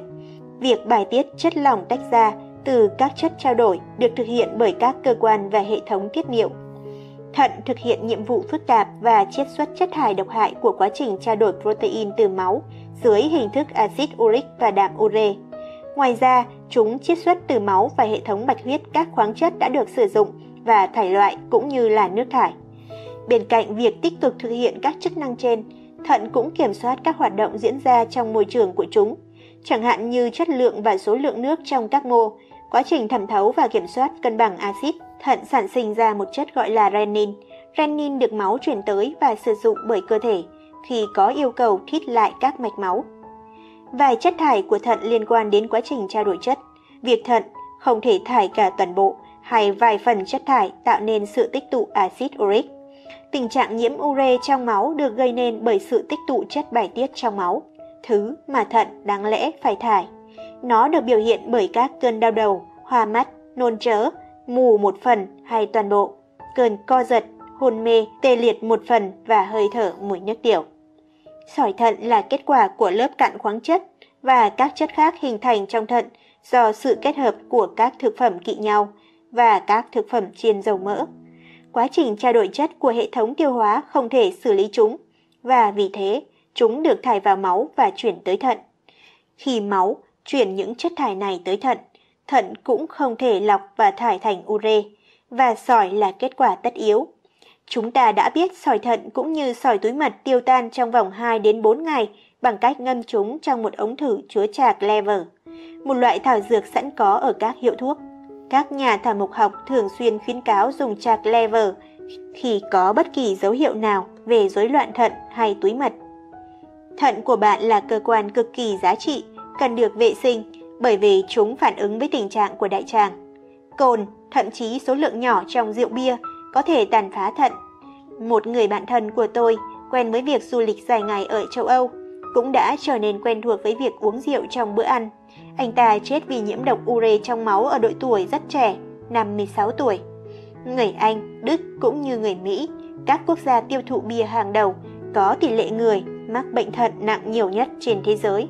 Mặc dù vậy, người Ý, Pháp và Latin cũng đứng xếp sau. Do đặc tính rất tự nhiên của chất bài tiết thải qua thận, chúng đặc biệt dễ bị nhiễm trùng. Nếu bạn nghiên cứu cẩn thận chương mô liên kết và vitamin C, nó sẽ cực kỳ hữu ích cho bạn. Cuộc sống được cứu có thể là của chính bạn. Phòng bệnh là một nguyên tắc tốt hơn nhiều so với việc cố gắng chữa trị. Liệu pháp rửa ruột là bước phòng bệnh tốt nhất đầu tiên. Hãy rửa đại tràng rồi tiếp tục giữ nó sạch sẽ. Bàng quang. Bàng quang là một túi màng hơi co giãn. Nó nằm bên trong khung xương chậu và phía trước của trực tràng. Thận nhận ure từ hai ống niệu, thải nó vào đường niệu đạo và sau đó vào một lỗ gần van cơ hay cơ thắt. Ure là một chất thải lỏng thải loại bởi cơ thể. Trong tình trạng khỏe mạnh, nó là một dịch sáng, trong suốt màu hổ phách và có mùi đặc biệt. Tỷ trọng trung bình của nó là 1.02. Khối lượng nước thải bình quân trong 24 giờ từ 1 lít đến 1,5 lít. Về mặt hóa học, nước tiểu là một dung dịch nước của ure, creatine và axit uric, cùng với axit hippuric, canxi, clo, magie, phân lân, kali, natri và các ion sunfat, cũng như là các chất đặc biệt. Nó cũng có một phản ứng axit. Thông thường, ure chứa khoảng 96% nước và 4% chất rắn. Lượng nước tiểu bình quân bài tiết hàng ngày khoảng 30 g ure, 1 đến 2 g creatin, 0,75 g axit uric và 16,5 g muối. Nước tiểu bất thường có thể chứa đường trong trường hợp tiểu đường, albumin trong trường hợp viêm thận mãn tính, chất sắc mật trong trường hợp bệnh vàng da, máu trong trường hợp tổn thương và bệnh thận hay bí tiểu. Trong nhiều xét nghiệm nước tiểu, chúng tôi đã thực hiện, thói quen ăn thịt là dấu hiệu rõ ràng của lượng axit uric bất thường. Đương nhiên, bàng quang xứng đáng được quan tâm kỹ càng bởi vì nó là hồ chứa nước tiểu. Khi phân tích nước tiểu, có thể cho biết các thói quen ăn uống và các thói quen khác. Khi xét nghiệm nước tiểu, bạn phải chắc về sự trung thực và tính chính trực của xét nghiệm. Quan hệ gần gũi của bàng quang với ruột kết xuống, ruột kết ngang và đặc biệt là nếp uốn chữ chi và trực tràng khiến cho bàng quang đặc biệt nhạy cảm với sự bất thường trong bất cứ phần nào của đại tràng. Đây là dấu hiệu cực kỳ quan trọng cần phải nhớ trong toàn bộ cuộc đời. Những đợt rửa ruột hàng năm đã đem lại giá trị không thể đo đếm được cho vô số học viên của chúng tôi trước đây. Một cặp đôi đáng yêu, ông ta hiện khoảng 80, gọi cho tôi đầu tuần này. Họ là học viên trong các lớp học tôi giảng trong hơn 35 năm trước. Con của họ đã được nuôi dưỡng theo chương trình Walker, và họ tự hào về người con trai đến nay là duy nhất ở bang California được cấp chứng nhận khen thưởng đặc biệt vì chưa bao giờ bỏ lỡ một buổi học nào ở trường, từ ngành đầu đi học mẫu giáo đến tận trung học và đại học. Trường hợp này có khiến bạn suy nghĩ về sự thiếu phòng bệnh ở nhiều gia đình. Các gia đình không dạy trẻ giá trị của dinh dưỡng chuẩn và của việc duy trì vệ sinh bên trong cơ thể không? Không có gì thay thế được sức khỏe, cả ốm đau và bệnh tật thường xuyên bắt đầu từ đại tràng.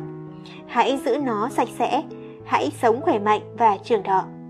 Một kết quả phân tích nước tiểu từ bảng quang có thể thực sự chỉ ra tình trạng của đại tràng và toàn bộ cơ thể.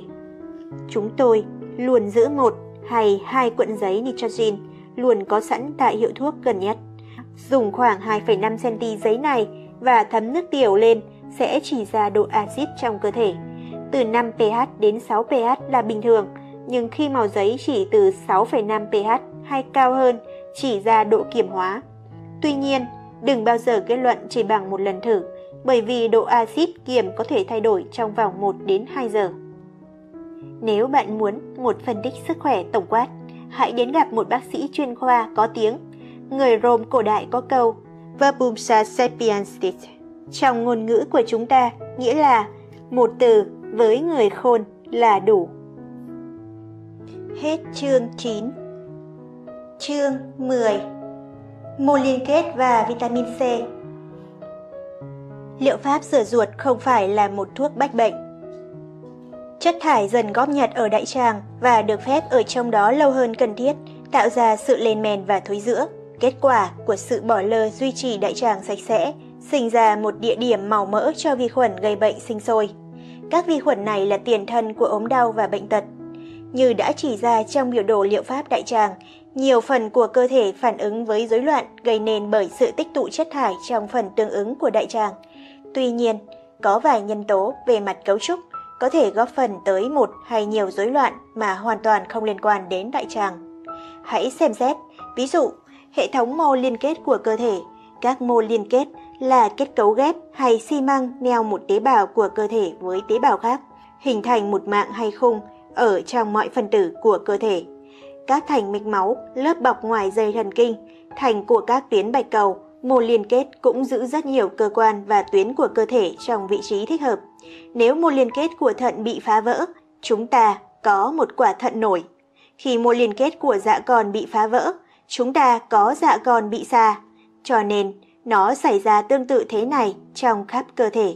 Mô liên kết có tầm quan trọng sống còn với cơ thể đến mức khi có một sự suy yếu hay phá hủy mô, rắc rối theo sau. Sự suy yếu mô của thành mạch máu biểu lộ chứng phình mạch.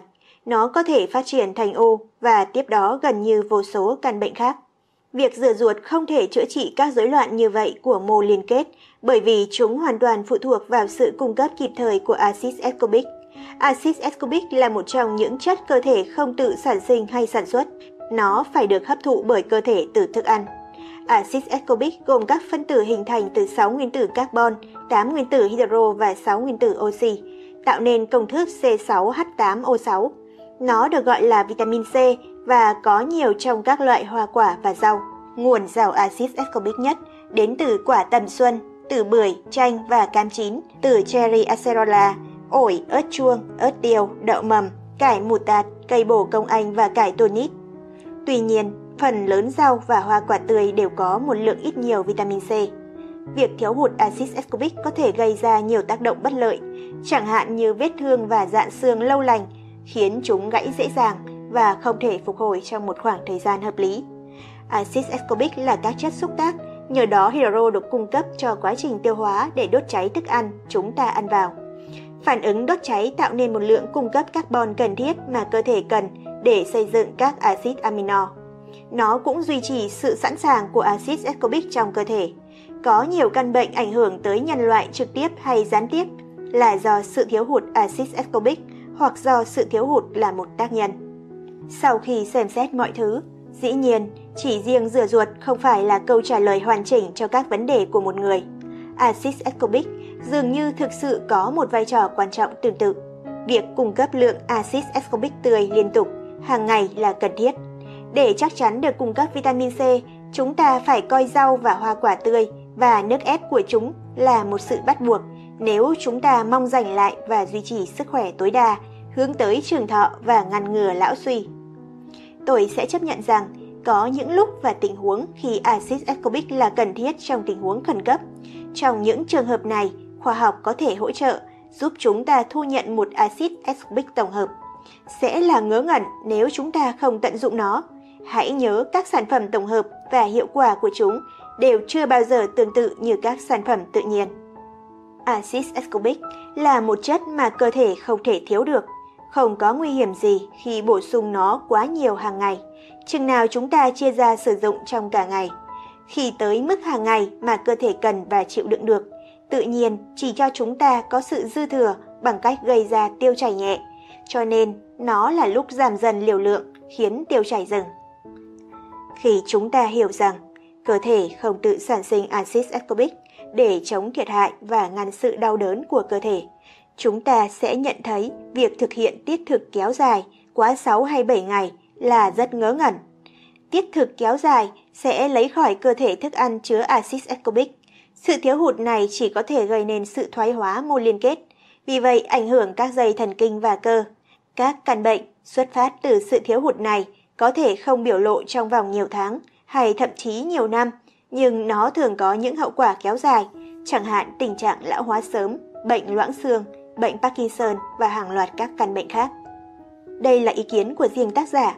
Rất nhiều người tiết thực dài ngày đã chữa khỏi các căn bệnh mãn tính như ung thư, mắt, tai, xương và trở nên khỏe mạnh.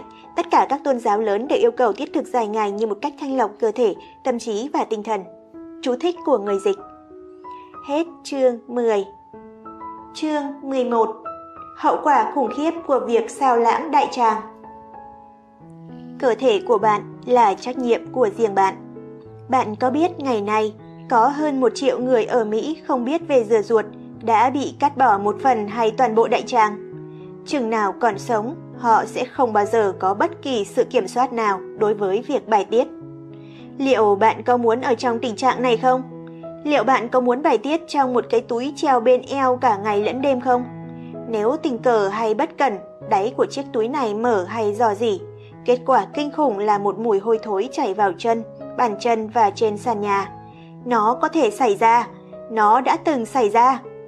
Hãy để tôi hỏi bạn, tại sao bạn tiếp tục cho phép phân và chất thải bẩn của 20, 30 hay nhiều năm hơn tích tụ từng lớp bên trong thành đại tràng, trong khi nó có thể dần được thải bỏ để mang lại lợi ích sức khỏe chung của bạn? Chẳng hệ thống thải của bất kỳ thứ gì tránh khỏi rắc rối nếu vật liệu bên trong nó làm tắc nghẽn ở đâu đó trong đường ống. Nếu đại tràng bị bỏ lơ, mỗi năm trôi qua đều có tác động tàn phá tới hệ thống thải của cơ thể. Hãy trông chừng đại tràng của bạn. Sự lên men và thối rữa tích tụ diễn ra trong đại tràng, gây nên mùi khó chịu từ cơ thể qua lỗ chân lông. Bạn có lẽ không chú ý tới điều này, và ít người chú ý điều này từ bản thân họ, nhưng những người khác có thể dò ra nguồn gốc mùi khó chịu này. Nếu đại tràng của bạn vẫn còn là một phần cơ hoành của bạn, nếu đại tràng của bạn vẫn còn là một phần của cơ hoành của bạn, hãy cảm ơn tạo hóa về điều này. Vinh danh Thượng Đế, nếu tôi là bạn, tôi sẽ lập tức thực hiện một đợt rửa ruột. Như tôi đã khẳng định, hơn 1 triệu người ở đất nước chúng ta đã không tiến hành rửa ruột. Họ đã phát triển rối loạn về dạ dày và đại tràng và được khẩn cấp đưa tới bệnh viện để phẫu thuật thăm dò. Khi họ tỉnh lại sau cơn gây mê, họ phát hiện với sự ân hận và sừng sốt mãi mãi rằng một phần đại tràng của họ đã bị cắt bỏ, khiến họ không thể kiểm soát chức năng hoạt động bình thường của ruột. Đây được gọi là phẫu thuật đại tràng. Từ giờ trở đi, chất thải và phân sẽ chảy vào và được thu thập trong một cái túi mà họ phải đeo bên eo, chừng nào họ còn sống. Những người này không thể mạo hiểm đợi chờ đến khi túi đầy trước khi xả nó, bởi vì họ không thể kiểm soát việc đại tiện. Một cơn tràn bất ngờ sẽ thật quá xấu hổ, và chắc chắn sẽ không bao giờ quên được bởi cả nạn nhân lẫn người chứng kiến. Chiếc túi này phải được xả, giặt và thay thế khi trên 1/2 lượng cho phép, chừng nào họ còn sống. Thật là kinh khủng. Một viễn cảnh thật ám ảnh, đáng sợ và ghê gớm cho người bị táo bón suy ngẫm. Bất cứ nơi nào anh hay cô ta có mặt, đi qua chiếc túi phải đồng thời đi kèm, gắn vào eo, xả khi cần thiết, ngày lẫn đêm, năm này qua năm khác, đến tận khi người phục vụ lễ tang tháo nó, mãi mãi. Liệu một cuộc phẫu thuật đại tràng là cần thiết? Không, nó không cần thiết với điều kiện các bước phòng bệnh được thực hiện đúng lúc. Các biện pháp phòng ngừa là gì? Đừng đợi đến khi đại tràng của bạn bị tắc nghẽn hoàn toàn. Thậm chí khi bị tắc, nó có thể được rửa sạch bởi hàng loạt đợt rửa ruột. Chúng tôi có một người bạn đáng mến, một phụ nữ già gặp rắc rối với việc đại tiện. Bà ta tới bệnh viện để khám, trong khi bà ở trong tình trạng được gây mê. Bác sĩ phẫu thuật cắt bỏ đại tràng của bà và thực hiện phẫu thuật đại tràng mà không cần sự cho phép. Khi về nhà, bà kinh hoàng với sự việc đã xảy ra. Bà cầu nguyện và van xin tạo hóa đưa mình khỏi cuộc sống trên trái đất. Người rốt cục đã chấp nhận sau khi bà chịu đựng nhiều tuần đau đớn về mặt tinh thần. Hãy nhớ rằng, một bác sĩ phẫu thuật được huấn luyện để cắt và loại bỏ, rửa ruột không thuộc lĩnh vực của anh ta. Không có gì ngạc nhiên rằng, gần như tất cả những người bị phẫu thuật đại tràng chưa từng biết phẫu thuật đại tràng là gì cho đến tận khi họ thức tỉnh từ cuộc phẫu thuật, rồi với sự tủi nhục, họ mới biết nó là gì. Bạn có bất kỳ ý kiến nào về phẫu thuật đại tràng không? Sau đây là mô tả ngắn gọn từ hướng dẫn trong sổ tay phẫu thuật đại tràng. Tôi trích dẫn. Bạn sẽ mang theo thiết bị kể từ giờ tới lúc hết đời. Sự mất tinh thần khi đeo cái túi này đến hết đời là thứ mọi bệnh nhân phải vượt qua. Nếu chúng ta nghĩ sự mất tinh thần không phải là một phản ứng bình thường, chúng ta đang tự lừa dối bản thân. Dỡ lưu lượng phân ngày và đêm, bạn không thể kiểm soát nó vì không có nơi nào ngoài chiếc túi này chứa nó. Không có cơ chủ động liên quan nên bạn không thể kiểm soát nó. Câu hỏi, tôi có thể sống chung như thế nào với sự mất kiểm soát đó? Trả lời, hàng ngàn người đã chung sống. Sự phục hồi vết thương bên trong do phẫu thuật tiến triển trong vài tuần sau khi phẫu thuật. Túi có thể thay thế, nghĩa là bạn có thể dùng một chiếc mới hàng ngày. Tuy nhiên, vài túi có thể dùng 1,5 ngày hoặc lâu hơn. Bất cứ ai biết khâu vá có thể che giấu chiếc túi bằng một mảnh vải. Bạn có thể muốn ăn vài loại thức ăn nhất định để chống tắc, chống thải chất phân nước hay đột ngột thải phân, ngăn ngừa xỉ hơi hay khí. Thiếu đại tràng, sự bay hơi và thoát quá nhiều natri có thể diễn ra. Gọi bác sĩ của bạn trong trường hợp tiêu chảy làm phiền bạn. Cơn khát sẽ tấn công bạn. Các chất lỏng là cách thức của tự nhiên bù đắp cho việc mất nước do đại tràng hấp thụ. Hai rắc rối song sinh là mùi và khí, mùi đặc biệt là bình thường. Hãy nghiên cứu những trích dẫn trên. Tôi đã lấy từ sổ tay hướng dẫn phẫu thuật đại tràng được xuất bản bởi nhà sản xuất chiếc túi. Các chi phí liên quan đến một cuộc phẫu thuật đại tràng là gì? Hơn 1 triệu nạn nhân đã chi hơn 2 tỷ đô la cho phẫu thuật và dưỡng bệnh. Tuy nhiên, nó chỉ là bắt đầu. Những chiếc túi đặc biệt hiện tốn từ 70 đô la đến 125 đô cho 30 túi. Nếu bạn dùng một túi một ngày, nhiều người phải dùng, chi phí sẽ từ khoảng 850 đô đến 1.500 đô trong một năm. Chừng nào bạn còn sống, bạn sẽ không thể đi bất cứ đâu, trừ khi bạn có đủ túi mang theo. Rất có khả năng, việc thiếu túi sẽ là cơn ác mộng. Đừng mạo hiểm cho một cuộc phẫu thuật đại tràng, nó không đáng để xảy ra. Hãy giữ bộ thụt rửa cầm tay và đừng ngại dùng nó. Xem cuốn sách Sống lành để trẻ của tôi. Đừng để khoảng cách ngăn bạn rửa ruột khi cần thiết. Nó là cơ thể của bạn và bạn có trách nhiệm với nó. Hãy để bóng ma kinh khủng của một ca phẫu thuật đại tràng mang theo một chiếc túi chứa phân thối đeo ngang eo ngày lẫn đêm, nhắc bạn rằng bất cứ lời khuyên hay khuyến cáo chống rửa ruột là tuyệt đối sai lầm, mê muội và hoàn toàn không có căn cứ nào cả. Tôi sẽ khẳng định đến tận khi chết rằng bất cứ ai chống lại, chỉ trích hay nổi xung với việc vệ sinh đại tràng bằng liệu pháp này bị ảnh hưởng với điều người Rome cổ đại gọi là non compasmentis. Đương nhiên, những người này không phân biệt được giữa sạch sẽ và hôi thối. Vì sự thiếu nhận thức này mà hơn 1 triệu người ngày nay đại tiện mà không thể kiểm soát. Bất cứ thứ gì truyền vào chiếc túi hôi thối này họ cũng phải xả bằng tay và vệ sinh hay thay thế, hàng ngày đến hết đời. Hãy thận trọng, hãy khôn ngoan, tốt hơn cả là phòng ngừa điều bạn không thể chữa trị. Đừng chỉ nhớ lời tôi suông, hãy tự chứng minh bằng vài buổi rửa ruột. Cuộc sống của riêng tôi sẽ không bị ảnh hưởng tẹo nào bởi điều bạn làm hay không làm. Nhưng cuộc sống có lẽ được cứu thoát có thể là của bạn. Hết chương cuối. Vậy là chúng ta đã đi hết cuốn sách Sức khỏe đại tràng của tác giả Norman Walker. Và có lẽ các quý thính giả đã hiểu được tầm quan trọng của đại tràng với tất cả các căn bệnh khác trong cơ thể của chúng ta. Để nhìn rõ hơn về các biểu đồ tác giả đã nêu trong cuốn sách này, các quý thính giả có thể vào link sách trên phần cộng đồng để xem chi tiết. Nếu các quý thính giả yêu thích giọng đọc của mình và muốn theo dõi tiếp hành trình đi tìm sức khỏe thông qua những cuốn sách này, thì đừng quên nhấn vào quả chuông phía bên phải nút đăng ký để chờ đón video tiếp theo sớm nhất nhé. Xin chào các quý thính giả, hiện tại mình đã lập nên một group có tên là Tự chữa lành cơ thể để các quý thính giả có thể tiện hơn trong việc trao đổi kiến thức. Đồng thời trên đó mình cũng sẽ chia sẻ thêm một vài đầu sách mà mình không tiện đăng lên kênh này. Mình sẽ để đường link group ở phía dưới phần mô tả nhé. Và trên kênh của mình, các bạn vui lòng mở phần danh sách phát sẽ thấy thêm nhiều đầu sách nói bổ ích khác về sức khỏe. Rất mong sẽ giúp ích được cho sức khỏe của các quý thính giả. Nếu các quý thính giả yêu thích giọng đọc của mình và muốn theo dõi tiếp hành trình đi tìm sức khỏe thông qua những cuốn sách này thì đừng quên ấn vào quả chuông phía bên phải nút đăng ký để chờ đón video tiếp theo sớm nhất nhé. Và bây giờ, xin chào và hẹn gặp lại các bạn ở những video tiếp theo.